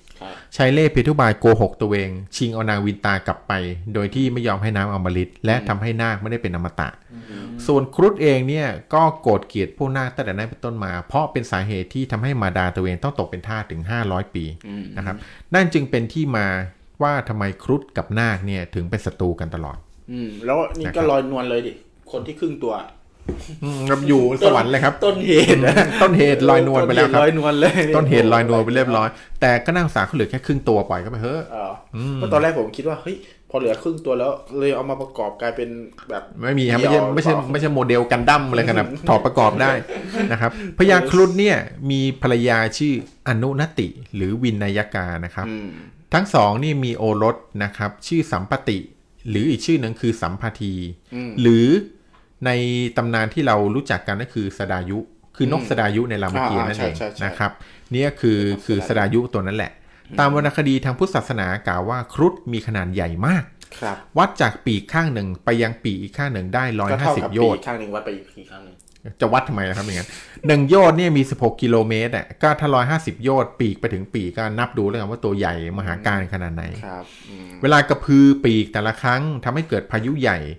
นะครับท้องฟ้ามืดมนทำลายบ้านเมืองหมดสิ้นอืมนะครับ ที่อยู่ของครุฑเรียกว่าสุบรรณพิภพอืมเป็นวิมานอยู่บนต้นสิมพลีหรือต้นงิ้วอืมที่เชิงเขาพระสุเมนนั่นเองอ๋อแต่ก็แอบแปลกใจนะว่าโลกใบแค่นี้จะบินยังไงอืมคือปีกยังไม่ก็ในในป่าพระในเขาพระสุเมนนี่กว้าง5,000โยชน์นะฮะใช่มคือกว้าง5,000โยชน์นี่ก็คือกว้างนะมันเป็นแบบอืมจริง ๆอะมัน พูดว่ามันคล้ายๆกับเรื่องการเปรียบเปรยใช่ครับเปรียบจเปรริงยๆเนี่ยมากมันกว่าเข้าสู่เหมือนเหมือนวิกที่แล้วที่เราคุยเรื่องนี้เลยนะมิติอะเออเป็นเรื่องของมิติใช่มันมีนาคตัวหนึ่งเหมือนกันพญานาคในเรื่องของพญานาคอะครับชื่ผมออะไรนะอนันตนาคราชอืมเข้าใจไหมอนันตอนันตนาคราชอนันตนาคราชเนี่ยชื่อคืออนันต์ออนันต์คือไม่มีที่สิ้นสุด ใช่ครับผมอนันต์นะคะอนันตนาคราชเนี่ยเป็นนาคราชที่ตัวใหญ่ที่สุดอืมใหญ่จนแบบว่าสามารถเวลาชูคอเนี่ยขึ้นไปถึงสวรรค์เลย สามารถชูคอเพื่อคุยกับเทพเทพเทวดาได้ อย่างนั้นเลยเหรอฮะจริง แล้วมันมีอยู่อ่าตำนานหนึ่งที่บอกว่าอ่าอนันตนะอนันตนาคราชเนี่ยชูคอไปจนถึงสวงสวรรค์เนี่ยแล้วแบบว่าไปคุยกับเทวดา แล้วก็ไปท้าเทวดาต่อสู้อืมก็เลยได้ต่อสู้กับพระพายอืมก็คือต่อสู้กับพระพายจนแบบว่าอ่ากินพระพายลงไปอืมนะครับ แล้วเหมือนกับอ่ามีพระนารายณ์หรือพระพุทธเจ้าหรืออะไรสักอย่างเนี่ยบอกว่า บอกว่าเออให้คลายพระนารายณ์ออกมาพระพายพระพายเออพระคือคลายพระพายออกมาอืมพอคลายพระพายออกมาพระพายเองเนี่ยกำลังจะกำลังอยู่ในท้องของอนันตนาคราชเนี่ยกำลังจะสร้างพายุใหญ่อยู่ข้างในเลยอืมแต่พอคลายออกมาโชคดีของนาคราชพอดีที่แบบไม่พุงระเบิด เพราะอืมพระพายเองก็กำลังทำอิทธิฤทธิ์อืมขึ้นมาพอดีคลายออกมาพอดีแล้วทั้งสองคนก็เลยทั้งอ่าทั้งอนันตนาคราชแล้วก็พระพายเอง ก็เริ่มรู้ในอิทธิฤทธิ์ปฏิ อิทธิฤทธิ์ของทั้งสองคนอืมสุดท้ายแล้วก็คือการต่อสู้ครั้งนั้น ก็เลยผลก็เลยเสมอกันอืมลองคิดดูดิอนันตนาคราชอะ ชูหัวชูคอครั้ง คือพันอยู่ในเขาพระสุเมนอะ ครับผม พันรอบเขาพระสุเมน แล้วก็ชูคอขึ้นไปถึงสวงสวรรค์อืมนะแล้วก็กดลงมาเท่ากับภูเขาใหญ่ภูเขาหนึ่งอะไรประมาณนี้ซึ่งใหญ่มาก ใหญ่มากเป็นตัวใหญ่มากแต่ว่าเราก็ต้องไอ้นั่นนะเรื่องในเรื่องของไตรภูมิมันคือเป็นเรื่องเล่าเหมือนเป็นนิทานนะพวกสเกลพลังสเกลร่างกายแล้วมันก็เลยอาจจะดูผิดปกติหน่อยอาจจะดูผิดเพี้ยนหน่อยอะไรเงี้ยอืมนะครับ แต่คือมันอาจจะจริงก็ได้ แต่อ่าพอส่วนหนึ่งส่วนใดอาจจะหลุดไปในมิติหนึงอืมกลายเป็นมิติที่ย่นย่อเหมือนกระดาษที่เราพับไว้อะใช่ใช่ใช่ไหมใช่คือ ไอสมมุติว่าหนึ่งโยชน์อะปีกหนึ่งโยชน์จริง ๆ แล้ว มันอาจจะเป็นมิติที่มันพับพับพับพับพับอยู่อย่างเงี้ยมันก็เลยกลายเป็นปีกที่สั้นอยู่แค่ไม่กี่เมตรใช่แต่พอคลี่ออกมาแล้วอาจจะเป็นหนึ่งโยชน์ก็ได้ก็เป็นไปได้แต่มัซ่อนซ้อนมันซ้อนทับอยู่ในมิติต่างมันเป็นไปได้ครับในเรื่องของเนี่ยโลกในมิติของโลกมันมีอยู่มิติหนึ่งที่เรียกว่ามิติทับซ้อนเนี่ยมันจะทับซ้อนกันได้แบบเป็น infinity infinity อ่าไม่ไอจบไม่ไอสิ้นไออะไร M M อะไรเนี่ยอืมนะทฤษฎี M อะไรที่เขาว่านะใช่ฮะอ่าอะเขาก็เลยมาเข้าเรื่องของพญาครุฑกันต่อครับนะผมนั่นเองคือจะเป็นที่มาว่าทำไม พญาครุฑถึงมีความศักดิ์สิทธิ์มากครับผมนะครับสถานที่ไหนที่มีอาถรรพ์ผีแรงผีเฮี้ยน ถ้าเขาเอาพญาครุฑไปติดไว้อาถรรพ์น่าจะเสื่อมสลายเพราะพลังของพญาครุฑครับผมเพราะว่าไม่มีปีศาจตนใดหรือว่าพูดผีตนใดที่จะทานอำนาจของพญาครุฑได้คนะรัครับบผมคือ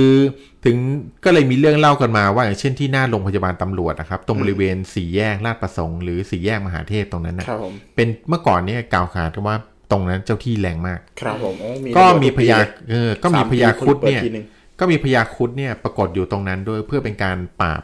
เจ้าปราบความเฮี้ยนของเจ้าที่ในที่ตรงนั้นนะครับ คราวนี้เนี่ย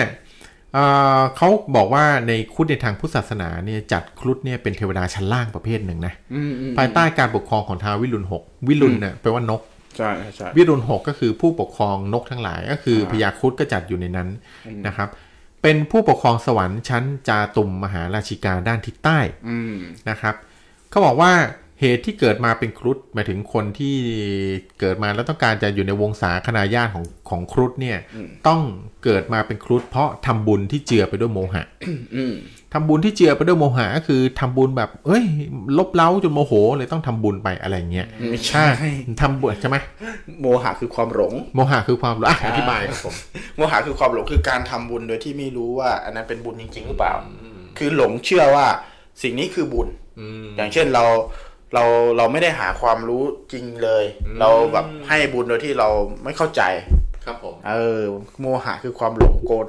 อ่าโมโทสะคือความโกรธครับผมโมหะหลงโทสะโกรธโลภะคือความโลภโลภ อ่าโมหะคือความหลงให้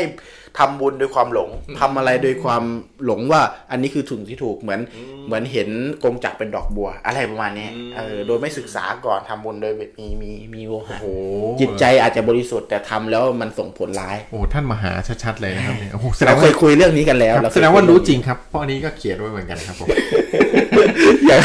เขาบอกว่าอธิบายผิดเขาบอกว่าครุฑเนี่ยก็เหมือนกับนาคกันแหละครับครุฑเหมือนกับนาคกันแหละ มีอ่ากำเนิดอยู่สี่แบบนะครับครับผมคือกำเนิดแบบโอปะปฏิกะอ่าโอปะปฏิกะคือแบบเทพเกิดมาปั๊บมาปุ๊บเกิดแบบผุดขึ้นเลยอืมนะครับแบบที่สองคือชลาพุชะคือเกิดในคันครับผมนะครับ อันที่สามคืออันทชะอันทชะเกิดในไข่อ่าไข่ในไข่ และอันที่สี่คือสังเศรษฐชะคือเกิดในเท่าไข่นะครับอืใครมีที่อยู่ตั้งแต่ใครพื้นมนุษย์ป่าหิมพานต์ป่าไม้งิ้วรอบเขาพระสุเมน จนถึงชั้นจาตุมมหาราชิกาอืมนะครับผมเอาง่ายๆ ทั้งนาคพญานาคและพญาครุดเป็นสัตว์ป่าหิมพานต์ประเภทเดียวกันที่มีชนชั้นสูงเป็นถึงระดับเอ่อเทพเหมือนกันถูกไหมคือเลเวลของของครุฑเนี่ยไม่ต่างกับนาคเลยเพราะว่าเขาบอกครุฑชั้นสูงเนี่ยเกิดโอปปาติกะมีตำนานเดียวกันกับครุฑเลยมีขนสีทอง เหมือนกันกับนาคเออเหมือนกันเลยเหมือนกัจะบอยู่ในาคสวรรค์ชั้นเอ่อมาชิอะไรนะอ่า จาตุมมหาจาตุรมหาชิกะครับผเหมือนกันอืมก็คือเป็นชนชั้นของนาคสีทองกับอ่าครุดที่มีขนสีทองคือคือชนชั้นเดียวกันเลย ใช่ครับผมอ่าแล้วก็เขายังมีตำนานเขายังพูดถึงไปถึงว่าครุฑเนี่ยนะครับมีอีกหน้าที่หนึ่งก็คือเป็นนายนิรยาบาลนะครับทำหน้าที่ลงทันสัตว์นรกในนรกด้วยนะครับนี่คือหน้าที่ของครุฑนะครับเขาบอกว่าชนิดของครุฑเนี่ยตามศาสนาพุทธเนี่ยแบ่งออกเป็นได้ห้าประเภทนะครับ คือตัวเป็นคนอย่างคนธรรมดาทั่วไป แต่มีปีกเป็นอันที่สองตัวเป็นคนหัวเป็นนกอืมอันที่สามตัวเป็นคนหัวและขาเป็นนกอืมอันที่สี่ตัวเป็นนกหัวเป็นคนอืมและอันที่ห้าคือรูปร่างเหมือนนกทั้งตัวอืมนะครับ นอกจากนั้นก็ยังมีบอกว่าพญาครุดเนี่ยจะมีร่างอวตารอยู่ทั้งหมดเก้าร่าง โอ้โหเป็นอวนะตาครรับด้วยอืมอืมร่างแรกคือพสาญามารถสุเปลี่ยบรนรณใช้ได้ ใช่ร่างแรกคือพญาสุบรรณคือร่างสีทองคำทั้งองค์ คือขนสวยคือวันนี้คือแปลว่าใช่ขนคสรับวยผมใช่ไหมร่างที่สองคือพญาครุดเวเวชชัยยัน มีร่างกายเป็นเพชรทั้งองค์โอ้โหร่างที่สามพญาเวียนไตรมีร่างกายเป็นมรกตอยู่ในศีลธรรมไม่ทำร้ายมนุษย์และสัตว์ทั้งปวง ครับผมนะครับร่างที่สี่คือองค์วายุพักษ์มีร่างเป็นสีขาวโหมดเมตตาอืมร่างที่ห้าพญาครุฑสัจจะมหาราชมีร่างกายเป็นทับทิมนะครับ มีหน้าที่คุ้มครองโลกมนุษย์ครับ ร่างที่หกคือพญาครุฑปรเมศวรมีร่างกายเป็นไพลินครับ ร่างที่เจ็ดพญาทศยันมหาราช มีร่างกายเป็นสีฟ้า เป็นผู้มียันสิบทิศครับเป็นฤาษีพญาครุฑผู้ถือศีลเป็นเทพแห่งความกตัญญูครับผมนะครับ ร่างที่ 8 คือองค์พญาครุฑสวัสสมหาราชอืมมีร่างกายเป็นสีม่วงอมดอืมำควบคุมทั้งจักรวาลและเอกภพทำหน้าที่ดูแลสมเด็จพระสมณะโคดมอืมดูแลนะครับดูแลและพุทธเจ้า อืมอืม และร่างที่ 9 ร่างสุดท้ายคือ ร่างพญาครุฑโทคะรุธามหาราช ซึ่งอาศัยอยู่ในป่าหิมพานต์อ๋อครับผมโอเค คือสำหรับพญาครุดและพญานาคนั้นนะครับ มี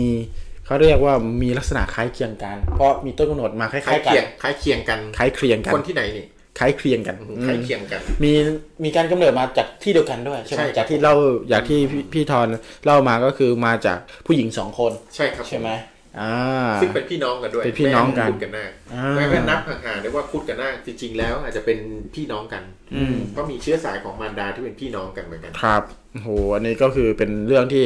อ่าอย่างคุดอ่าอย่างคุดกับนาคเนี่ยครับผมนะครับเอ่อคุดกับนาคในตระกูลต่างๆ เนี่ยก็ถูกเอามาทำเป็นอ่าวัตถุมงคลอืมกันคนละแบบเลยนะ ถ้าใครไปดูเนี่ยจะเห็นเขาเรียกว่าศิลปะแบบใช่ครับใช่ครับ แบบสีทองอ่าก็เป็นนาคแบบหนึ่งจะเป็นอ่าคุดแบบหนึ่งคุดใช่มรกตเงี้ยก็จะเป็นอีกแบบหนึงเป็นเหรียญอย่างเงี้ยมันเป็นเหมือนแบบเอ่อความเชื่อเลยถ้าใครศึกษาดีๆ แล้วเห็นมองเห็นอ่าวัตถุมงคลพวกนี้จริง ๆ แล้วเนี่ยจะตรงกับเรื่องเล่าความเชื่อพวกนี้เลยเป๊ะๆนะครับแต่ถ้าใครมั่วมาจะเห็นเลยว่าไม่ใช่นะครับ เรียกอีกชื่อหนึ่งกับเป็นขนกายอีกแบบหนึ่งเนี่ยก็ไม่ใช่ถึละงขั้นมีเรื่องเล่าเลยนะครับครับเขามีเรื่องเล่ากันว่าเอ่อ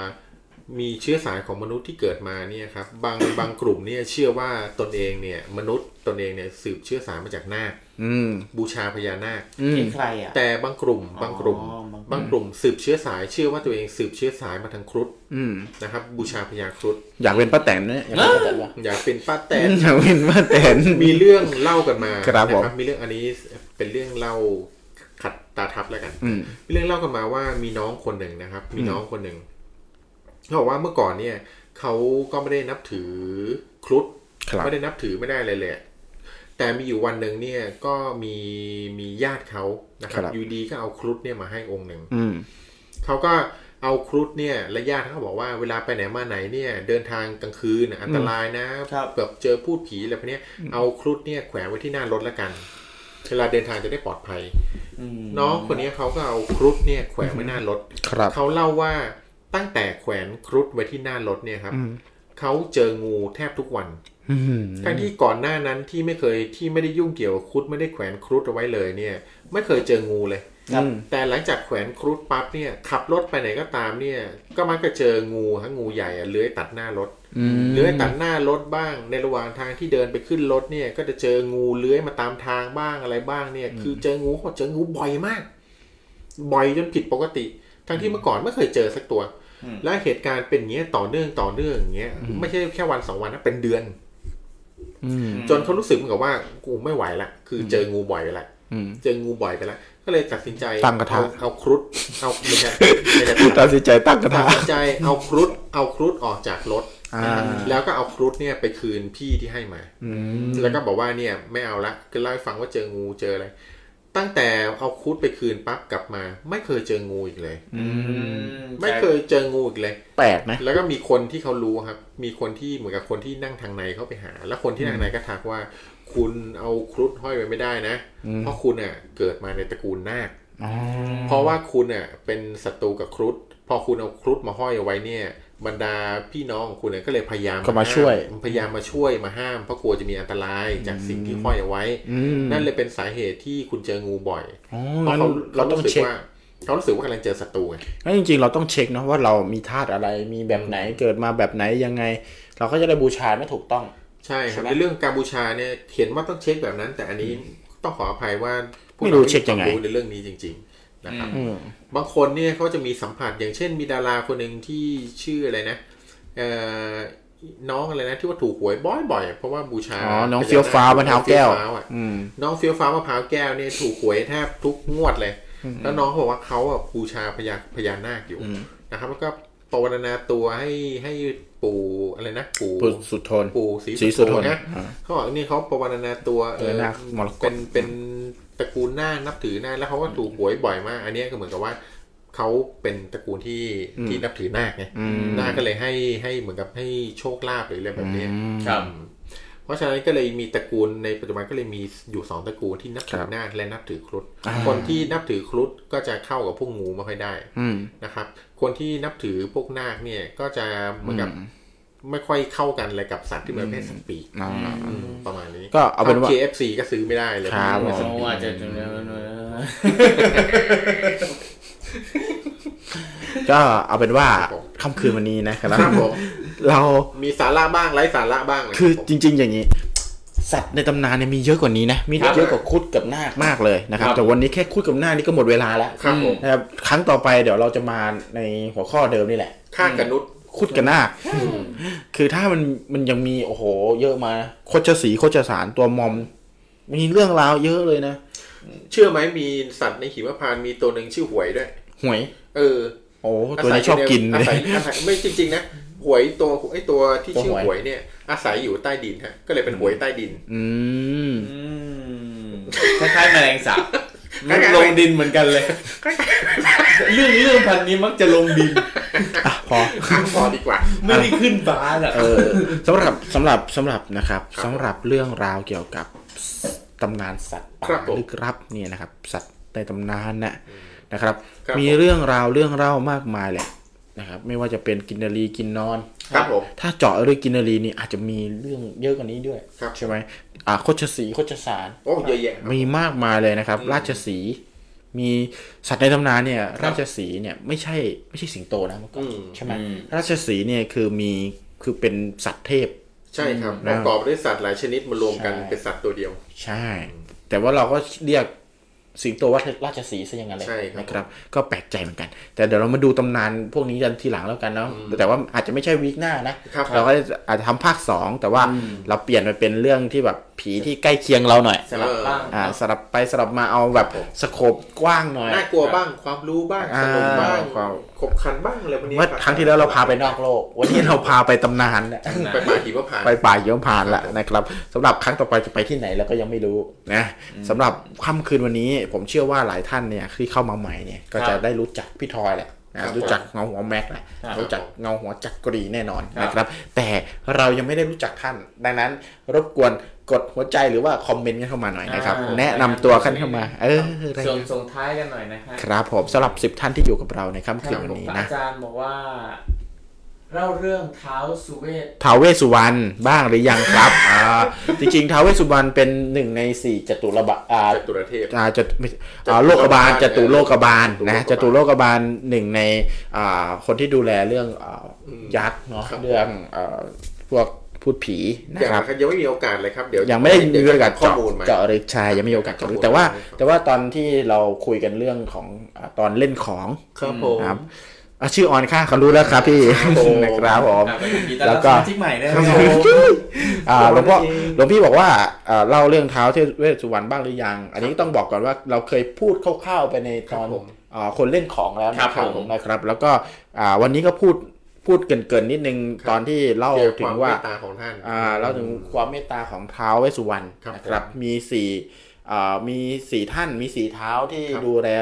อ่าโลกบาลอยู่นะครับจตุครับโลกบาลจตุในโลกบาลทิศต่างๆนะครับครับผมท้าวเวสสุวรรณนี่จะดูแลในทิศเหนือครับผมนะครับ ดูแลเรื่องอาพูดผีวิญญาณสัตว์ร้ายเอ้ยยักษ์สาอะไรประมาณเนี้ยประมาณนี้นะครับ เพราะว่าท่านก็เป็นยักษ์ใช่ไหมครับผมอ่าท้าวเวสสุวรรณเนี่ยนะครับ ซึ่งแต่ต่อไปในอนาคตเดี๋ยวเราจะมาเจาะลึกกันนะครับหลวงพ่อเอ้ยหลวงพี่นะครับผมเดี๋ยวไปหาข้อมูลอ่าไปหาข้อมูลมาเจาะลึกกันสำหรับเรื่องนี้ ถ้าสำหรับหลวงพี่ถ้ามีเรื่องราวเหล่านี้นะครับ แชร์กับเราได้แล้วก็มาเล่าให้เราฟังได้นะครับอ่าเป็นอ่านิมนต์ท่านมามาเล่าเลยนะมาเล่าเลยนะครับสำหรับค่ำคืนวันนี้ก็เป็นเรื่องราวที่เราหยิบยกเข้ามาให้สนุกสนานครับผมอาจจะมีผิดพลาดบ้างครับมีอะไรบ้างก็แนะนำเราเข้ามาได้ พอใครมาฟังแล้วก็เฮ้ยมันไม่ใช่นี่หว่าก็ครับขอคอมเมนต์มาเลยเดี๋ยวเราครับครั้งต่อไปเราก็จะมาแก้ให้ได้เพื่อให้มันครับผมไม่ถูกไม่ผิด นะครับครับผมแล้วก็สำหรับค่ำคืนนี้คือเราต้องบอกว่าทุกอย่างที่เราพูดขึ้นมานะครับ ไม่มีเจตนาลบหลู่ครับผมนะครับ ดูหมิ่นอะไรทั้งนั้นครับเลยก็ครับเอาข้อมูลมาหยิบยกอะไรที่อ่าอาจจะเพ้อเลยไม่มีสติพูดครับสนุกสนานไว้บ้างก็ขออภัยครับผมนะครับ แล้วก็รับรองว่าครั้งต่อไปเนี่ยอ่า เราก็ยังจะมามันอจะยู่เผื่อเลิกมากกว่านี้อีกอ้าวนะครับ ใครวันนี้มันไม่มีสายเข้ามาครัครับบผมนะครับไม่เป็นไรครั้งต่อไปก็ขอให้ใครก็ตามที่สนใจเรื่องที่แบบ ไม่จำเป็นจะต้องเป็นเรื่องที่เราพูดถึงในหัวข้อนี้ด้วยครับผมซ้ำนะครับเป็นเรื่องผีที่ไปเจอมาเลยก็ได้ก็โทรเข้ามาได้ที่ ครับผม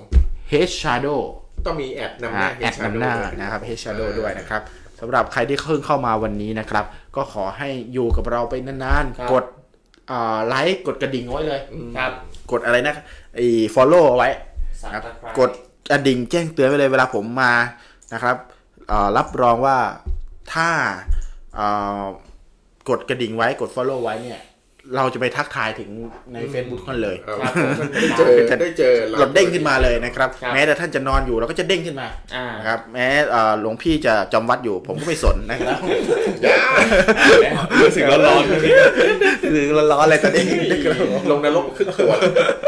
ก็ขออภัยไว้หน้าที่นี่ด้วยหากมีอะไรผิดพลาดไปนะคครัรับบแล้วก็ โปรดใช้วิจารณญาณในการรับชมด้วขึ้ยนไม่พักเลยจังหวะนี้เออต้องเรียกได้ว่าเดี๋ยวครั้งต่อไปอาจจะต้องทำกราฟิกเพื่อขึ้นครับครับผมนะฮะอ่าวันนี้ก็ก็ยังต้องบอกเลยว่าเป็นครับผมเป็นแนวทางเป็นแบบครับเขาเรียกว่าอะไรเป็นสไตล์การเล่าเรื่องของเราแล้วกัใช่ครับก็คุยกันสนุกสนานคือการสนุกบวกความรู้ครับครับผมเพื่อที่จะแบบมันไม่ให้มันดูเครียดเกินไปครับผมก็หลายๆท่านที่เป็นขาประจำหรือ FC เนี่ยก็จะเข้าใจเนาะครัเวบลาผมเราเออแต่ว่าท่านที่มาใหม่เราก็ต้องอธิบายให้ฟังนิดนึงครับผมจะได้เอ่อเราอาจจะชอบในสไตล์ของการเล่าเรื่องครับของทั้งบี้จักรีพี่ทอยอะไรอย่างเงี้ยครับ ก็จะมีการเซลกันไปเรื่อยเพราะเราจะรู้สึกว่าเราเล่าบ้างเล่าน่ากลัวบ้างนะครับฮาบ้างเอาเรื่องที่ท่านอาจจะทราบแล้วแต่ยังยังอยากจะทราบรายละเอียดเพิ่มขึ้นมากกว่าเดิมๆครับเราก็ไปหาข้อมูลในเชิงลึกมาเล่าให้ครับฟังหลายๆอย่างเพราะเรา เราตระหนักว่าในในรายการที่เป็นเรื่องผีที่น่ากลัวเนี่ยมันมีเยอะแล้วครับนะครับมีเยอะเต็มไปหมดเลยทั้งแบบพูดตรงๆไปเลยเราทำเราทำไม่ได้ครับผมเออมันจะพูดเราดีทำหอยน่ากลัวไม่ได้ เราโดยสันดานของเราเป็นคนที่ไม่น่ากลัวอยู่แล้วจะนะครับออเราอะไรก็ไม่น่ากลัวหาทุกอย่าเรื่องง เล่นตลกโปกฮาอะไรแล้วก็ไปบางเรื่อยทีๆนะคต้รัอบงบับนอกเทิงเลยว่าเราอาจจะมีของรางวัลมาแจกด้วใช่ยอันนี้ครับสำคัญเลยนะฮะที่ FC ของเราเยอะตอนนี้ครับผมวันนี้ไม่มีของรางวัลต้องบอกว่าหายไปประมาณห้าสิบเปอร์เซ็นต์ครับผมใช่ก็จริงๆแล้วเอ่อตอนนี้ถูกแชร์ไปหลายกลุ่มมาก แต่ว่ายังไม่อนุมัตินะก็เห็นว่าพอหลังจากนี้ก็มีคนอนุในกลุ่มแต่ละกลุ่มก็อนุมัติในการแชร์เราไปเยอะครับตามหลังมาดูเยอะมากครับนะครับบางทีเป็นพันๆคนนะครับ จากที่ดูสดไม่กี่สิบคนเนี่ยนะครับไม่ถึง 10 คนบางทีก็ 10 กว่าคนเนี่ยนะครับแต่พอหลังจากที่เราออนเสร็จเนี่ยไลฟ์เสร็จเนี่ยนะครับเอ่อแต่ละกลุ่มเริ่มอนุมัติให้เราเข้าไปโพสต์แชร์อะไรเงี้ยครับนะครับแบ่งปันเรื่องราวพวกเนี้ยก็ตามเข้ามาดูเราเยอะแยะเลยนะครับครับ หลายท่านก็อาจจะดูดูแห้งจนเฮ้ยอยากดูสดบ้างก็บอกไว้ก่อนเลย ถ้าใครดูแห้งมาจนถึงตรงนี้นะครับ มาดูสด สนุกกว่าครับผมทุกวันศุกร์เวลาสามทุ่มครึ่งแล้วครับอาจจะได้รับของรางวัลด้วย เพราะว่าอ่าดูแห้งไม่ได้รับของรางวัลนะคใช่รับครับเพราะว่าผมเราจะแจกความเรียวเท่านั้นนะฮะดูสดบางครั้งอะไรที่มันจะเกิดขึ้นมันจะเรียวมากครับคุณอาจจะแบบว่าเอ๊ะไม่ได้ตั้งตัวอืมแต่เวลาดูแห้งเนี่ยคุณอาจจะกดเลื่อนข้ามปุ๊บช็อตสำคัญไปเออครับผมครับอาจจะเสียโอกาสที่จะท้องขดท้องแข็งกันไปครับนะผมฮะต้องแนะนำนะฮะใครที่ฟังแห้งตอนนี้นะครับ เจอกันทุกวันศุกร์นะฮะสามทุ่มครึ่งถึงเที่ยงคืนครัโดบยผมประมาณมาตามนัดได้เลยนะฮะ วันศุกร์เราจองและเวลาช่วงนี้นะฮะ เราซื้อน่าจะซื้อไปทั้งชีวิตเลย ยาวไปไหมนี่ก็ก็มาเจอเจอกันแบบนี้อย่างคุณอครับอนผมคุณสมมาตรก็มาทักทายเราตลอดนะฮะครับคุณมอสนะฮะ ก็อีกหลาย ๆ ท่านเลยที่ติดตามเข้ามาใหม่นะฮะครัก็บผมขอบคุณมาก ๆ เลย แล้ววันนี้ก็เต็มอิ่มกับเรื่องราวของ ตำนานสัตว์ลึกลับนะฮะครับผมต้องแบบว่าเรื่องเนี่ยสัตว์แต่ละสัตว์แต่ละตัวที่นำมาเล่าเนี่ยก็หลายๆท่านรู้จักกันทั้งนั้นเลยอืมแล้วก็ได้รับรู้กันไปได้เสริมเติมแต่งให้ย่อยง่ายขึ้น ให้เข้าใจง่ายขึ้นสนุกสนานมากขึ้นค่ำคืนนี้ก็ใครนะฮะเอาขอขอเอ่อสติ๊กเกอร์สักหน่อยเนาะครับผมจะได้ครับผแบมบใครอยู่กับเราบ้างจนถึงตอนนี้นะครับ กดหัวใจเข้ามาหน่อยนะ กดหัวใจเข้ามาหน่อยว่าครับตอนนี้ยังฟังเราอยู่นะกดหัวใจติ๊กติ๊กติ๊กติ๊กติ๊กติ๊กติ๊กติ๊กเพราะเราก็นะครับผมเดินทางมาถึงช่วงท้ายแล้วแหละนะฮะก็อยากจะได้กำลังใจจากทุกๆท่านนะครับ เพื่อ week ต่อไปจะได้เอ่อนำเรื่องราวดีๆสนุกๆมาเจอกันอ่าครับยังไม่บอกว่าเป็นเรื่องอะไรนะให้เซอร์ไพรส์นะคครัรับผม week หน้ามาเจอกันเวลาดีเวลาเดิม ครับครับผมครับพี่ทอยโอ้หัวใจมาเต็มร้านหน่อยลาเขาหน่อยครับน้องแม็ก ขอเสียงรอหัวรอหัวใจเสร็จก่อนขอเสียงนุ่มๆทุ้มๆของน้องแม็กในการบอกลาสำหรับคืนนี้หน่อยครับผมสำลีวันนี้เอาเป็นว่าวันนี้วันนี้วันนี้นะขอคอมเมไม่นต์หเล่น่อนยแล้วกันไม่เล่น วันนี้ขอคอมเมนต์หน่อยแล้วกันนะ รู้สึกยังไงเรื่องราวที่เราเล่ามาทั้งทั้งคืนวันนี้ในคืนนี้นะครับทั้ง EP ในคืนนี้รู้สึกยังไงบ้างกดคอมเมนต์กันเข้ามาหน่อยนะครับผมอะเช็คกันหน่อยนะ สนุกหรือไม่สนุกหรือว่าอยากฟังเรื่องอะไรก็คอมเมนต์กันเข้ามาครับโอเคไหม เออสำหรับวันนี้เนาะในระหว่างที่ท่านกำลังคอมเมนต์เข้ามาเราก็จะขอตัวไปนอนกันก่อน ได้เวลาอันเป็น อันเป็นสมควรนะเลิกสมควรสมควรจะเลิกแล้วเอาครัละบผฮะมก็ขอบคุณทุกท่านนะครับ ที่ติดตามรับชมรับฟังกันมาเป็นอย่างดีขอบคุณคเอรับฟซีผมทุกคนเลยขอบคุณทุมากกเลยท่านครัจบริงๆนะฮะแล้วใครที่ฟังแห้งอย่าลืมนะ มาตามนัดมาฟังสดร่วมกันทุกวันศุกร์ 21นาฬิกา30 นาทีหรือ3ทุ่มครึ่งนะฮะจนถึงเที่ยงคืนเลยครับผมนะในค่ำคืนนี้นะครับ เราทั้ง 3 คนก็ต้องลาทุกทุกๆท่านไปแล้วนะครับ ขอให้ทุกท่านมีความสุขนะครับในทุกๆวันเลย แล้วก็ค่ำคืนนี้นอนหลับฝันดีนะครับ ราตรีสวัสดิ์ขอให้ผีกัดตูดทุก ๆท่านนะคครัรับบผมอะคุณสมมาตรบอกว่าสาระล้วนๆครับวันครับนี้ผมขอบคุณมากเลยครับอ่าผมพี่สโอมเคมาตรคครัรับบขอบคุณมากเลย เจอกันใหม่ เอ่อศุกอีร์หพีน้าหน้าสุกร์หน้านะครับ ผมราตรีสวัสดิ์ขอให้ผีกัดตูดทุกท่านราตรีสวัสดิ์นะคสวัสรัดีครับขอบคุณมากครับทุกท่านสวัสดีครับ สวัสดีครับคุณออนครับ สวัสดีคุณสมมาตรครับ สวัสดีหลวงพี่นะครับ